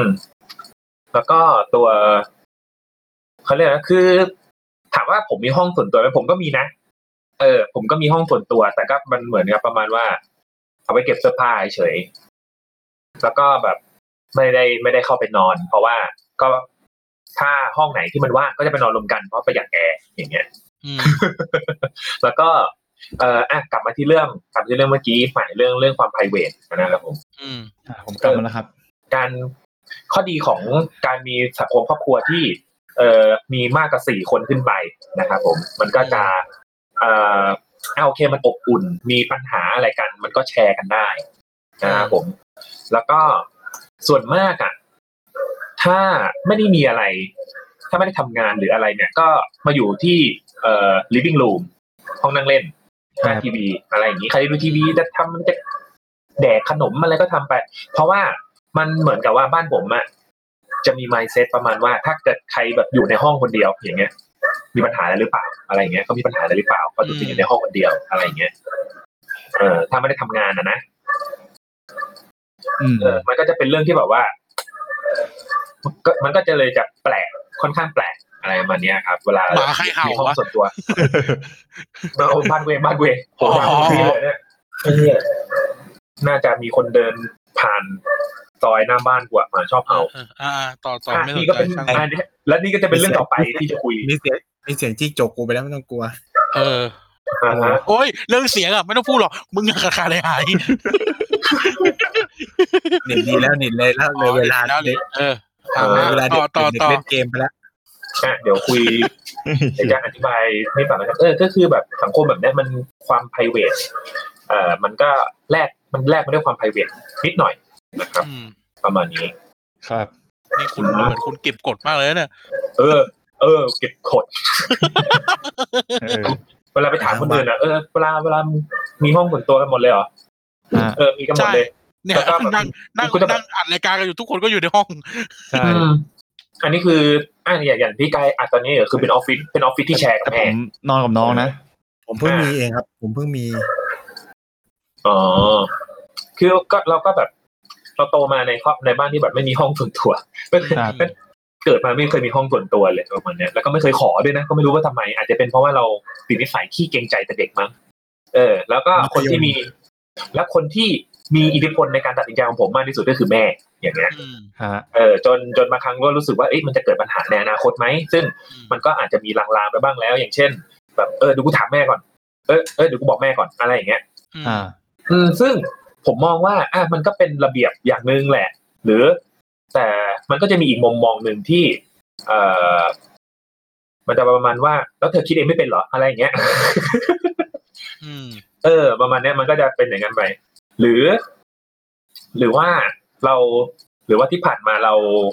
เขาเรียกอะไรนะเวลาเราอยู่ในบ้านอ่ะเราเราทำตัวที่แบบไม่เหมาะสมกับเอ่อการตัดสินใจนี้ไหมอะไรอย่างเงี้ยมันก็อยู่ที่ตำแหน่งภายในบ้านในระดับระดับเขาเรียกอะไรนะ เอ่อความมีอำนาจในบ้านก็ไม่ไม่เชิงขนาดนั้นหรอกแต่ว่าเอ่อแต่เอาความจริงอ่ะคนที่มีเขาเรียกอะไรนะมีตัดสินใจเออใช่ครับขอบคุณมากครับตัดสินใจในบ้านส่วนมากจะเป็นปู่ปู่ทัศน์นะครับก็คือน้องชายแม่ครับประมาณนี้แล้วก็อ่ะโอเคภายในบ้านก็จะประมาณนี้สำหรับอันนี้เมื่อกี้มันจบเรื่องที่แบบเออครอบครัวที่อยู่กันมากกว่าสี่คนมันจะ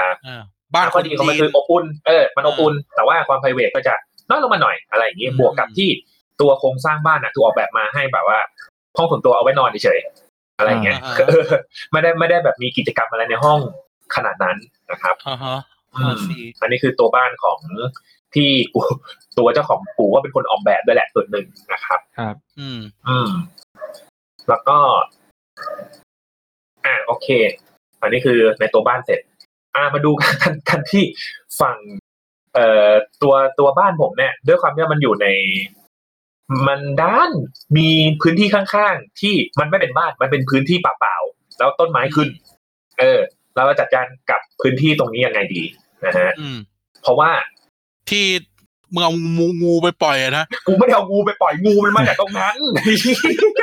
งูมาจากตรงนั้นเออกูหลอกกูมาแล้วมึงเอางูไปปล่อยสามเด็กเล่นเด็กอ่ะนะไม่ใช่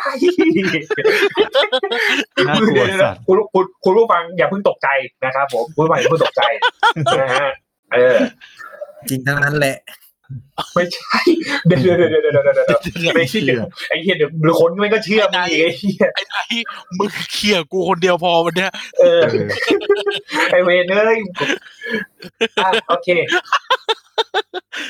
โอเคโอเคบ้านผมข้างไอ้พื้นที่ข้างผมแม่งก็ไม่มีใครมาสร้างบ้านสักทีนึงมันก็เป็นป่าอยู่ตรงนั้นแหละนะครับผมมามาจะสิบปีละเออโอเคมันเคยมีแคมป์คนนึงไม่กูไม่รู้ว่าเป็นคือทุกคนเขาเรียกอะไรนะตอนนี้ทุกคนแถวเนี้ยไม่รู้ว่ามันเป็นที่ใครกันแน่ตอนเนี้ยเอออืมไม่ไม่แน่ใจว่าเป็นที่ใครเว้ยก็เลยไม่มีใครตั้งใจจะทำอะไรกันสักทีกูไปซื้อไหมให้กูไปซื้อกูปลูกบ้านในข้างมึงไหมเอาเลยเอาเลยเอาเลยมึงมึงจะให้มานอนบ้านกูแทนเออมันไม่เลวมันก็แต่คนเวิร์กฟอร์มโฮมเยอะๆเนี่ยมันจะเป็นประมาณนั้นแต่ผมผมโอเคที่เวิร์กในโฮมนะแต่ก็แต่ก็แบบเขาเรียกว่าอะไรนะคุณคุณเหลือแค่ห้องส่วนตัวเท่านั้นแหละอ่ะโอเคทีนี้เออเขาเรียกว่าอะไรนะอ๋อมันก็จะแบบข้างบ้านก็จะมีเอ่องูมาเรื่อยๆอะไรอย่างเงี้ยเอ่อที่แปลกที่แบบไม่ค่อยเหมือนชาวบ้านเขาเนาะนะเป็นเพื่อนบ้านพิเศษบ้านบ้านบ้านใหญ่ๆไอ้หลังถัดไปแม่งก็ไม่แม่งก็ไม่เลื้อยเข้ามานะไม่ต้องมันเลื้อยเข้ามาบ้านกูกูไม่เข้าใจเหมือนกันบ้านหรือหรือบ้านกูมีหมาหรืออะไรก็ไม่รู้แล้วก็ทั้งทั้งบ้านเล็กงูใหญ่มาหมดเออเออมันนี้แล้วก็ยิ่งแบบเออแล้วก็แต่แต่โชคดีที่ว่าบ้านผมอ่ะเออสุดไอหมาที่บ้านผมอ่ะเป็นลาบราดอร์อ่าตาดีมากอ๋อลาบราดอร์เออคือแบบคือมันตัวไหนขนุนน่ะนะเออขนุนนะตอนนี้คือไปคุยกับล่าลีลาวดีไปแล้วนะครับผมไปเกิดใหม่ละทีนี้เนี่ยคือคือขนุนเนี่ยด้วยด้วยความสัญชาตญาณลาบราดอร์นะมันเห็นสัตว์เล็กหนูอย่างเงี้ยมันก็เห็นจับได้ด้วยนะแล้วทีนี้เนี่ยงูเลื้อยขึ้นต้นไม้อย่างเงี้ยเห่าทั้งคืนเลยทุกคนคิดว่ามันหิวข้าวอะไรอย่างงี้ตอนแรกๆทุกคนคิดว่ามันหิวข้าวปรากฏว่าส่องไฟขึ้นมาเฮ้ยงูอะไรอย่างเงี้ยแล้วมันเห่าเป็นชั่วโมงคือแบบมันพูดได้มันคงพูดแล้วไอ้สัตว์งูมึงช่วยสนใจกูหน่อยอะไรอย่างเงี้ยงูกูบอกว่างูแล้วมันเห่าเป็นชั่วโมงไงแล้วก็แบบเจ้าเอาไปผูกมันก็ร้องพอมันเงียบปล่อยมันก็ไปเห่าที่ต้นไม้เดิมโอ๊ยอันนี้ไม่ใช่แล้วปรากฏว่างูไอ้เหี้ยงูจริงๆไอ้เหี้ยอันนี้คือข้อดีของการมีหมาไว้ในบ้านแต่แล้วแต่ต้องเป็นหมาที่ถูกพันด้วยนะเออมีสัตว์เลี้ยงไว้ในบ้านที่แบบต้องถูกหน้าที่มันอ่ะเอออันนี้ก็คือท่านเอกหนุนก็ทำหน้าที่ของมันไปนะครับแล้วก็บางทีก็เพื่อนบ้านงูเลื้อยข้ามบ้านกูไปอีกบ้านหนึ่งก็มีเอออันนี้แค่เรื่องงูแล้วเนี่ยอ่ะแล้วก็แล้วก็แบบเลื้อยเลื้อยหลังเลื้อยผ่านบ้านเขาก็ก็แบบเฮ้ยงูอ่ะตอนแรกก็กะจะไปนอนแล้วให้ปล่อยให้มันเลื้อยเข้าบ้านเข้าไปแล้วบอกเอี่ยไม่ได้ว่ะแล้วก็เดินออกไป ก็เลยเดินไปกดกิ่งบอกพี่มีงูอยู่หลังบ้านอะไรอย่างเงี้ยเขาก็งงๆค่ะเหมือนมีงูเนี่ยแล้วท้าบูธอ่ะเออความรู้สึกเขาคงแบบมีงูอยู่แล้วท้าบูธฉันเหรออะไรเงี้ยแต่มีงูอยู่ในหลังบ้านพี่โว้ยอะไรเงี้ยพี่เดินไปดูอะไรอย่างงี้กว่าเขาจะกว่าเขาจะอ้อยอีกเดินกันไปอ๋องูจริงๆหยิบกล้องมาถ่ายรูปอะไรอย่างเงี้ยเออครับพี่พี่ตกใจกันหน่อยสิอะไรอย่างงี้เออพี่แบบต้องทำอะไรสักอย่างที่อะไรอย่างงี้แล้วแล้วก็ตรงในซอยเนี้ยมันค่อนข้างที่จะมีในมันเคยมีไฟไหม้เออมันเคยมีไฟไหม้อยู่ท้ายซอยเพราะว่ากว่ากว่าที่ซอยเนี้ยจะเป็นแบบบ้านปูนอย่างเงี้ยมันก็แบบเป็นบ้านไม้ซะเยอะอะไรอย่างเงี้ยจนจนกระทั่งไฟไหม้จนกระทั่งไฟไหม้เขาก็เลยเออรีโนเวทบ้านเริ่มอะไรกันนะครับก็ประมาณนี้เรื่องบ้านอันแสนสุขของของกายนะครับประมาณนี้ประมาณนี้โอเคเอ่ออีไนท์มึงคนสุดท้าย เก็บเก็บเก็บตัวดิเก็บตัวเก็บตัวบึ้มไว้ตัวสุดท้ายเมื่อกี้น่าจะแบบอ่ะโอเคไนท์มึงคนสุดท้ายอะไร ผมจะผมจะเล่าเรื่องรีรันหน่อยแต่ว่าเรื่องนี้เคยเล่าไปตอนเทปสงกรานต์เว้ยซึ่งตอนนี้เทปสงกรานต์มันฟังไม่ได้แล้วในช่อง Infinity Podcast ก็คือก็อยู่ในโรงอาหารพอดแคสต์เนี่ยโรงอาหารพอดแคสต์ไม่อัพไม่มีกูไม่มีกูไม่มีมาสเตอร์เทปนี้ต้องไปขอพี่ไผ่เออเออถ้าถ้าคุณครูไผ่ฟังอยู่นะครับเอาลงด้วยนะครับครับลงแดงแมนก็ยังไม่ลงสักทีเนี่ยรอรออยู่รออยู่อ่ะเรื่องนี้คือตะกี้เราเราตอนแรกเราคุยกันแบบจริงจังว่าแบบบ้านมันเป็นแบบที่บอกเรื่องศาสนาเนาะเออก็จะเล่าเรื่องเค้าเรียกอะไรนะเล่าเรื่องว่าแบบเอ่องี้ต้องบอกว่าผมเนี่ยผมเนี่ยเกิดมาในครอบครัวแบบไฮบริดก็คือก็คือคุณตาเนี่ยคุณตาเนี่ยนับถือศาสนาพุทธครับเออคุณยายเนี่ยนับถือศาสนาคริสต์ทีนี้เอ่อพอเราโตมาเราก็เรียนรู้ทั้งสองศาสนาแต่ว่าด้วยความไม่รู้อะด้วยความเท่มั้งก็เลยก็เลยไปโบสถ์เออก็คือหมายว่าไปนับถือศาสนาคริสต์นี่ก็เท่เออใช้คำว่าเท่ไปโบสถ์นับถือศาสนาคริสต์ซึ่งใครใครถามว่าอู้เป็นคริสต์เออเป็นคริสต์พวกคนตีนคนน่ะเหมือนเหมือนที่เหมือนที่อะไรนะน้องน้องฟีดพอดมาตอบทวิตอะเหมือนกับว่าผมแชร์ว่าจะชนะหลวงพ่อปาโมดด้วยรายการหลวงพ่อปาร์ตี้ใช่ไหม แล้วแล้วน้องก็บอกว่าแบบโอ้ตกนรกอะไรเงี้ยตกนรกเลยนะครับก็เลยตอบเขาว่าไม่เป็นไรครับเป็นคริสต์เท่เท่เอาผมผมพนมมือไม่ได้ผมเป็นคริสต์พนมได้ไอ้สัตว์กูยังเล่าเรื่องของขังกันเลยจำไม่ได้เหรอตอนนั้นเออแต่ anyway เนี่ยคือเรื่องก็คือเรื่องของเรื่องคือว่าความเป็นคริสต์ของผมแม่งเป็นเรื่องของชุมชนโดยแท้จริงเว้ยเออเป็นแบบเป็นเรื่องของชุมชนโดยแท้จริงก็คือก็คือในในอำเภอเนี้ยในอำเภอในอำเภอเนี้ยในบนยอดดอยยอดดอยนึง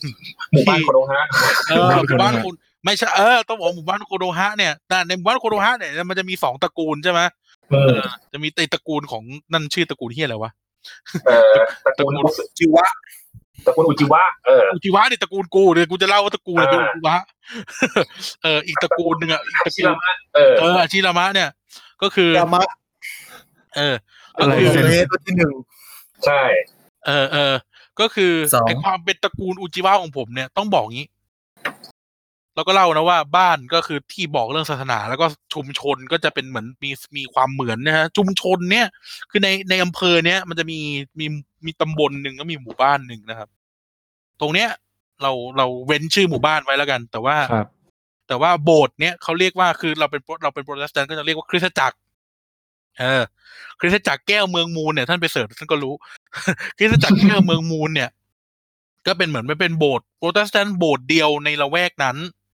เออซึ่งซึ่งคุณยายเนี่ยมาจากหมู่บ้านนี้เออแล้วก็มาแต่งงานกับคุณตาซึ่งเป็นคนอยู่อีกหมู่บ้านนึงนะครับเออก็สุดท้ายก็มาอยู่ในบริเวณที่เหมือนเป็นเทศเขตเทศบาลอ่ะทุกวันนี้บ้านก็อยู่ในเขตเทศบาลเนาะเออผมเนี่ยก็เลยถูกถูกส่งไปนะครับในวันอาทิตย์ก็คือ Sunday School อ่ะก็คือเรียนพระคัมภีร์ไปโบสถ์อะไรเงี้ยที่คริสตจักรนี้เออซึ่งตอนเด็กๆเนี่ยเราก็ไม่ค่อยรู้เรื่องเว้ย ไม่ค่อยไม่ค่อยรู้เรื่องว่าแบบทำไมโบสถ์ถึงอยู่ตรงนี้ทำไมเขาให้หวัดดีคนนู้นคนนี้เต็มไปหมดใช่ไหมเออเออเขาโตมาก็เริ่มรับรู้เว้ยก็คือ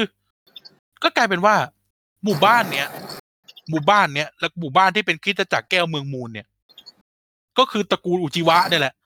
ก็คือเอาง่ายๆคือทุกคนแม่งเป็นญาติกันหมดเลยเว้ยอืมเออทุกคนเป็นญาติกันแบบญาติกันแบบโดยทางใดทางหนึ่งอะเป็นญาติกันหมดเลยเออแล้วมันก็กลายว่าทุกคนก็แบบนับถือคริสต์หมดเลยทั้งหมู่บ้านอ่าฮะเออทุกคนก็แบบมาตรงนี้มาตรงนี้อะไรเงี้ยเออเขาแบบนับถือคริสต์ก็เราก็แบบอ๋อคนนั้นอย่างนั้นนะคนนี้อย่างนี้เราก็เลยเห็นว่าอ๋อการรวมกันของคือตอนแรกก็ต้องบอกว่ามันเป็นการรวมกันของคนนับถือศาสนาเดียวกันนะเนาะเออแล้วก็แบบมาสร้างนู่นสร้างนี่รู้ไปรู้มาก็กลายเป็นว่าอ๋อไอ้เหี้ยที่ดินที่เป็นโบสถ์อ่ะก็ที่ดินกูอะไรเงี้ยอ่าก็เป็นที่ดินบ้านกูเลยอะไรเงี้ยเออ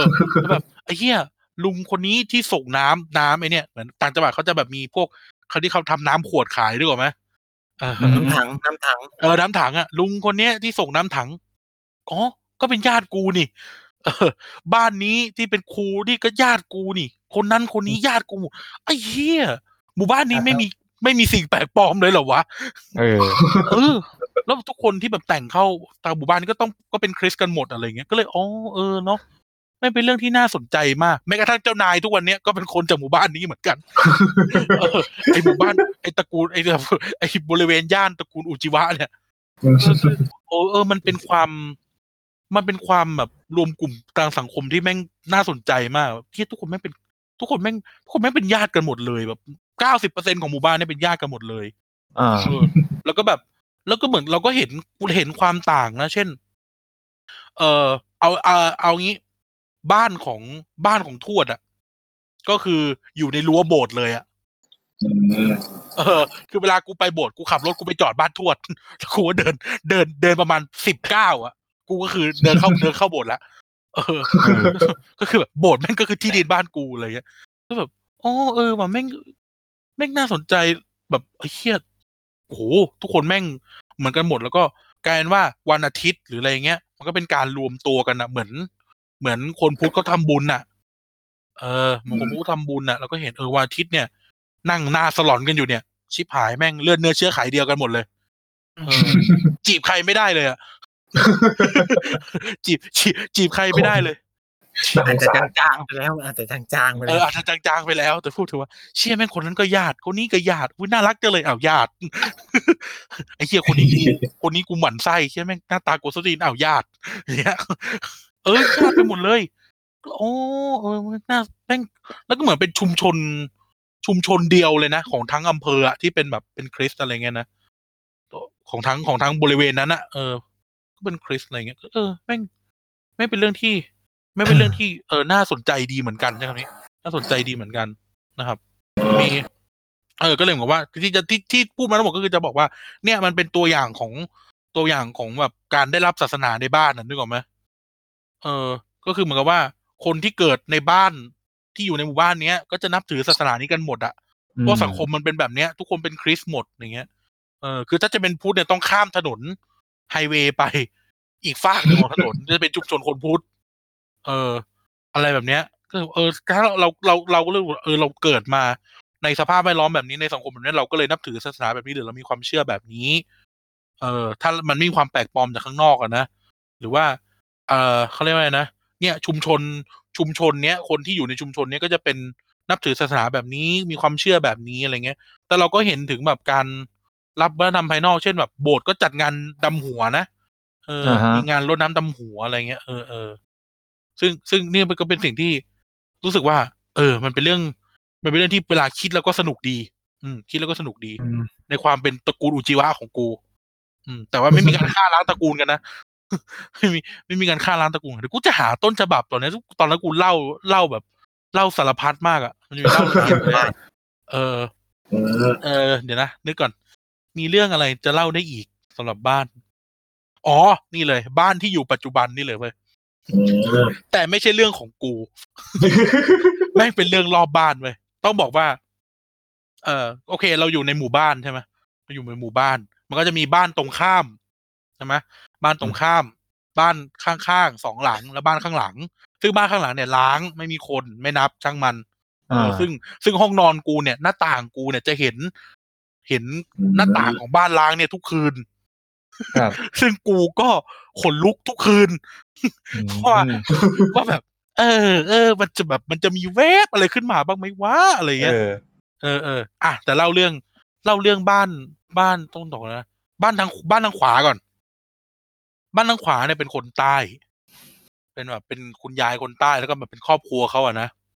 เออซึ่งซึ่งเรื่องเนี่ยมันจะเป็นเรื่องดีๆก็แบบแกก็แบบเป็นคนใต้มีน้ำใจก็เอาขั่วกิ้งมาให้เอามะม่วงเอาผลไม้เอาอะไรที่แบบของทางใต้เอาไตปลามาให้อะไรเงี้ยนะอ่าล่าสุดเว้ยเพิ่งเฉลยเพิ่งเฉลยเพราะแม่เหมือนแม่กูแม่กูไปทำอะไรหน้าบ้านแล้วเขามาคุยด้วยมั้งอือฮึก็คือตอนนี้ผมมีแมวอยู่เจ็ดตัวเออครับเออตอนแรกเนี่ยมีอยู่สามตัวแล้วมีสามตัวแล้วก็ได้แมวใหม่มาสี่ตัวก็คือแมวเนี่ยมันมาเหมือนว่ามันมาอยู่ในโรงรถเออมันมาอยู่ในโรงรถก็เหมือนกับว่าสุดท้ายแม่ก็เข้าใจอ่อนเขาก็รับเลี้ยงหมดเลยสี่ตัวอืมเออกูก็เลยมีแมวในบ้านเจ็ดตัวในบ้านหลังนี้มีแมวอยู่เจ็ดตัวถ้าบ้านถ้าบ้านพ่อตรงตรงพัฒนาการเนี่ยมีอยู่ยี่สิบสามตัวอืมปวดหัวกับแมวมากโคตรเยอะไอ้แมวสี่ตัวเนี้ยเราก็เลี้ยงมาเลี้ยงมาแบบเลี้ยงมาประมาณปีนึงละประมาณหนึ่งปีครับเออยายข้างบ้านเนี่ยเขาก็มาพูดกับแม่แม่มาเล่าให้ฟังนะบอกว่าเนี่ยบ้านบังบ้านบังคือบ้านถัดออกไปถัดถัดไปอีกหลังนึงบ้านบังเขามีแมวมาคลอดลูกใหม่อีกแล้วเออเนี่ยก็เลยยายก็เลยไปบอกบังว่าเออเนี่ยบ้านหลังเนี้ยเขารักแมวนะเออเออเนี่ยเอามาให้เขาสิแม่กูก็แบบเวทขึ้นมาในหัวเว้ยอืมอือแล้วอยู่ยายก็พูดขึ้นมาตามสไตล์คนใต้ชอบเมาเนี่ยตอนนั้นน่ะแมวที่ไปคลอดลูกบ้านนั้นน่ะยายก็มาบอกให้เขาเอามาให้บ้านนี้กูก็แบบอ๋อไอ้สัตว์อีแมวสี่ตัวเนี้ยยายเนี่ยยายเนี่ยเจ้ากี้เจ้าการไปเอาให้เขาอ่ะมาทิ้งบ้านกูเฮียกูกูก็แบบเฮียยายแค่กูยายแค่อ๋อไอ้คนรักแมวไงไอ้ตัวเนี้ยมึงใช่ไหมมึงใช่ไหมมึงใช่ไหมที่เอามาทิ้งบ้านโอ้แม่กูเหมือนแม่กูเขาเกิดพุทธพุทธพุทธพุทธสติขึ้นมาเลยพุทธิปัญญาขึ้นมาโอ้ไม่เอาแล้วค่ะบ้านนี้แมวเยอะแล้วไม่เอาแล้วค่ะบอกบังนะบอกบังไม่ต้องเอามานะกูแบบโอ้ยเหี้ยโอ้ยเหี้ยกูมีแมวกูมีแมวแบบมีแมวเยอะเพราะมึงนี่เองหลังจากนั้นมาเว้ยหลังจากกูรู้เรื่องนี้เว้ยสิ่งที่กูทำทุกเย็นคืออะไรรู้ไหมกูรดน้ำต้นไม้อ่ะกูก็พยายามจะฉีดให้บ้านเขาเปียกอ่ะ เหมือนกูแก้แค้นอ่ะแสบเหมือนกูแก้แค้นอ่ะโอ้มึงจอดรถใช่ไหมขอนด้าแจ๊ดใช่ไหมฉีดแม่งจอดอ้อมวางกระจอกน้ำกระจอกวางลังกระดาษตรงนี้คือตอนเนี้ยผมผมผมทำต้นไม้ใหม่แล้วก็ผมเอาเหมือนเขาเรียกอะไรเขาเรียกว่าสนเกาหลีหรือโมกเกาหลีเฮียอะไรสักอย่างขึ้นมาอืมเออเหมือนว่าเป็นเหมือนว่าเป็นต้นไม้ที่เขาไปทำรั้วครับเออมามามาปูมาปูแม่เขาจะจัดการว่าเหี้ยตั้ง สามสี่ หมื่นต้องตังค์ซื้อเกมเล่นดีกว่าเวลากูรดน้ำต้นไม้อ่ะกูก็พยายามจะฉีดให้มันไปโดนบ้านเขาเว้ยอ่าวางลังกระดาษตรงนี้ใช่มั้ยได้ฉีดแม่งฉีดแม่งเลยความจริงอ่ะมันจะกูกูจะกูจะสารเลวกว่านี้ถ้าเกิดว่าเขานกที่เขาเลี้ยงมายังไม่ตายมันจะมีนกโกงหัวจุกมันจะมีนกโกงหัวจุกอยู่ตัวนึงอ่ะแต่ก่อนอ่ะซึ่งโอ้แต่ก่อนมันร้องเสียงเพราะมากแต่ถ้ามันยังอยู่นะมันต้องเปียกน้ำกูบอกเลยแน่ๆเอียนนกเป็นหวัดคือตอนเนี้ยพอพอกูพูดเลยนะกลายว่ากูเนี่ยเลวขึ้นมาเลยทันทีเออแต่แบบย้ายย้ายเอาภาระมาเข้าบ้านกูทำไมตั้งสามตัวสี่ตัวแต่ทุกตอนนี้มันก็นอนอยู่หน้าห้องนอนกูเนี่ยเออกูก็ไปกูก็รดน้ำต้นไม้กูพยายามจะฉีดฉีดฉีดให้เปียกบ้านเขาไปเรื่อยๆทุกวันทุกวันวันนี้กูก็ทำเป็นการแก้แค้นเขาลื่นล้มไม่แบบเป็นการแก้แค้นของกูไม่หรอกไม่หรอกก็แบบเขาเล่นนะเหมือนใช่มันกระเซ็นไปไม่ได้มาจงใจฉีดเข้าบ้านเขาซะหน่อยเออนะครับเออนี่คือบ้านข้างๆบ้านบ้านข้างๆอีกหลังหนึ่งบ้านทางซ้ายเป็นเป็นฝรั่งกับกับเมียเขาคนไทยแล้วก็ลูกเขาลูกครึ่งชื่อเอ็มมากูไม่ค่อยมีปัญหาอะไรเขาหรอกก็คือเขาก็เขาไม่ได้อะไรอะไรเงี้ยนะเขาก็แบบก็เพื่อนบ้านกันอ่ะอืมแต่บ้านเนี้ยซึ่งตอนนี้กูพูดอยู่หน้าต่างกูที่กูนั่งอยู่เนี้ยก็คือ ก็คือตรงกับห้องนอนเขาอ่าก็ก็คือบ้านเนี้ยเป็นเหี้ยอะไรรู้เสียงดังชิบหายไม่ใช่แค่คนนะของก็ดังเรื่องของเรื่องมีอยู่ว่าบ้านเราอ่ะบ้านหมู่บ้านจัดสรรหรือแบบบ้านเดี่ยวอะไรเงี้ยนะเราก็ต้องมีปั๊มน้ำปั๊มน้ำปั๊มน้ำดังใช่ไม่ดังมาประมาณสี่เดือนแล้วแอดแอดแอดดังแบบดังอ่ะไอ้เหี้ยดังอ่ะกูสามารถเอามือถือไปจ่อเพื่อทำเพลงโลไฟได้เลยอ่ะแม่งดังแบบมึงนึกถึงน้ำแม่งปั๊มตลอดเวลาคือกูว่ามอเตอร์มันเสียเว้ยเออแม่งดังแบบดังตีหนึ่งตีสองสองบางทีเขาก็หลับก็นอนกันได้เนาะเออกูกูก็แบบไอ้เหี้ยเอ้ยบ้านก็ราคาค่าหกล้านพวกมึงก็ปั๊มน้ำไม่มีปัญญาซ่อมกันหรือไงวะกูกูไอ้เหี้ยดังแอนออดนั่นน่ะกูว่าไอ้เหี้ยเอ้ยแม่งกูแบบกูกูในห้องนอนกูมันจะเจอปั๊มน้ำเขาพอดีไง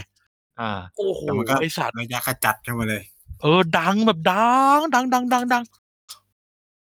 จนกูเริ่มสังเกตว่าการที่ปั๊มน้ำแม่งดังแม่งทำให้คนบ้านเนี้ยแม่งเสียงดังอ๋อคนคุยโกนคุยกันเออก็คือก็คือเขามีผัวเขาเป็นคนเยอรมันครับแล้วก็เขามีอาชีพหนึ่งเป็นไกด์รับคนเยอรมันมาเที่ยวเมืองไทยด้วยแล้วก็อาชีพหนึ่งเขาเหมือนเขาขายผ้าขายเสื้อผ้าอะไรเงี้ยนะอ่าฮะเป็นร้านขายเสื้อผ้าเมียเขาก็มีลูกเขาชื่อเอ็มม่าบ้านเนี้ยเสียงดังมาก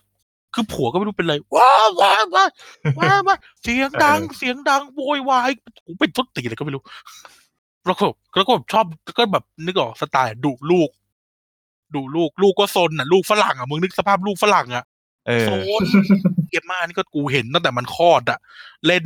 สารพัดสารเพเสียงดังตึงตังอะไรเก็บมาก็สไตล์เด็กอ่ะไม่ยอมอาบน้ำใช่ไหมจะเล่นไม่กินข้าวไม่ยอมน้ำอีฝรั่งนี่ก็เอ๊ะว่าโน่นนี่นั่นพูดไทยคำอังกฤษคำเยอรมันคำเสียงดังเจ็ดบ้านแปดบ้านกูก็นั่งฟังอ่ะเมียบางทีเมียก็อ่ะบางทีทะเลาะกับเมียอีกโน่นนี่นั่นด่ากันบ้าบ้าบ้าอ่ะบางทีเอ้าทะเลาะกับเมียเสร็จอ่ะทะเลาะกับลูกต่อโน่นเนี่ยเอาดีเมียปกแม่ปกป้องลูกอ่ะด่ากันด่ากันไปด่ากันมากูก็นั่งฟังอยู่ทุกคืนทุกคืนนั่งฟังอยู่ทุกคืนทุกคืนจนกูมีความคิดว่าถ้าเกิดพรุ่งนี้ตำรวจแม่งมาล้อมเทปอ่ะก็คงไม่แปลกอ่ะเออเออไม่ต้องมีการฆ่ากันตายสักวันหนึ่งอะบ้านเนี้ยซึ่งแบบไอ้เจ๊เสียงดังเสียงดังเยี่ยมมากก็เอ้ยร้องไห้กระจอกงงแงไม่เอาหนูยังจะเล่นพูดไทยด้วยนะเป็นลูกฝรั่งหน้าฝรั่งเลยหน้าฝรั่งเลยพูดไทยด้วยนะอุ้ยดูนี่นั่นกูก็เอออ่ะเอออ่ะอ่ะอ่ะอ่ะกูก็ทนฟังไปอ่ะแต่กูก็ไม่ได้มีไม่ได้อะไรเขานะก็แบบก็อยู่ได้อะไรเงี้ยเออก็กูก็ทนฟังเสียงไปแต่บ้านที่กูค่อนข้างเคืองใจเนี่ยมันคือบ้านตรงข้ามเว้ยครับบ้านตรงข้ามเนี่ยเขาก็จะแบบก็เป็นผัวเมียแล้วก็มีมีแม่เขาอาม่าอะไรเงี้ยนะเออซึ่งบ้านเนี่ยก็เสียงดังและเสียงดังน่ารำคาญกว่าบ้านฝรั่งอีกเพราะว่าคือไม่รู้ว่าบ้านมึงเป็นเหี้ยอะไรไม่รู้ต่อเติมหรือซ่อมเหี้ยเรื่องไหนก็ไม่รู้แม่ต้องมีช่างมาจอดรถแล้วก็ตึงตังปุ้งเป้งปุ้งเป้งด้วยความที่ด้วยความที่เราเราจะอยู่บ้านวันธรรมดาบ่อยใช้คำนี้เออก็คือเราอยู่บ้านวันธรรมดาเพราะเราเข้าออฟฟิศไม่ทุกวันเราอยู่บ้านตื่นอะไรเงี้ยกูก็เอาละปองแป้งปองแป้งเดี๋ยวช่างแอร์เดี๋ยวต่อไฟเดี๋ยวทำน้ำเดี๋ยวคิดเลยบ้านมึงสร้างเสร็จหรือยังทุกวันเนี่ยกูอยากอยากรู้มากเติมเรื่อยๆเออแล้วก็แล้วก็มึงนึกถึงแบบเสียงเสียงเนี่ยเสียงเขาเลื่อยอะแหวดแหวดแหวดเสียงเจาะสว่านวูวูวูวูเจี๊ยบมึงชอบทำบ้านชอบทำบ้านกูอยู่ที่เนี่ยมาเกือบที่กูอยู่อยู่ที่เนี่ยเกือบยี่สิบปีกูได้ยินมาประมาณสิบกว่าปีแล้ววูแหวดวูวูวูวูเป็นเหี้ยแล้วหนาวบ้านเป็นลงกึ่งป่ะเนี่ยแต่เช้าเอาแต่เช้าเอาแต่เช้าบางทีโอ้อะไรก็ไม่รู้ตึงตังตึงตังโอเคเรื่องเสียงอาม่าเนี่ย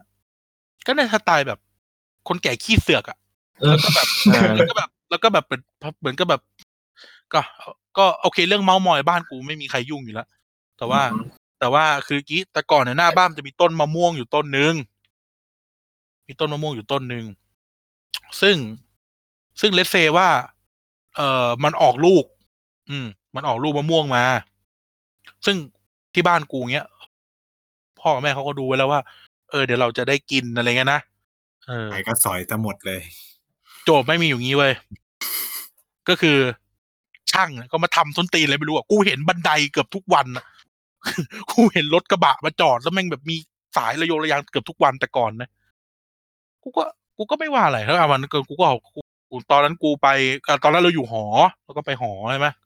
ก็กลับมาก็มะม่วงไม่มีแล้วซึ่งกูก็เป็นคนไม่กินมะม่วงอยู่แล้วกูก็ไม่ว่าอะไรเว้ย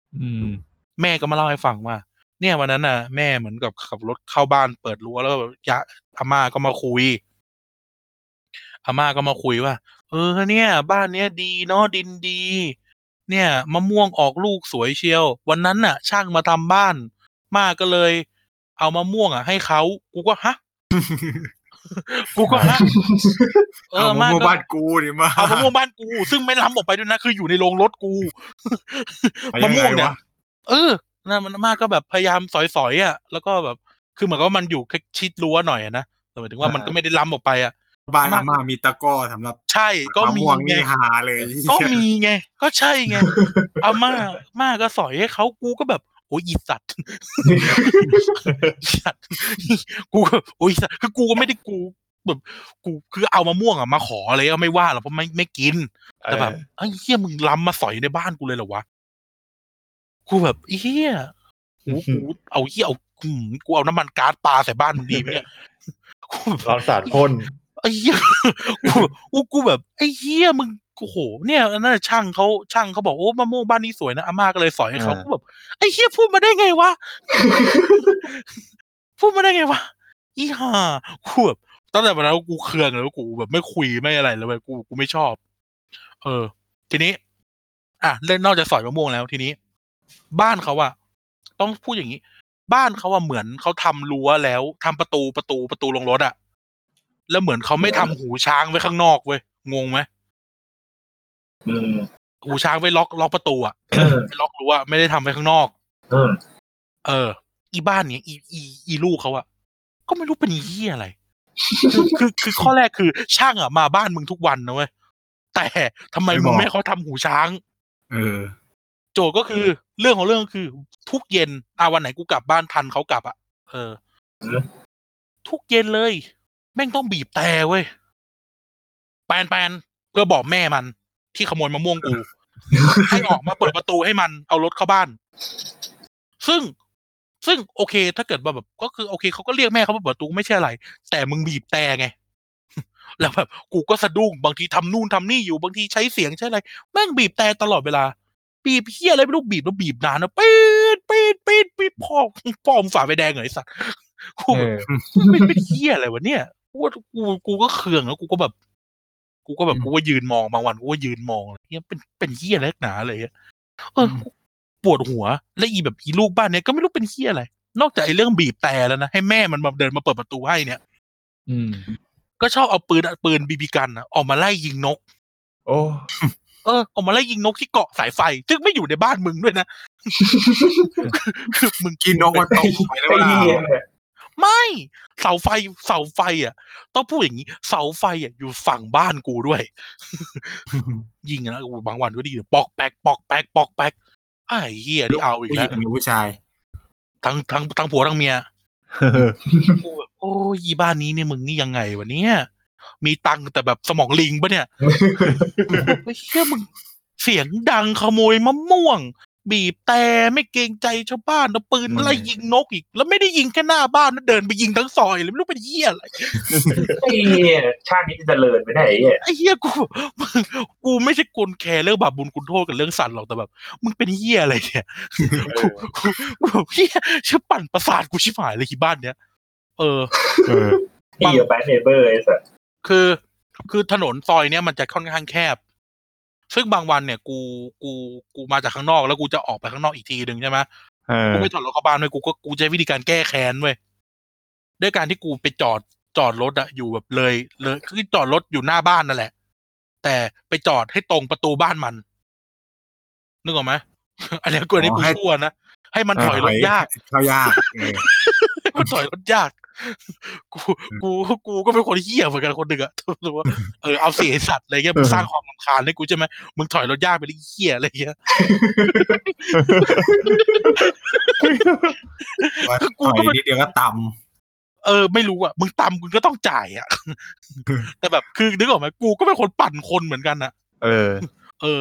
แบบไอ้เหี้ยแบบบางวันนะแบบไอ้เหี้ยมึงยิงบีบีกันนักใช่ไหมสัตว์แต่เขาใช้ปืนพกไงเออกูนี่กำกูเกือบกำกำบีบีกันไรเฟิลเดินรอบบ้านเลย เอาเศษสัตว์ยิงฝั่งบ้านกูกูเอานะไอ้เหี้ยเออกูก็เป็นคนปั่นกูเป็นคนปั่นโคนเหมือนกันอะไรเงี้ยแต่แบบนอกจากนั้นอ่ะกูก็กูก็ไม่ได้อะไรหรอกคือเราก็ไม่ค่อยสูงสิงกับใครอยู่แล้วเนาะกรุงเทพอ่ะบ้านในกรุงเทพเราไม่สูงสิงใครหรอกแต่แบบกูเป็นนี่พวกคือคือไอ้บ้านข้างๆสองหลังเนี่ยเสียงดังกับกับยายที่เอาแมวมาปล่อยเนี่ยกูก็ไม่ว่าอะไรหรอกนะคือโอเคก็มันไม่ได้มันไม่ได้เป็นความเดือดร้อนอะไรขนาดนั้นแต่แบบอีบ้านตรงข้ามเนี่ยกูแบบกูผูกใจเจ็บตั้งแต่มะม่วงแล้วทุกวันนี้แม่กูต้นมะม่วงออกไปแล้วโอนนั่นเลยไม่ต้องแดกกันให้หมดทั้งบ้านเอาไปปลูกหลังบ้านเอาไปปลูกหลังบ้านจะได้เก็บยากเออเก็บยากกูแบบเหี้ยกูไม่แคร์สัตว์สังคมมีน้ำใจเหี้ยอะไรมึงขโมยมะม่วงกูลูกมึงชอบบีบแต่ตอนลูกมึงชอบบีบแต่ตอนตอนเย็นนะครับลูกบีบเหี้ยแบบคือโอเคเขาจะแบบเปิดประตูเองไม่ได้เหรอวะลงจากรถเออใช่กูไม่เข้าใจคือบางทีเรากลับบ้านมาเจอกันพอดีเว้ยกลับบ้านมาเจอกันพอดีกูก็สังเกตเว้ยว่าแบบว่าทำไมไม่เปิดประตูเองวะงงไหมนึกลองนึกถึงสภาพเราเราขับรถกลับบ้านน่ะเออความที่จะเปิดประตูเองเพราะอะไรมันจะได้ไวนึกออกไหมเราจะได้แบบจัดการทุกอย่างได้เองเออหมดอะไรเงี้ยว่าทำไมไม่เปิดประตูเองวะกูไม่เข้าใจกูกูแบบกูโคตรไม่เข้าใจเลยเออคือแบบบ้านเขาว่าเป็นคนจีนเขาจะแบบจุดประทัดอะไรกูก็ไม่ว่าหรอกแมวกูจะกระเจิงไงกูก็ไม่ว่าอะไรหรอกเออแต่แบบบีบแต่มันเป็นเหมือนแบบมันทำทุกวันน่ะแล้วมันรำคาญโอ้บางทีเราแบบทำนู่นทำนี่อยู่แล้วปีนปีนปีนเหี้ยแล้วปีนอยู่ สองถึงสาม นาทีเออสักวันน่าสักจนเรือใบไปเลยหยอกหยอกไม่ทำหรอกครับอ่ะนั่นแหละนะประมาณนี้ประมาณนี้ประมาณนี้ประมาณนี้โอเคเอออ่ะอ่ะคุณนายมึงกับมึงกับไอ้ไอ้มือปิดท้ายป๊อปเลเวอร์ก็ขอขอบคุณแต่เพียงเท่านี้เดี๋ยวมึงนี่นะผมก็เป็นคนหลายบ้านนะเป็นคนหลายบ้านอืมอืมอ่ะเล่าสิจ๊ะอ๋อเติบโตฮะเติบโตในวัยเด็กนะครับก็ไปถูกเลี้ยงดูในต่างจังหวัดนะครับที่ที่จังหวัดชัยภูมิเออ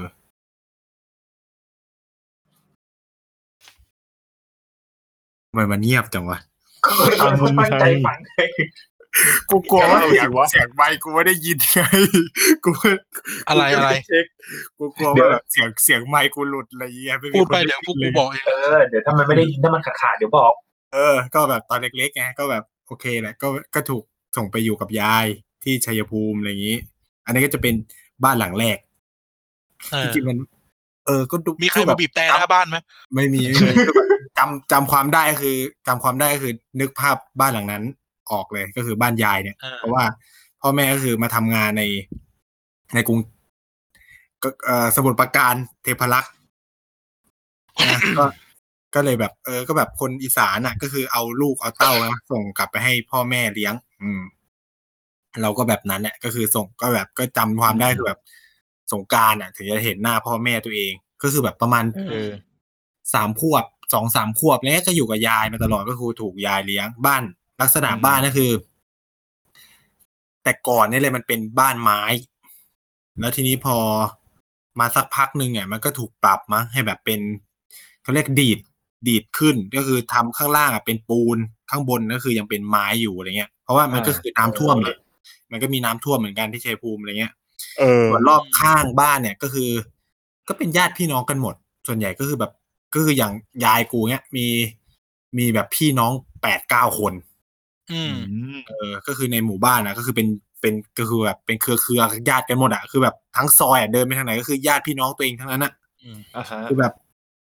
คือแบบเขาก็จะรู้ว่าหลานยายนั่นหลานยายนี่อะไรเงี้ยคือส่วนตาเหมือนบ้านเหมือนย่าผมเลยเออเออคือกูเติบโตมาคือตากูตายไปแล้วปู่ย่าก็ตายไปแล้วเออก็คือมีแค่ญาติผู้ใหญ่คือยายยายคนเดียวที่แบบนึกนึกออกอะไรเออเจอแล้วก็เลี้ยงดูคนเดียวอะไรเงี้ยซึ่งแบบกูจะเป็นเหมือนแบบเหมือนจะต่างกับคนอื่นก็คือแบบถูกส่งไปแล้วแบบเขาเป็นยุคที่แบบญาติพี่น้องเลี้ยงกูเยอะมากกูก็จะแบบมีมีอารมณ์แบบแม่บุญธรรมกูเยอะมากอ่ะ คือคือแบบทุกวันนี้พอกลับไปบ้านก็คือก็ทุกคนบอกอ่ะเนี่ยเลี้ยงมาตั้งแต่เด็กเลี้ยงชี้ไปทางไหนก็เลี้ยงมาตั้งแต่เด็กแต่กูจำไม่ได้ไงแม่งแบบสามขวบเลยบางคนโอเคจำหน้าออกก็นึกออกคนนี้โอ้เห็นตั้งแต่เล็กอะไรเงี้ยคือแบบเขาเลี้ยงกันมาตั้งแต่เด็กก็แบบโอ้โหแม่บุญธรรมญาติบุญธรรมอะไรเงี้ยแล้วยายก็แบบเขาเรียกว่าพี่น้องยายกูก็คือเลี้ยงกูหมด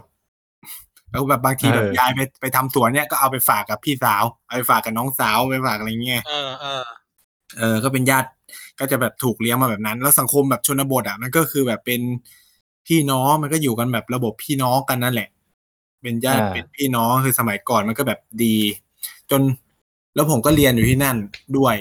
ประมาณอนุบาลสามขวบก็คือเรียนประมาณเทอมสองเทอมอะไรเงี้ยตอนแรกคือโดนส่งเข้าไปเรียนในเทศบาลเลยไปเรียนโรงเรียนเทศบาลก็คือป้าพาไปเรียนเพราะว่าป้าทำงานอยู่ในอำเภอเมืองอะไรอย่างนี้ก็ไปเรียนแล้ว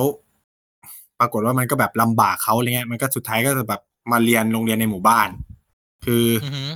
อย่างที่บอกคือแบบในสังคมชนบทอ่ะบ้านวัดโรงเรียนอ่ะมันคืออยู่ในที่เดียวกันหมดเลยคือชุมชนมีความเป็นชุมชนจริงพื้นที่คือในระบบภาคอีสานเนี่ยมันจะแบบเขาเรียกว่าอะไร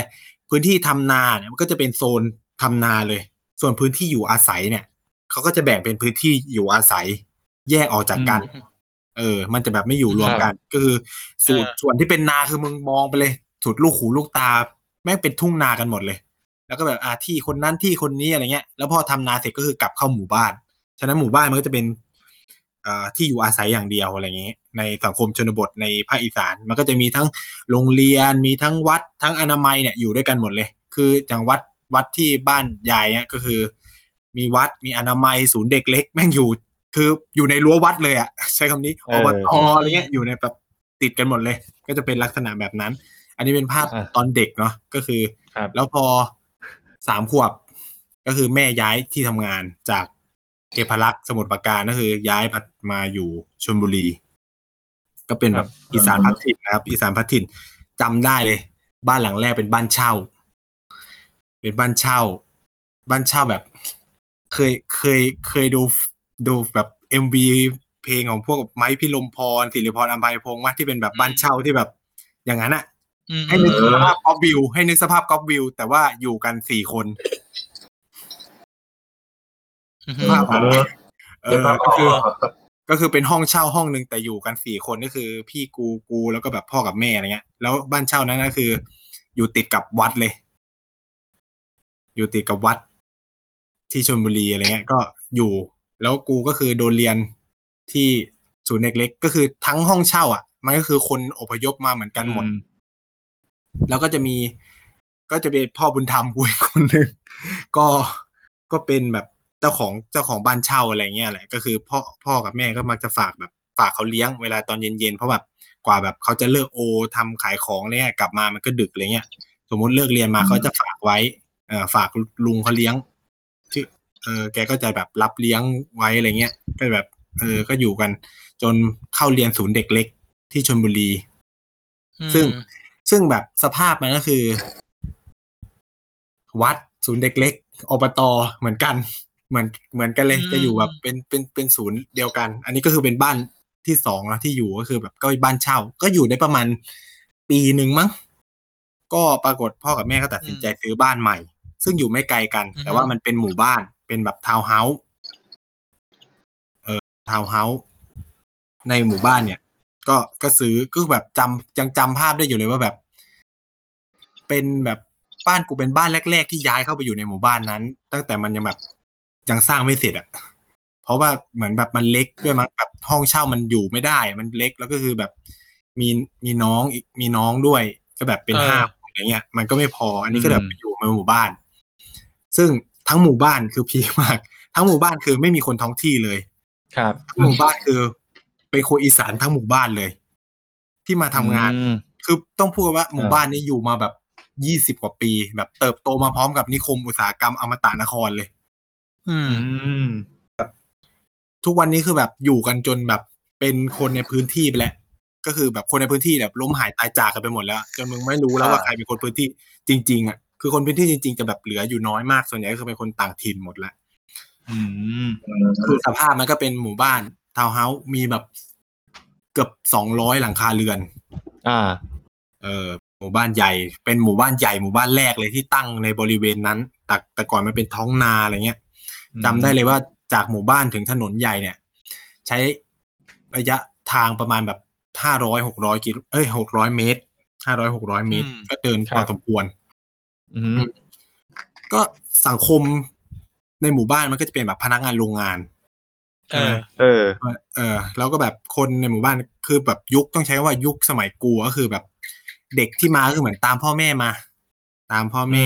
อ่าติดสอยห้อยตามบางคนถูกส่งไปเลี้ยงที่ต่างจังหวัดก็อ่ะพ่อแม่ก็เอามาอยู่ด้วยใช่มั้ยหลังจากแบบเริ่มตั้งตัวมีบ้านทาวน์เฮ้าส์อยู่แล้วอะไรเงี้ยก็จะเป็นแบบเนี้ยกันหมดเว้ยก็จะแบบอืมก็คือถึงแบบจะมาจากต่างที่กันด้วยความที่แบบลูกคือแบบอย่างพ่อแม่กูก็แบบเป็นคนอีสานแล้วคนในหมู่บ้านมันก็แบบอีสานกันหมดอ่ะส่วนใหญ่อ่ะใช้ว่าแบบ แปดสิบเปอร์เซ็นต์ ก็อีสานก็แบบคุยกันรู้เรื่องมันก็ยังดำรงความเป็นวัฒนธรรมอีสานไว้คือแบบเขาก็จะแบบสนิทกันระหว่างบ้านใช่ไหมบ้านตรงข้ามก็ต้องสนิทไว้นู่นนี่นั่นเพื่อช่วยเหลือกันแบบทำกับข้าวอะไรเนี่ยก็จะไปแบ่งกันอ่ามันก็จะยังแบบคงวัฒนธรรมความเป็นอีสานที่เขาทำกันมาตั้งแต่โบราณก็จะแบบเนี้ยคือแบบก็จะต้องแบบเออรู้จักคนรอบบ้านไว้อะไรเงี้ยแล้วมันก็จะเป็นแก๊งแก๊งก็จะเป็นแก๊งเด็กเล่นกันอะไรเงี้ยแต่ว่าหมู่บ้านกูมันจะแบบไม่ไม่ได้สวยหรูขนาดนั้นนะครับก็คือมันก็เป็นแหล่งรวมทุกอย่างด้วยความที่มันเป็นพื้นที่อุตสาหกรรมนะมันก็แบบรวมทุกอย่างเลยยาเสพติดซึ่งเขาก็ระวังอ่ะนะคือแบบด้วยความที่ส่วนใหญ่อ่ะ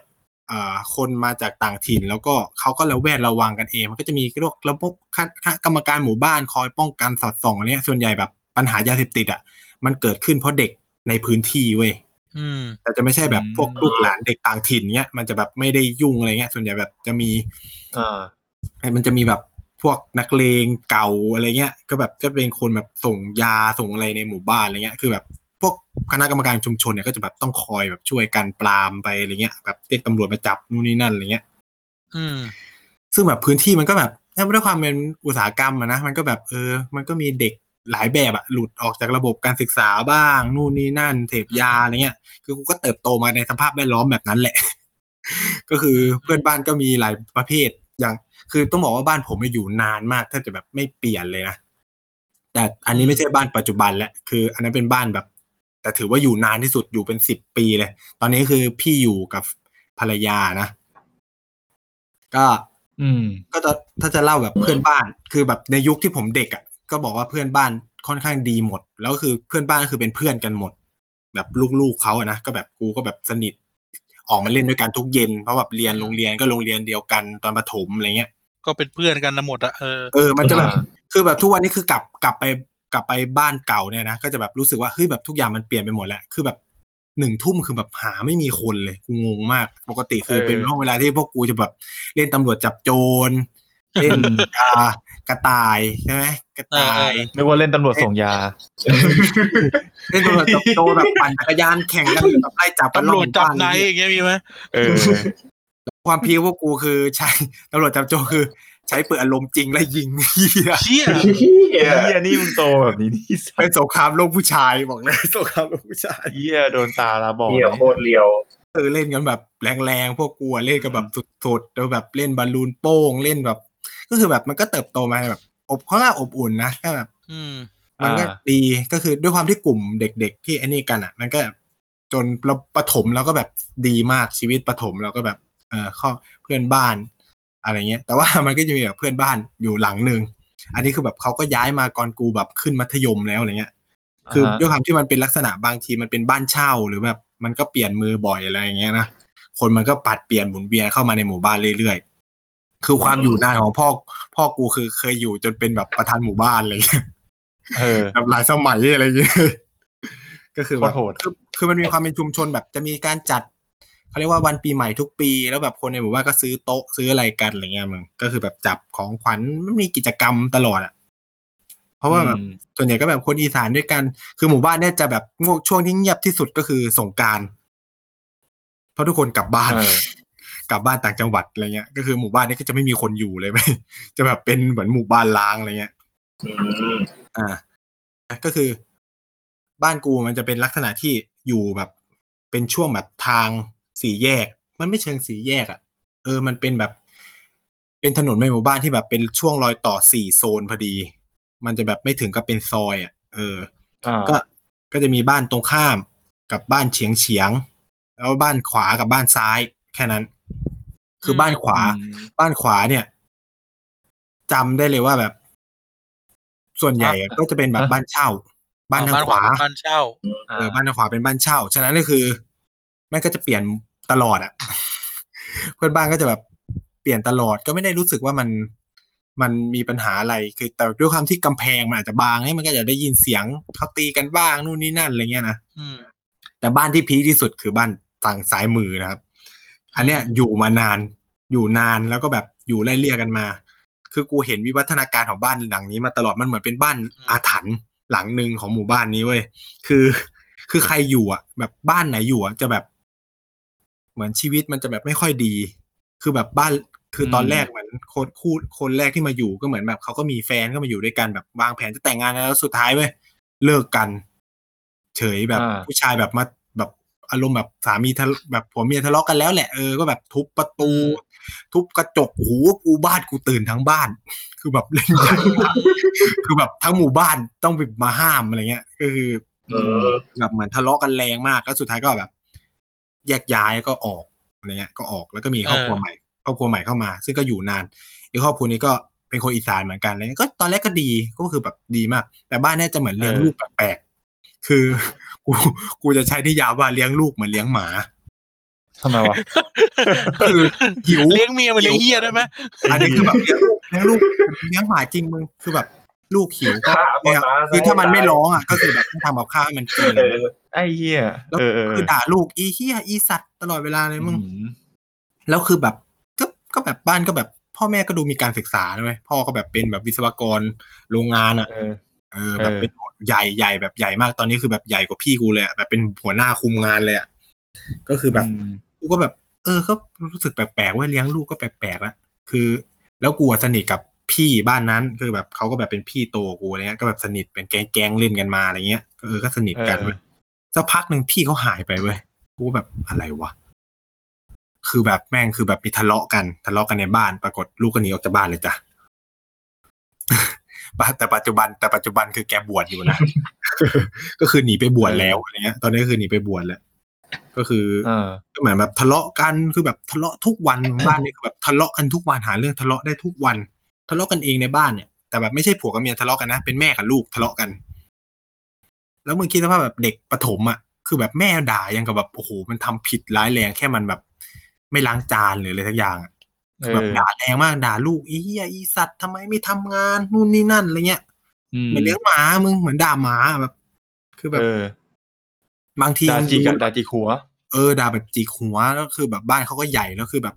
ความที่กูไม่ชอบบ้านหลังนี้คือเขาเลี้ยงไก่เลี้ยงไก่ชนเออแล้วก็เขาเลี้ยงไก่ชนใช่ไหมแล้วคือถนนคือบ้านกูกับบ้านเขาอ่ะมันจะมีถนนขั้นเว้ยแต่มันเป็นถนนซอยโอเคแหละบ้านกูก็ปลูกต้นไม้เยอะก็กินที่ใช่ไหมแต่เนี่ยคือจะชอบเอาสุ่มไก่อะมาวางจนแบบก็คือซอยนั้นอะขับทำอะไรไม่ได้กับมันเลยก็คือแกเลี้ยงไก่แบบสุ่มสุ่มสุ่มขวางเลยขวางถนนไปเลยแล้วคือแบบขี้ไก่ก็เต็มบางทีก็แบบเอาสุ่มไก่มาวางไว้ฝั่งก็คือเอาไก่อะมาเลี้ยงฝั่งบ้านกูเออแล้วมันก็ทิ้งขี้ไก่ไว้อะโดยที่ไม่เก็บอะไรเงี้ยคือแบบเขาเลี้ยงแบบเป็นความรับผิดชอบสังคมคือแบบเลี้ยงเป็นไก่ชนอะไรเงี้ยแล้วแบบบ้านแกก็แบบเลี้ยงหมาแบบเลี้ยงหมาบางแก้วแล้วปล่อยเลี้ยงหมาบางแก้วแบบปล่อยมึงแบบไม่ล่ามไม่อะไรนะแบบเลี้ยงเหมือนมันเป็นหมาบ้านอ่ะก็คือปล่อยตามภาษามันแล้วแบบก็คือบางทีมันก็วิ่งไล่คนนั้นวิ่งไล่คนนี้แล้วความดีคือแล้วก็ไม่ค่อยให้ข้าวมันก็คือบ้านกูก็เลี้ยงหมาเหมือนกันใช่ปะบ้านกูก็เลี้ยงหมากูก็ต้องให้ให้ข้าวหมากูอยู่แล้วอะไรเงี้ยคือหมาบ้านเขาก็คือมากินบ้านกูมาแย่งแดกเออก็คือมาแย่งแดกหมาบ้านกูแล้วก็จะกัดกันตลอดเวลาเสียมันก็จะแอะๆคือแบบกูก็แบบเหี้ยอะไรเนี่ยคือแบบปล่อยให้หมาตัวเองหิวแล้วก็ต้องมากินหมากินข้าวหมาบ้านกูโคตรเหี้ยเลยเหี้ยแบบเหี้ยอะไรเนี่ยก็คือแบบแล้วความเหี้ยกว่านั้นคือจะชอบจูงจูงหมาไปขี้ใช่ป่ะแล้วคือแบบแล้วจูงมาทางฝั่งบ้านกูคือเหี้ยอะไรแล้วคือหมาก็มาเยี่ยมมาขี้ฝั่งบ้านกูแล้วเขาไม่เก็บด้วยนะเออก็คือแบบจังไรชิบหายก็แบบเหี้ยอะไรเนี่ยกูแบบอยู่กันยังไงวะเนี่ยแล้วคือแบบ ทุกวันก็แบบอยู่เงี้ยคือแบบทุกวันนี้นะเว้ยคือแบบเขามีลูกสามคนอ่ะลูกหนีออกจากบ้านไปแล้วสองคนเฮ้ยไอ้เหี้ยคนแรกผู้ชายคนที่สองคนที่สองไงวะเนี่ยไอ้สัตว์คนที่สองคือผู้หญิงก็คือหนีออกจากบ้านคือแบบชอบด่ากันแล้วก็แบบมึงนี่มึงไปเลยไปมึงไม่ใช่ลูกกูมาเนี่ยเออชอบไล่แล้วปรากฏเหมือนกับผู้หญิงอ่ะกูก็เห็นตั้งแต่เล็กอ่ะคือแบบสนิทกันมันก็เป็นเด็กดีมากนะบ้านนี้คือแบบลูกส่วนใหญ่เป็นเด็กดีคือแบบเอาใจใส่การเรียนอะไรเงี้ยแต่กูไม่รู้ทำไมแบบชอบด่าด้วยมึงทำไมโง่จังแค่บวกเลขแค่นี้อะไรเงี้ยแล้วเขาอาจจะชอบเปรียบเทียบลูกอ่ะกับบ้านกูเว้ยเออซึ่งไม่รู้เป็นเหี้ยบางทีจะเปรียบลูกเรากับบ้านเขาซึ่งไม่รู้เป็นซึ่งไม่รู้เป็นเหี้ยอะไรคือแบบมึงไม่ได้ดูตัวเองเลยว่ามึงเลี้ยงลูกแบบเหี้ยมากคือแบบแบบเขาก็แบบคือแม่ครูก็จะแบบคุยกับเขาบ่อยใช่ไหมพี่จบเนี่ยเขาก็จะบอกว่าเนี่ยก็ส่งเรียนพิเศษเหมือนกันทำไมมันคือปึกแทะจังแสมันก็เบาเบาภาษาอีสานมันคือปึกแทะคือคือลูกมันคือปึกแทะมันคือซึ่งซึ่งไม่ได้คือไม่ได้โง่มันก็เกรดสี่กูก็งงว่าเหมือนโง่ตรงไหนวะเออเออแล้วแบบคือแบบแล้วคือแม่คือแม่เขาอ่ะคือเป็นอาชีพแม่บ้านเลยไหมในขณะที่บ้านกูก็คือแบบแม่ก็ทำงานพ่อก็ทำงานก็คือปล่อยลูกคือแบบแต่ก่อนนี่คือขายของด้วยพวกกูคือแบบต้องดูแลร้านขายของชำอ่ะพี่น้องสามคนคือแบบบริหารกันเองอ่ะในขณะที่พ่อแม่คือทำงานที่โรงงานขายของที่โรงงานอีกที่นึงอะไรเงี้ยสภาพชีวิตผมก็คือแบบตั้งแต่ประถมคือแบบไม่เคยเจอหน้าแม่เลยเว้ยก็คือก็คือแบบแล้วแต่ดวงเลยก็คือแบบแม่กูก็คือแบบออกจากบ้านตั้งแต่ประมาณตีสามไปซื้อของไปซื้อของเพื่อไปขายของที่โรงงานกลับมาอีกทีประมาณสี่ห้าทุ่มเออก็คือแล้วกูแบบไปประถมมันก็ต้องนอนตั้งแต่แบบสองสามทุ่มอะไรเงี้ยถ้าแบบไม่ได้เจอไม่ได้เจอกันอะไรเงี้ยเออก็แบบก็แยกย้ายกันไปนอกจากแบบดูทีวีซึ่งแบบพวกกูก็คือแบบถ้าแบบแม่กลับมาแล้วยังเห็นอยู่ก็คือชิบหายโดนเออคือแบบนอนก่อนเออความเจ็บเจ็บอีหลีพี่น้องสามคนจะรู้กันทันทีแบบได้ยินเสียงเราปุ๊บปิดทีวีปุ๊บมีเขาที่นอนนอนแล้วซึ่งกูก็คือจะนอนกับพี่กูเลยคือนอนเรียบร้อยอะไรเงี้ยปิดบ้านเรียบร้อยมันก็จะเป็นแบบสภาพแบบนี้เว้ยซึ่งแบบบ้านเขาก็แบบด่าลูกกูแบบเออตอนนี้คือยังเหลือลูกอยู่หนึ่งคนซึ่งไม่รู้จะใจแตกเปล่านะคือความพี่คือแบบวันเนี้ยชอบมาปรึกษาบ้านกูคือแบบชอบคือแบบสนิทสนิทกับแม่กูมากกว่าแบบสนิทกับแม่มันอีกอะเออแล้วความพีคคืออีตัวพ่อไม่ทำอะไรเลยไม่พูดอะไรไม่อะไรทั้งสิ้น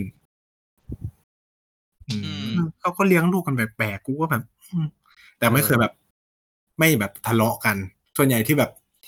ปัญหาแบบปัญหาบ้านกูกับบ้านอื่นนู่นเลย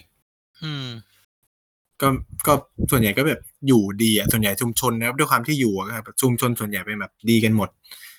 แต่มันจะมีปัญหายาเสพติดอะไรเงี้ยบ้างแต่แบบน้อยคือคนในหมู่บ้านไม่ค่อยไอ้นี่กันอ่าฮะแบบช่วงช่วงที่แบบไม่เจอกันเลยก็จะเป็นช่วงแบบปิดเทอมเงี้ยทุกคนก็แบบถูกส่งกลับแยกย้ายกันไปอยู่บ้านญาติพี่น้องตัวเองใช่ไหมกูก็เหมือนกัน ตอนเด็กๆจำได้เลยก็คือปิดเทอมปุ๊บอ่ะกลับบ้านยายอะไรเงี้ยก็จะไปก็จะไปเจอทีมอีกทีมนึงก็จะเป็นหมู่บ้านอีก อ, อีกอีกสไตล์นึงเราก็จะแบบเหมือนแบบเราก็มาจากกรุงเอ่อมาจากชลบุรีเนี่ยไปถึงปุ๊บอ่ะพูดลาวไม่ได้พูดอีสานไม่ค่อยได้แล้วเขาจะแบบโอ้โหไทยกรุงเทพเนาะไทยกรุงเทพเราว่าทักษะนะไทยกรุงเทพเนี่ยก็คือพูดภาษากลางก็จะเหมือนเจรเจรจากันไม่รู้เรื่องแล้วแบบเทรนเทรนเทรนของจังจังหวัดเนี่ยเขาจะล้ำเขาจะล้ำมันคือกูว่าไม่ไม่ล้ำหรอกมันจะช้ากว่าหรือมันมันจะแบบอีกสไตล์เนี่ยมันจะมีช่วงนึงที่แบบแบ็คแฮมดังมากทุกคนในหมู่บ้านกูที่ชัยภูมิคือย้อมผมสีทองแล้วมันก็ถามกูว่าทำไมถึงไปย้อมผมสีทองกูบอกกูจะตอบไปนะยุคเบ็คแฮมโฆษณาเป๊ปซี่อ่ะคนต้องย้อมหัวสีทองคือแบบเหี้ยกูกลับไปบ้านโอ้โหแม่งมีแต่ลูกฝรั่งเต็มไปหมดเลยแล้วคือแบบเป็นเทนอ่ะคือแบบจูงกูไปร้านตัดผมไปย้อมไม่ได้กูแบบไม่เอาไม่ย้อมย้อมทำไมอะไรนู่นนี่นั่นแล้วความพีคคืออะไรพอแบบปิดเทอมกลับมาหมู่บ้านไอ้เหี้ยมันก็แบบคือคืออีลูกที่แบบลูกอีสานพัดถิ่นเท่าไหร่กลับมาอีเหี้ยหัวทองกันทุกคนเลยจ้ะคือโคตรฮาคือแบบได้แบบเออเมื่อก็แบบรู้เลยโอ้มึงเทนหมู่บ้านมึงนี่เองคือแบบก็จะแบบเป็นอย่างเงี้ยแล้วอีกจุดนึงแต่แต่อีกที่นึงที่กูจะต้องไปดรอปก็เป็นบ้านอีกหลังนึงก็คือบ้านป้า อันนี้เป็นป้าฝั่งพ่ออันนี้ผมก็เวลาผมกลับบ้านสงกรานต์เนี่ยเป็นธรรมเนียมของบ้านผมคือไปบ้านป้าที่โคราชก่อนแล้วค่อยไปบ้านแม่ก็คือไปไปบ้านพ่อที่โคราชก่อนแล้วก็ไปบ้านแม่ไปบ้านแม่ที่เทพภูมิตอนแรกเนี่ยก็คือก็ไปอาศัยบ้านญาติอยู่แหละเพราะว่าแบบบ้านตัวเองก็ไอ้นี่แหละไม่ได้เหลือแล้วคืออย่างพ่อกูคือขายที่ให้ป้าหมดแล้วส่วนที่ที่ส่วนที่แม่ที่เหลือเนี่ยก็ส่วนก็ยังแบบไม่ได้ทำอะไรไม่ได้ปลูกบ้านเพราะแบบไปก็ไม่ได้ไปอยู่ใช่ไหมล่ะก็แบบไปวักพักพ่อขาวก็ยังนอนบ้านป้าบ้านอะไรได้นี่ได้อยู่เว้ยอืมก็ไปคือถ้าแบบเป็นบ้านพ่อนะที่โคราชคือแบบทั้งหมู่บ้านคือญาติกันแบบจริงจังแบบญาติกันแบบญาติเหี้ยญาติแล้วแบบเหมือนหมู่บ้านอุจิวะกูนะญาติกันแล้วซุ่มกันด้วยมึงฮะอ๋อเขาซุ่มกันด้วยเหรอเขาซุ่มกันด้วยเขาเอากันหมู่บ้านหมู่บ้านกูเขาไม่ซุ่มนะเขาซุ่มดูว่าห่างมากๆเลยอ่ะถึงเขาจะซุ่มกันแบบเป็นบ้าอ่าบ้านนั้นเป็นผัวเมียกับบ้านนี้แต่ก็คือได้กันได้กันจนเป็นญาติกันทั้งหมู่บ้านอ่ะมึงเออแล้วคือนามสกุลเนี่ยจะแบบแนวเดียวกันหมดเลยจะลงท้ายด้วยคำว่านอกหมดเลยอืมๆแสนนอกอะไรนอกนอกนอกนอกนอกทั้งหมู่บ้านแล้วกูคือแบบจำได้ประสบการณ์อ่ะเดินตั้งแต่แบบเดินอ้อมแบบอ้อมบ้านแบบของจริงอ่ะกูแบบรดน้ำดำหัวทั้งหมดทุกคนคือญาติพี่น้องคือแบบใครวะกูแบบไม่รู้คือแบบเขาก็เก่งนะพ่อแม่ก็เก่งโอ้ยคนนั้นคนนี้คนนี้เขาจำได้หมดเลยกูก็แบบใครวะใครวะคือแบบไปหลายรอบก็ยังจำไม่ได้ว่าคนที่ใครวะคนที่ใครวะเออเอออันนั้นนะเป็นน้องของปู่อันนั้นน่ะเป็นน้องของย่าเป็นพี่ของย่ากูแบบเหี้ยอะไรก็เจอซึ่งกูไม่เคยเห็นปู่กับย่าไงเพราะเขาตายไปแล้วเออแล้วกูก็แบบก็คือแบบไม่สนิทกับทางนี้เท่าไหร่เพราะแบบเออยายพี่คือแบบก็เราไม่ได้ถูกส่งมาเลี้ยงทางเนี้ยแต่พี่กูจะสนิทกับบ้านทางนี้เพราะว่าเขาถูกส่งมามาเลี้ยงทางนี้อะไรเงี้ย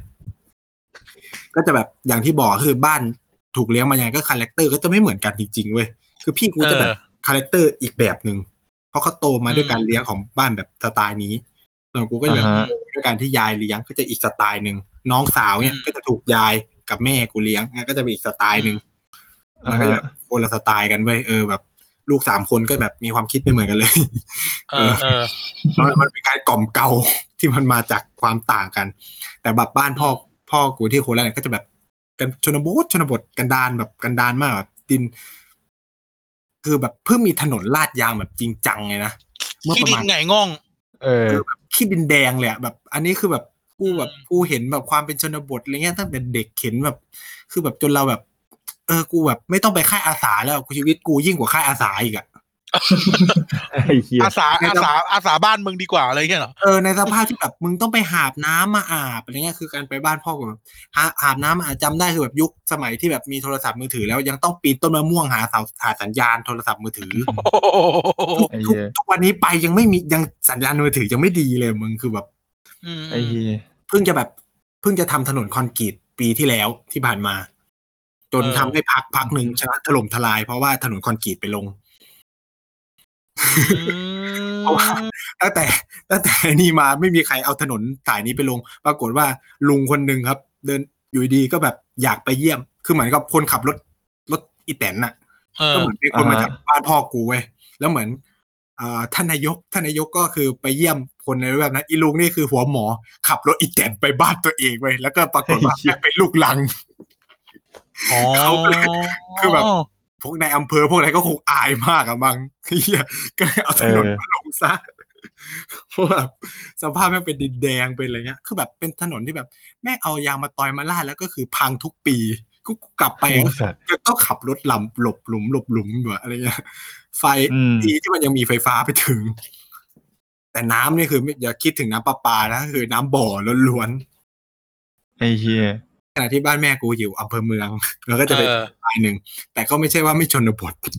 เป็นอำเภอเมืองแต่ก็ชนบทเหมือนกันแต่ว่ามันก็จะแบบดีกว่าหน่อยอ่ะแบบขับนิดเดียวมันก็อำเภอเมืองไงมันก็แบบซื้อของซื้ออะไรนี่คือในหน้าคือแบบคือมีอะไรก็กินอย่างนั้นเลยนะเว้ยคือแบบกูจำได้ว่าตามป้าไปขุดปูอ่ะในท้องนาแล้วก็มาหล่นปูกินอ่ะคือหาอะไรกินก็คือกินอันนั้นอ่ะคือคือคุณต้องเข้าใจแบบสภาพชีวิตแบบที่คนอีสานสมัยก่อนกินดินกินแย้กินอะไรเงี้ยคือมันไม่ใช่ว่ามันไม่ใช่เพราะเขาไม่กินหมูกินไก่นะเว้ยแต่เพราะแม่งไม่มีที่อะไรจะกินเว้ยแม่งก็เลยต้องกินอะไรที่มันมี ก็คือแบบตอนนั้นมันแล้งมันก็มีแค่ปูมีแย้มีกิ้งก่ามีโอเคบ้านไหนเลี้ยงไก่ไว้ก็เออก็กินตามภาษาที่เขามีกันอ่ะมันไม่ใช่แบบเออมันไม่ใช่อยากจะเปิดพิสดารอ่ะเข้าใจว่าไม่คือแบบมันมีแค่นั้นแล้วแต่ถึงตอนนี้ถึงตอนนี้มันจะดีแล้วนะแต่แบบเออคนมันก็ยังทวินหาสิ่งเขาเรียกว่าเคยเคยปากอ่ะเออคือแบบเออมันมันกินยังไงก็อย่างนั้นอ่ะมันเป็นคุยซีนของเขาอ่ะเออมันคนฝรั่งเศสแดกหอยทากอ่ะเออมันแบบพ่อกูเล่าเงี้ยก็คือแบบตอนเด็กๆคือไปขุดกองขี้ควายหาแมงกุจีมากินก็แบบเรามองก็คือแบบโอ้โหมันจริงเหรอวะคือแบบเขาเล่าแล้วอินเนอร์มามากมึงแล้วแบบรู้สึกว่ายังอยากกลับไปกินอยู่อ่ะเข้าใจว่ามันเป็นชีวิตเด็กๆที่มันหาไม่ได้กูผมยังจำได้ผมไม่ได้เคยกินแบบเอ่อกิ้งก่าขี้กระป๋อมอ่ะเนาะขี้กระป๋อมเออขี้กระป๋อมแย่อย่างเงี้ยก็เคยกบอึ่งอ่ะกินมาหมดแล้วอ่ะคือแบบกูถึงบอกว่าแบบค่ายอาสาพัฒนาชนบทอ่ะไม่ขนามือกูแล้วอ่ะคือแบบคือชีวิตกูหนักกว่าที่พวกมึงไปมาเยอะอะไรเออเออเออเราก็เลยแบบไม่อินไม่อินมันยังไม่ชนบทจริงใช่ไหมที่ไปมาเออที่เราไปมาไม่ชนบทจริงหรอกมันน่ะเป็นแบบเป็นแบบเด็กในเมืองไปชนบทมากกว่าเป็นการแบบคนที่แบบเออไปอยากไปรู้ว่าเออชีวิตชนบทมันเป็นไงแล้วคือแบบกูก็ใช้ชีวิตมาแบบนี้อยู่แล้วกูจะแบบไปอยากเรียนรู้อะไรวะคือแบบเออเรารู้แบบปัญหาเรารู้ว่าแบบเออการคุยคุณไปค่ายเจ็ดวันเนี่ยคนหมู่บ้านชนบทอ่ะแม่งทำทุกอย่างเพื่อหลอกคุณทั้งนั้นแหละใครจะไปเล่าเรื่องชีวิตความเป็นจริงให้พวกมึงเหมือนแบบเวลาค่ายหรืออะไรไปลงอ่ะคนต่างจังหวัดแม่งทำทุกอย่างให้ดูดีหมดงานบายสีเรื่องแบบชีวิตปกติธรรมดาชาวบ้านไม่ทำกันเวลาคนใช่เขาจะทำทำไมเออคือกลายเป็นว่าเราไปอ่ะแม่งไปเพิ่มภาระงานให้เขาเว้ยคือแบบกูต้องไปทำกิจกรรมนู่นนี่นั่นกับมึงแทนที่กูจะแบบไปนาไปให้ไปนาไปไปเฮ็ดการเฮ็ดงานอะไรเงี้ยเออมันก็แบบเออชีวิตก็เปลี่ยนอย่างงี้จนก็เนี่ยชีวิตก็วนเวียนวนเวียนอยู่กับสภาพแบบนี้จนมา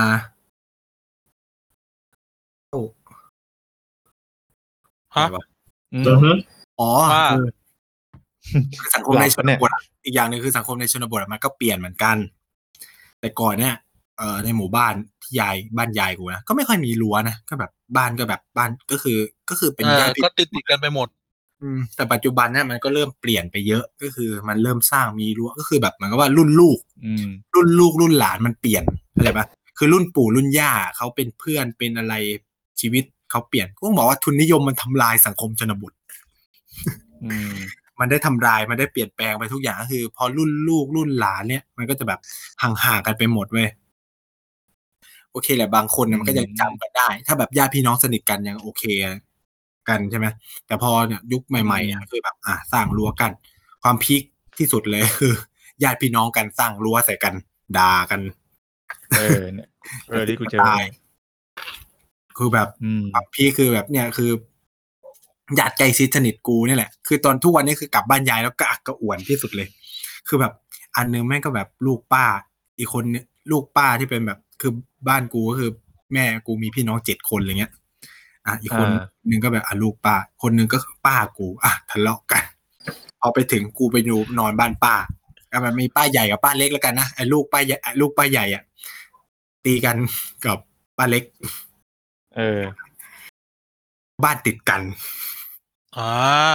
อืมบ้านติดกันก็เกิดมันคือปรากฏว่าเขาทะเลาะกันจากการที่ป้าใหญ่กับป้าเล็กอ่ะทะเลาะกันเออแต่เขาอ่ะเหมือนอารมณ์แบบทะเลาะกันมาตั้งแต่เด็กก็คือแบบเขาเป็นพี่น้องอารมณ์แบบอารมณ์แบบพี่น้องกันอ่ะมึงก็คือตีกันวันเนี้ยพรุ่งนี้ก็คือดีกันแล้วเออเอออ่าแต่ว่ามันแบบไอ้กูก็ไม่รู้กูไม่ได้อยู่ในเหตุการณ์นะเขาบอกมันพีคถึงไปจุดนึงก็คือแบบอีอีลูกชายเนี่ยอีลูกชายป้าใหญ่เนี่ยก็เป็นจริงเป็นจังเออยอมไม่ได้แบบโอ้ทำไมต้องมาทำแม่ผมอย่างงู้นอย่างนี้อะไรเงี้ยจนเออก็แล้วทีความพีคอีกอีป้าใหญ่กลัวก็คือเหมือนแบ่งแบ่งโฉนดที่ดินให้ลูกๆนะปรากฏก็แบ่งด้วยความคือที่ดินอ่ะมันก็คือที่ดินยายกูใช่ไหมที่แบ่งให้ลูกเอออ่ะอ่ะป้าเล็กก็ได้ตรงนี้ตรงนั้นอ่ะป้าใหญ่เขาก็แบ่งแบ่งแบ่งแบ่งใช่ไหมปรากฏที่ของป้าใหญ่กับป้าเล็กคือติดกันแล้วก็เสือเอาที่ตรงนั้นอ่ะให้ลูกชายไอ้เหี้ยมาปลูกบ้านก็ปลูกเออปรากฏอีลูกชายก็ทำกำแพง แล้วก็มาบอกป้าเล็กว่าเนี่ยจ่ายค่ากำแพงมันเลยกูสร้างสร้างอะไรเงี้ยป้ากูว่าป้ากูว่าแบบงงดิป้ากูว่างงเอ้าเป็นยังกูกูสิต้องมาจ่ายเอ้ากูไม่ได้เฮ็ดได้ล่ะมึงเฮ็ดมึงกระจายเนี่ยอะไรเงี้ยก็ว่าด่ากันป้ากูก็พีกเลยคือไม่จ่ายแล้วก็คือไม่ฉาบปูนด้วยอีฝั่งตัวเองอ่ะไม่ฉาบไอ้เหี้ยอะไรวะก็ให้มันเป็นอิฐอย่างนั้นอ่ะก็คือไม่แคร์ไม่สนใจนะคือแบบถ้ากูรู้ว่าใหญ่มากกูแบบไปกูกูตอนแรกกูไปกูไม่รู้ว่าเขาทะเลาะกันไปถึงอ้าวแล้วกูก็ถามว่าเป็นอย่างคือมีรั่วอะไรวะที่เนี่ยบอกอ่ะก็คือแบบกูก็แบบกูก็เงียบกันไอ้เหี้ยจี้ว่ะแต่ว่าแล้วตัวเนี้ยหนักคนก็คือแบบคนก็เงียบกันบอกกูแบบอะไรวะแปลกๆก็เลยแบบถามแม่ออกเขาทะเลาะกันอะไรเงี้ยนะกูว่าทะเลาะกันอ๋อตื้อๆเขาก็เล่าเล่าเล่าอะไรอย่างงี้อุ้ยเดี๋ยวเลาะกันเยอะมากอารมณ์แบบกูเข้าใจแบบอารมณ์ที่แบบบ้ายท็อปปิ้งไงนะปู่อะไรเงี้ยอืมใช่ตีกันนะคือแบบฟังเหี้ยอะไรก็คือไม่ถูกหูอ่ะไม่ว่าอีฟังพูดอะไรก็ตามคือไม่ถูกคนไม่ใช่ทำอะไรก็ผิดเออคือแบบความผิดกูก็แบบเหี้ยอะไรคือแบบเขาก็เลี้ยงกันมาตั้งแต่เล็กอะไรเงี้ยคือแบบแล้วกูอ่ะแบบคนกลางอ่ะแบบบ้านกูเนี่ยคนกลางแบบกลับมาจากต่างจังหวัดแบบเฮียทำตัวไม่ถูกแต่แบบป้ากูอ่ะไม่อะไรอ่ะนะก็คือแบบเขาก็แบบผู้ใหญ่แหละเขาก็ไม่อะไรก็แบบเออแบบอย่าลืมไปหาพี่เขานะอะไรเงี้ยแบบมาก็ไปหาเขาบ้างอะไรเงี้ยเออแม่แม่กูพยายามแบบเป็นตัวดามโดนด่าก็คือแบบไอ้นี่ก็ไม่ไม่คือแบบโดนด่าคือแบบโดนอิกนอร์อะไรเงี้ยกูแม่กูแบบโอ้กูโมบ้าแล้วแบบทีนี้เออกูโมบ้าน้ำแล้วก็เลยแบบแล้วแม่กูก็อิกดอก็ไม่ไปคือก็คือกลับมาก็คือแบบไม่ไปหาเหมือนกันเลยก็แบบก็คือไปแล้วแบบมันขี้เกียจคุยอ่ะมึงก็ไม่รู้แบบอะไรอย่างเงี้ยก็พวกกูก็แบบอยู่บ้านป้าก็แบบอ่ะก็เฮฮากับลูกพี่ลูกน้องใช่มั้ยคือเค้าก็ลูกพี่ลูกน้องเหมือนกันกลายเป็นว่าทุกวันเนี้ยมึงเหมือนเปิดบ้านเค้าอ่ะเป็นบ้านเดียวที่แบบไม่ถูกกับใครเลยไอ้เหี้ยถูกกับใครเลยไม่ถูกกับใครเลยในวงสาคณญาติแม้กระทั่งแม้กระทั่งพี่สาวเค้าเองคือแบบคือแบบพี่พี่สาวเขาอะไรเงี้ยก็คือกูก็กูก็แบบอ้าวแบบตื้อๆกูก็คุยกับเขาจะเขาก็บอกว่าไม่ต้องไปคุยถึงมันมันบ้าไปแล้วอะไรเงี้ยไม่เอาไม่เอาใครมันมาเอาผู้ใดมาสั่นมันมาเอาผู้ใดเออความพีคคือแบบเนี่ยคือกูแบบที่กูพีคสุดคือแบบที่ท็อปปิ้งบอกเลยคือแบบแบบเขาไม่เผาผีกันจริงๆคือแบบลุงกูเสียใช่ไหมก็คือแบบ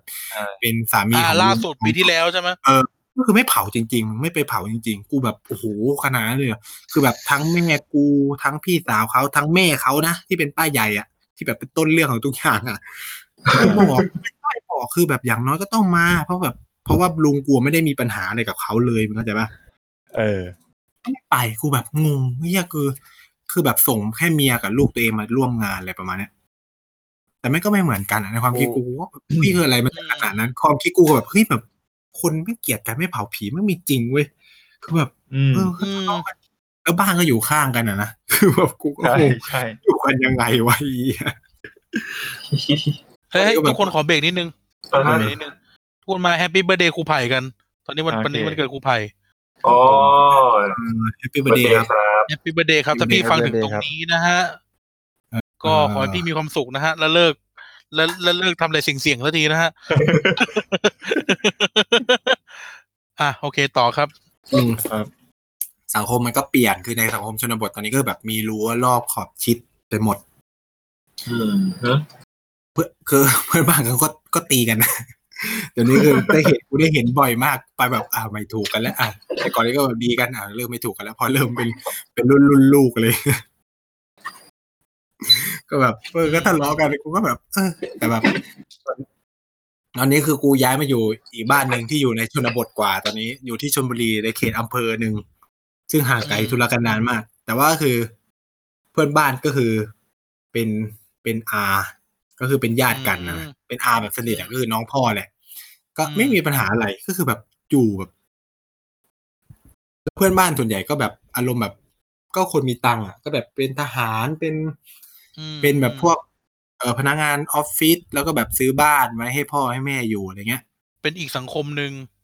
เป็นอีกสังคมนึงที่ก็ไม่ได้แย่อะไรเงี้ยก็คือเพื่อนบ้านก็ดีกันกันหมดแต่ตอนนี้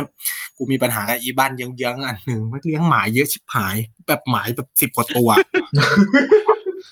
นี่คือแบบมีการเอาหมามาปล่อยบ้านมึงมั้ยไม่อารมณ์แบบเค้าเจอหมาข้างทางเค้าก็เอามาเลี้ยงเค้าเจอหมาน้อยอะไรเงี้ยมาเลี้ยงหมดเลยถ้าไปเห็นเป็นหมาจรจัดแล้วคือแม่งแบบ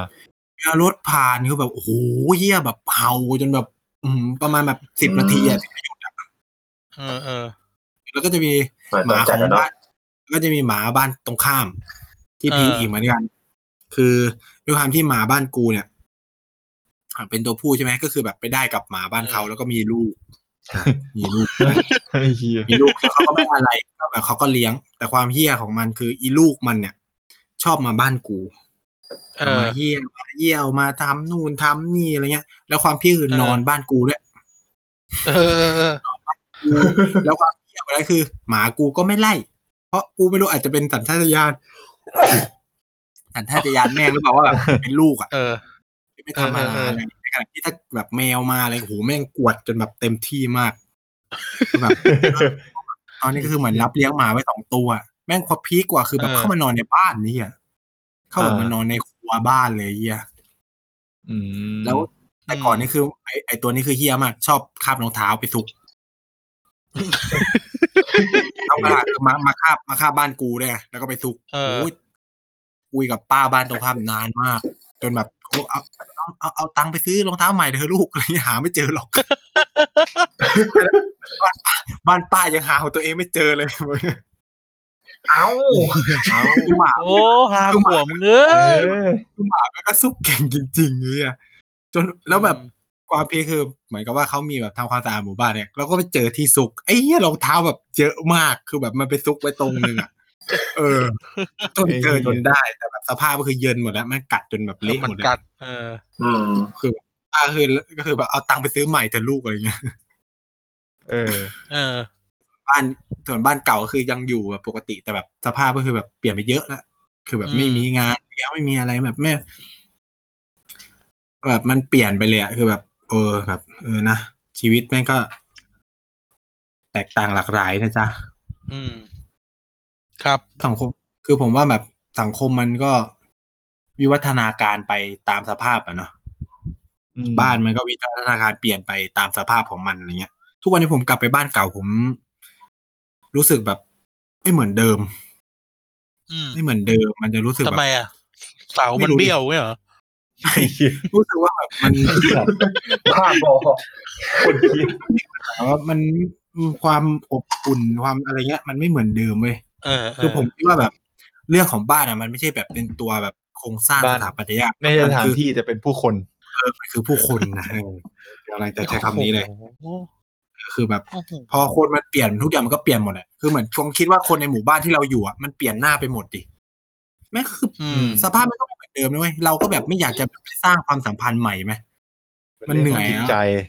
คือแบบพอคือแบบแต่ก่อนเนี่ยผมก็เป็นนะแบบเออแบบเพื่อนกันเพื่อนเพื่อนกันเนี่ยอ้าวแม่งย้ายออกจากหมู่บ้านไปอยู่บ้านใหม่เฮ้ยแบบมันจะเฟลเฟลเออมันเพื่อนคนนี้มันจะหายไปไม่รู้จะได้เจออีกทีเมื่อไหร่อะไรเงี้ยเป็นเงี้ยแบบหลายครั้งมากด้วยความที่หมู่บ้านมันแบบเป็นชุมชนแบบบ้านเช่าอ่ะบางคนมาเช่าแบบปีนึงแล้วก็เริ่มแบบอ่ะมีเงินมีรายได้ก็ไปซื้อบ้านขยายเออแล้วแบบปากสนิทแล้วอ่ะกูสนิทแล้วอ่ะเออทำไมอ่ะทำไมทิ้งกูไว้กลางทางอะไรเงี้ยบ้านไม่ใช่สถานที่แต่เป็นผู้คนแต่ป๊อปเลเวอร์ไม่ใช่คนพิธีกรแต่คือความจังไรครับคือบางทีก็แบบเออมามาเจอกันตอนแบบโตแล้วอะไรเงี้ยเออบางทีว่าเออหน้าคุ้นๆวะมันใครวะนึกอยู่นานมากคืออะไรเงี้ยเออมันก็จะเป็นแบบนี้จนทุกวันนี้นะครับแต่ในพื้นที่ชลบุรีผมบอกเลยเลยว่าคนต่างจังหวัดนี่น่าจะแบบครองเมืองไปแล้วอืมคนที่ไม่ใช่เนทีฟชลบุรีอะนะเออเนทีฟน้อยมากอย่างบ้านผมนี่คือแบบเนทีฟนี่ล้มหายตายจากไปหมดแล้วอืมส่วนใหญ่คือแบบคนคนนอกพื้นที่ให้แบบอ่ะลูกอีสานพัฒน์อยู่กันจนเป็นนายกอบต.ไปเป็นอบต.แล้วนะอยู่กันนานขนาดนั้นเออคนแบบปกติพวกผู้ใหญ่บ้านอะไรเงี้ยต้องเป็นเนทีฟนะแต่ด้วยความที่ประชากรอีสานพัฒน์เยอะกว่าอะไรเงี้ยคุยกับมันมาคุยกับว่ากันรู้เรื่องอ่ะเนาะมันก็แบบเออก็ดันดันกันจนเป็นนะเป็นอ่ามันก็เป็นแบบความน่ารักกุ๊กกิ๊กของเขาเรียกพื้นที่แบบนี้ผมคิดว่าแบบปริมณฑลหรือกรุงเทพมันก็จะมีหมู่บ้านลักษณะแบบเนี้ยเยอะที่แบบคนต่างถิ่นมาอยู่ด้วยกันใช่ไหมแล้วก็แบบมาเขาเรียกว่ามาแสวงโชคในเมืองกรุงอ่ะเออแต่ว่าก็คือตอนแรกก็คิดว่าจะมาอยู่แป๊บเดียวหาเงินกลับบ้านแต่ว่าไปๆมาก็คือกลับไม่ได้แล้ว อ่าคือแม่กับพ่อผมก็จะพูดอย่างนี้ว่าแบบชีวิตมันเหมือนมันอยู่ที่นี่แล้วอ่ะกลับไปบ้านก็ไม่รู้จะไปทำอะไรแล้วเออเออเหมือนชีวิตมันอยู่นี่หมดแล้วเออแบบเงินการหางานธุรกิจอะไรเงี้ยก็อยู่เนี่ยมันก็อยู่นี่กันหมดแล้วอือหืออือหือแบบคนยุคใหม่อ่ะมันก็จะเป็นแบบนี้ไปเยอะแล้วผมคิดว่านะคือเราจะไม่ได้มีความสัมพันธ์ความรู้สึกอะไรกับบ้านที่เราอยู่เพราะว่าเราเปลี่ยนไปเรื่อยอ่ะใช่มั้ยอ่ะไปเรียนอ่าเรียกว่าแบบไม่ค่อยได้อยู่บ้านกันด้วยซ้ำอืมอ่ะไปเรียนที่โน่นก็จะแบบนี้แล้วก็แบบไม่ค่อยจะแบบอยากจะเมคเฟรนด์กับคนที่รู้จักข้างบ้านเพราะว่าคิดว่าตัวเองมาอยู่แป๊บๆไงแล้วก็ไปแล้วใช่มั้ยอืมนะสังคมคอนโดสังคมห้องเช่าอ่ะมันก็จะเป็นแบบนี้แหละมันก็จะแบบต่างคนต่างไม่ค่อยรู้จักกันรู้แค่ว่าอ๋อไอ้นี่อยู่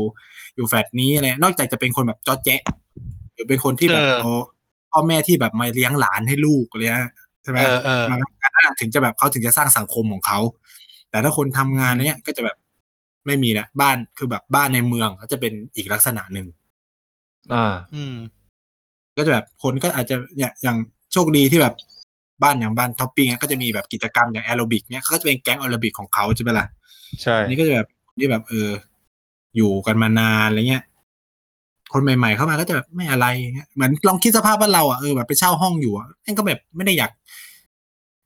เหมือนแค่แบบเราอยู่หอพักนักศึกษาอะไรเงี้ยโหแบบข้างห้องเป็นใครบางทีมันไม่รู้เลยห้องตรงข้ามเออถ้านอกจากแบบเออรู้จักกันเนี่ยเราไม่ได้ถึงขนาดแบบถ้าคนสมัยก่อนคือเขาไปเคาะบ้านเขาเนาะแบบแนะนำตัวมาอยู่ใหม่นะชื่อนี้ชื่อนี้แบบเอาของเอาอะไรมาฝากกันอันนี้มันก็เป็นวัฒนธรรมที่มันผมว่ามันหายไปแล้วมันเริ่มเริ่มหายไปนอกจากแบบเป็นพวกแบบที่คนต่างจังหวัดจริงๆเลยอะแล้วเพิ่งมาใหม่อะไรเงี้ยผมคิดว่ามันจะได้เห็นของพวกนี้อยู่บ้างนะคือแบบยังมีความเป็นคนซื่อๆอะเออแบบก็คือพ่อแม่ก็บอกว่าเออเนี่ยเอาของไปฝากคนข้างบ้านด้วยนะคนข้างห้องอะไรเงี้ยนะนะอะไรเงี้ยถ้าใครเคยดูหนังมันจะเห็นแบบพ่อแม่ที่มาจากต่างจังหวัดจะชอบแบบไปเจาะแจ๊ะกับข้างบ้านลูกเวลามาขึ้นบ้านใหม่อะไรเงี้ยบางทีอ้าวสนิทกับเพื่อนบ้านมากกว่ามากมากกว่าคนที่อยู่อีกอะไรเงี้ยบางทีพ่อแม่มาแบบแป๊บเดียวโอ้รู้จักทั้งหมู่บ้านแล้วแบบบางทีมามาเลี้ยงหลานแป๊บเดียวอะไรเงี้ยก็รู้จักคนทั้งหมู่บ้านแล้วเออเนี่ยเหมือนแบบเหมือนเหมือนลูกพี่ลูกน้องกูมาเลี้ยงแบบบางทีมาแบบเฝ้าบ้านให้อาอะไรเงี้ยมาเลี้ยงหลานอะไรเงี้ยแค่รู้จักคนทั้งอำเภอเกาะจันแล้วเนี่ยรู้ร้านก๋วยตงก๋วยเตี๋ยวร้านค้ารู้จักหมดเออเออเออกูอยู่ตั้งนานไม่รู้จักกันขนาดนั้นเลยเออเออจริงจริง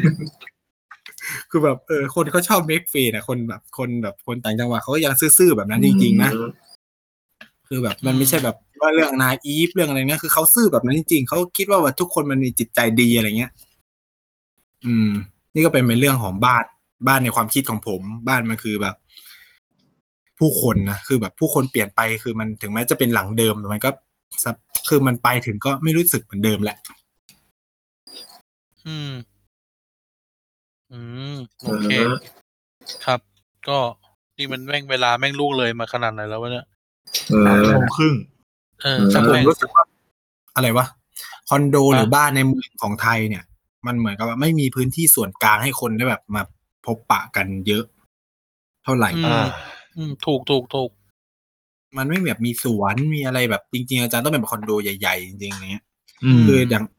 อย่างในจีนอย่างเงี้ยมันจะแบบสวนสาธารณะเยอะมากแบบอาคารที่แบบนี้มันก็ทำให้คนได้มีโอกาสมาพบปะเจอกันอย่างเงี้ยสนามแบดที่คุณไปจีบผู้หญิงใช่ไหมอืมเอออามเฮ้ยอะไรเฮ้ยอามอึกอักอึกอักอึกอักเออยังไงครับไม่มีโอ้โหไอ้เหี้ยมึงเล่าไปแล้วไอ้สัตว์อ่ะโอเคนี่ก็ล่วงเลยมาอย่างยาวนานตอนแรกก็ว่าจะสั้นก็ไม่เคยสั้นนะฮะรายการเหี้ยนี่ไม่เคยสั้นนะครับโมงละสามชั่วโมงเออสามชั่วโมงครึ่งไอ้สัตว์เดี๋ยวกูต้องไปตัดตอนมึงมั่วซั่วอีกนี่ผมไม่มีมั่วโอ้โหเหี้ยอ่ะโอเควันนี้ก็วันนี้ก็โอ้โหเราก็เค้าเล่นนะครึ่งแรกนี่แม่งเรื่องเหี้ยอะไรก็ไม่รู้เรื่องเป็นเรื่องจังพอครึ่งหลังนี่กลายเป็นเรื่องตลกซะมากเออนะครับวันนี้จะบอกอะไรอะไรวะจังเลยเหี้ยครึ่งหลังเนี่ยตลกทั้งนั้นน่ะก็อ่า วันนี้ The Pop Lover ก็พาทุกท่านนะครับทำความรู้จักกับบ้านเนาะแล้วก็เอ่อชวนคุยเกี่ยวกับเรื่องมิติต่างๆของแบบคำว่าบ้านอะไรเงี้ยนะว่าบ้านมันมีความหมายในเชิงเศรษฐกิจอย่างไรมีความหมายในเชิงสังคมในเชิงการเมืองอย่างไรนะครับครับรวมถึงครึ่งหลังเราก็มานั่งคุยกันถึงแบบเรื่องเรื่องบ้านๆของแต่ละคนนะว่าแบบแต่ละคนแวดล้อมบ้านเป็นอย่างไรท็อปก็พูดถึงเรื่องการอยู่ร่วมกันกับญาติบ้านข้างๆโซนเดียวกันนู่นนี่นั่นใช่ไหมน้ำแข็งใสเออกายก็มานี่เลยเรื่องครอบครัวคนจีนเนาะก็แบบมีเอาครอบครัวคนจีนมาพูดให้ฟังนะครับเออเพราะว่าถึงแม้ว่าผมจะจีนเหมือนท่านแต่บ้านผมก็ไม่จีนแล้วก็จะไม่ไม่เจออะไรแบบนี้เออนะครับผมก็เนี่ยฮะตระกูลอุจิวะนะฮะเดี๋ยวจะหาพยายามหาตอนเต็มเลยเรื่องเล่าตระกูลอุจิวะมาเล่าให้ฟังให้ได้เอ้ยมามามาลงให้ฟังให้ได้รู้สึกว่าแม่งตอนนั้นไม่สนุกมากในการเล่ามันละเอียดกว่านี้เยอะอ่ะเออรวมถึงเรื่องเขาเลยนะ Bad Neighbor ที่แท้ทูนี่ใกล้ใกล้นี่แล้วว่ะใกล้ใกล้สงกรานต์แล้วนี่มีเทปสงกรานต์อยู่ป่ะเนี่ยเออเนาะเทปสงกรานต์เดี๋ยววะคือตอนแรกตอนแรกตอนแรกคือเล่าอย่างงี้ตอนแรกอ่ะมันมีแผนกันว่าถึงพอรู้ว่าจะหยุดสงกรานต์แต่ว่าคราวเนี้ยทุกอย่างมันเปลี่ยนไปหมดก็คงจะไม่หยุดแล้วมั้งเดี๋ยวค่อยคิดแล้วกันอืมเดี๋ยวค่อยคิดนะครับเทปสงกรานต์เหมือนเดิมมั้ยเอาพี่ไผ่มาจอยเออเออๆน่าสนใจขับรถไปหาพี่ไผ่ไหมไม่ได้ตอนนี้ต้องกักตัวโควิดโควิดเหี้ยมึงอะต้องกักพวกกูไม่ต้องกักนะครับแล้วก็เออผมก็ผมก็อะไรนะเรื่องเนี่ยเรื่องเรื่องคณะการโตมาในหมู่บ้านที่เป็นคนคริสต์รวมถึงเอ่อในซ่องนี่ไม่ใช่ใช่มั้ยอันนั้นรายการใช่เดี๋ยวถ้ามึงเดี๋ยวถ้ามึงเดี๋ยวก่อนเออพอดีแล้วเนี่ยเปิดเฮ้ยเหี้ยไอ้เหี้ยนี่แบดพอดแคสเตอร์ไอ้สัสไอ้เหี้ยไมค์ไม่ดีขยันพูดเหลือเกินใช้ใช้ไมค์จากโน้ตบุ๊กโอ้ยเหี้ยโคตรเหี้ยใครก็ใช้ไมค์โน้ตบุ๊กนั่นน่ะมึงเนี่ยสัญญาณไม่ดีเออนะครับก็เรื่องข้างบ้านเอาแมวมาปล่อยข้างบ้านเสียงดังฝั่งตรงข้ามแม่งกลัวต้นตีนนะรวมถึงเรื่องคุณไนท์นะกับการเป็นคนอีสานพัฒน์ถิ่นนะครับแล้วก็พัฒนาเขาเรียกสังคมแล้วก็บ้านมาเรื่อยๆอ่ะยังไงวันนี้ฝากรายการหน่อยครับปิ้งครับผมก็สามารถติดตามรายการ The Pop Lover Podcast นะครับได้ที่เพจ Facebook นะครับ The Pop Lover Podcast นะครับตอนนี้ยอดไลค์อยู่ที่สี่ร้อยห้าคนแล้วสุดยอดปรบมือปรบมือผมเช็คสแตทอยู่แล้วท่านฟังดูปรบมือเดี๋ยวนี้ขอบคุณทุกท่านนะครับที่ให้ความไว้วางใจนะเปิดเพจ The Pop Lover นะครับก็จะพยายามสรรหาเรื่องราวฮาๆดีๆนะครับมาลงเรื่อยๆรวมถึง Wonder Kid ในวงการนะครับผมก็จะพยายามสรรหามาลงนะครับครับก็ติดตามพวกเราได้ที่อ่ะอ่ะผมก่อนเลยอ่ะผมนะครับ Twitter นะครับ แอท ที พี พี ไอ ไอ เอ็น จี แซด ครับครับผมแล้วก็เอ่อ แอท จี วาย เก้าเก้าสี่ เอส ครับ Twitter ครับผมอ่าแล้วก็มีเพจ Facebook ด้วยเช่นเดียวกันครับใช่แล้วก็ตอนนี้ใครจะจ้างกายวาดรูปก็ว่าจ้างได้จ้างได้จ้างจ้างจ้างอยู่นี่แหละครับผมจ้างจ้างตอนนี้เลยค่านมลูกมันแพงอะไรก็ได้นะขอให้มีตังค์อ่ะครับผมแต่ส่งให้ลูกพวกนั้นไม่ใช่ว่าให้กูส่งไงกูเดียวๆนะเออครับครับแล้วก็ติดตามกันนะครับ ซี พี เค จี ยู เอ็น แซด นะครับใน Twitter แล้วก็ ซี พี เคแซดใน YouTube เข้าไปตามกันได้นะครับครับแล้วก็อ่ะไอ้ไนท์ฝากช่องทางหน่อยมีเพจครับชื่อกระแสเอเชียใต้ครับแล้วก็ Twitter ครับ เอส ดับเบิลยู เค Nice ครับอืมถ้าเกิดท่านอยากฟังอะไรที่เป็นสลิปสลิปเข้าไปอ่าน Twitter ไนท์นะนี่อันนี้ April Fool Day นะครับอันนี้จริงเรียก April นะมึงไนท์นะครับไนท์นะครับโฆษกรัฐบาลจีนประจำประเทศไทยนะครับโฆษกรัฐบาลอินเดียประจำประเทศไทยแล้วก็โฆษกประจำตัวลุงตู่ประจำประเทศไทยนะครับใช่ครับผมไนท์นะครับสมาชิกพรรคผมแสดงรักทักษิณไนท์นะครับหัวคะแนนพรรคพลังประชารัฐนะครับเรื่องความสงบจบที่ลุงตู่ครับของจริงแล้วครับสงบเลยเฮียปากท้องเราก็ต้องนะครับอ่ะโอเคยังไงวันนี้นะครับอ้าวแล้วรายการมันน่ะรายการมันอ๋อเออคุณฝากรายการคุณด้วยดิเดี๋ยวคนที่ได้ฟังเยอะขึ้นผมมีรายการพอดแคสต์ที่ชื่อว่า Indie India ทางช่อง Infinity Podcast ครับแล้วก็รายการไปครับพูดทั้งโลกครับแต่กับ ที พี ดี Podcast พูดทั้งโลกกับพูดคนเดียวทั้งโลกพูดทั้งโลกเลยเออพูดทั้งโลกว่า มีคนถามว่าอย่างนี้ก็คือมีคนบอกว่าเอออย่างนี้ก็คือพูดเรื่องอะไรก็ได้แล้วใช่ มันรอมานานแล้วเออมันรอมานานแล้วที่จริงที่จริงที่จริงมันก็เกือบจะพูดอะไรก็ได้แล้วแหละถ้าไม่โดนเตะตัดขาแล้วก่อนนะครับยังไงวันนี้นะครับบ้านของแต่ละคนนั้นเหลือแต่ม้านะครับเพราะว่าลาไปก่อนครับสวัสดีครับครับสวัสดีครับ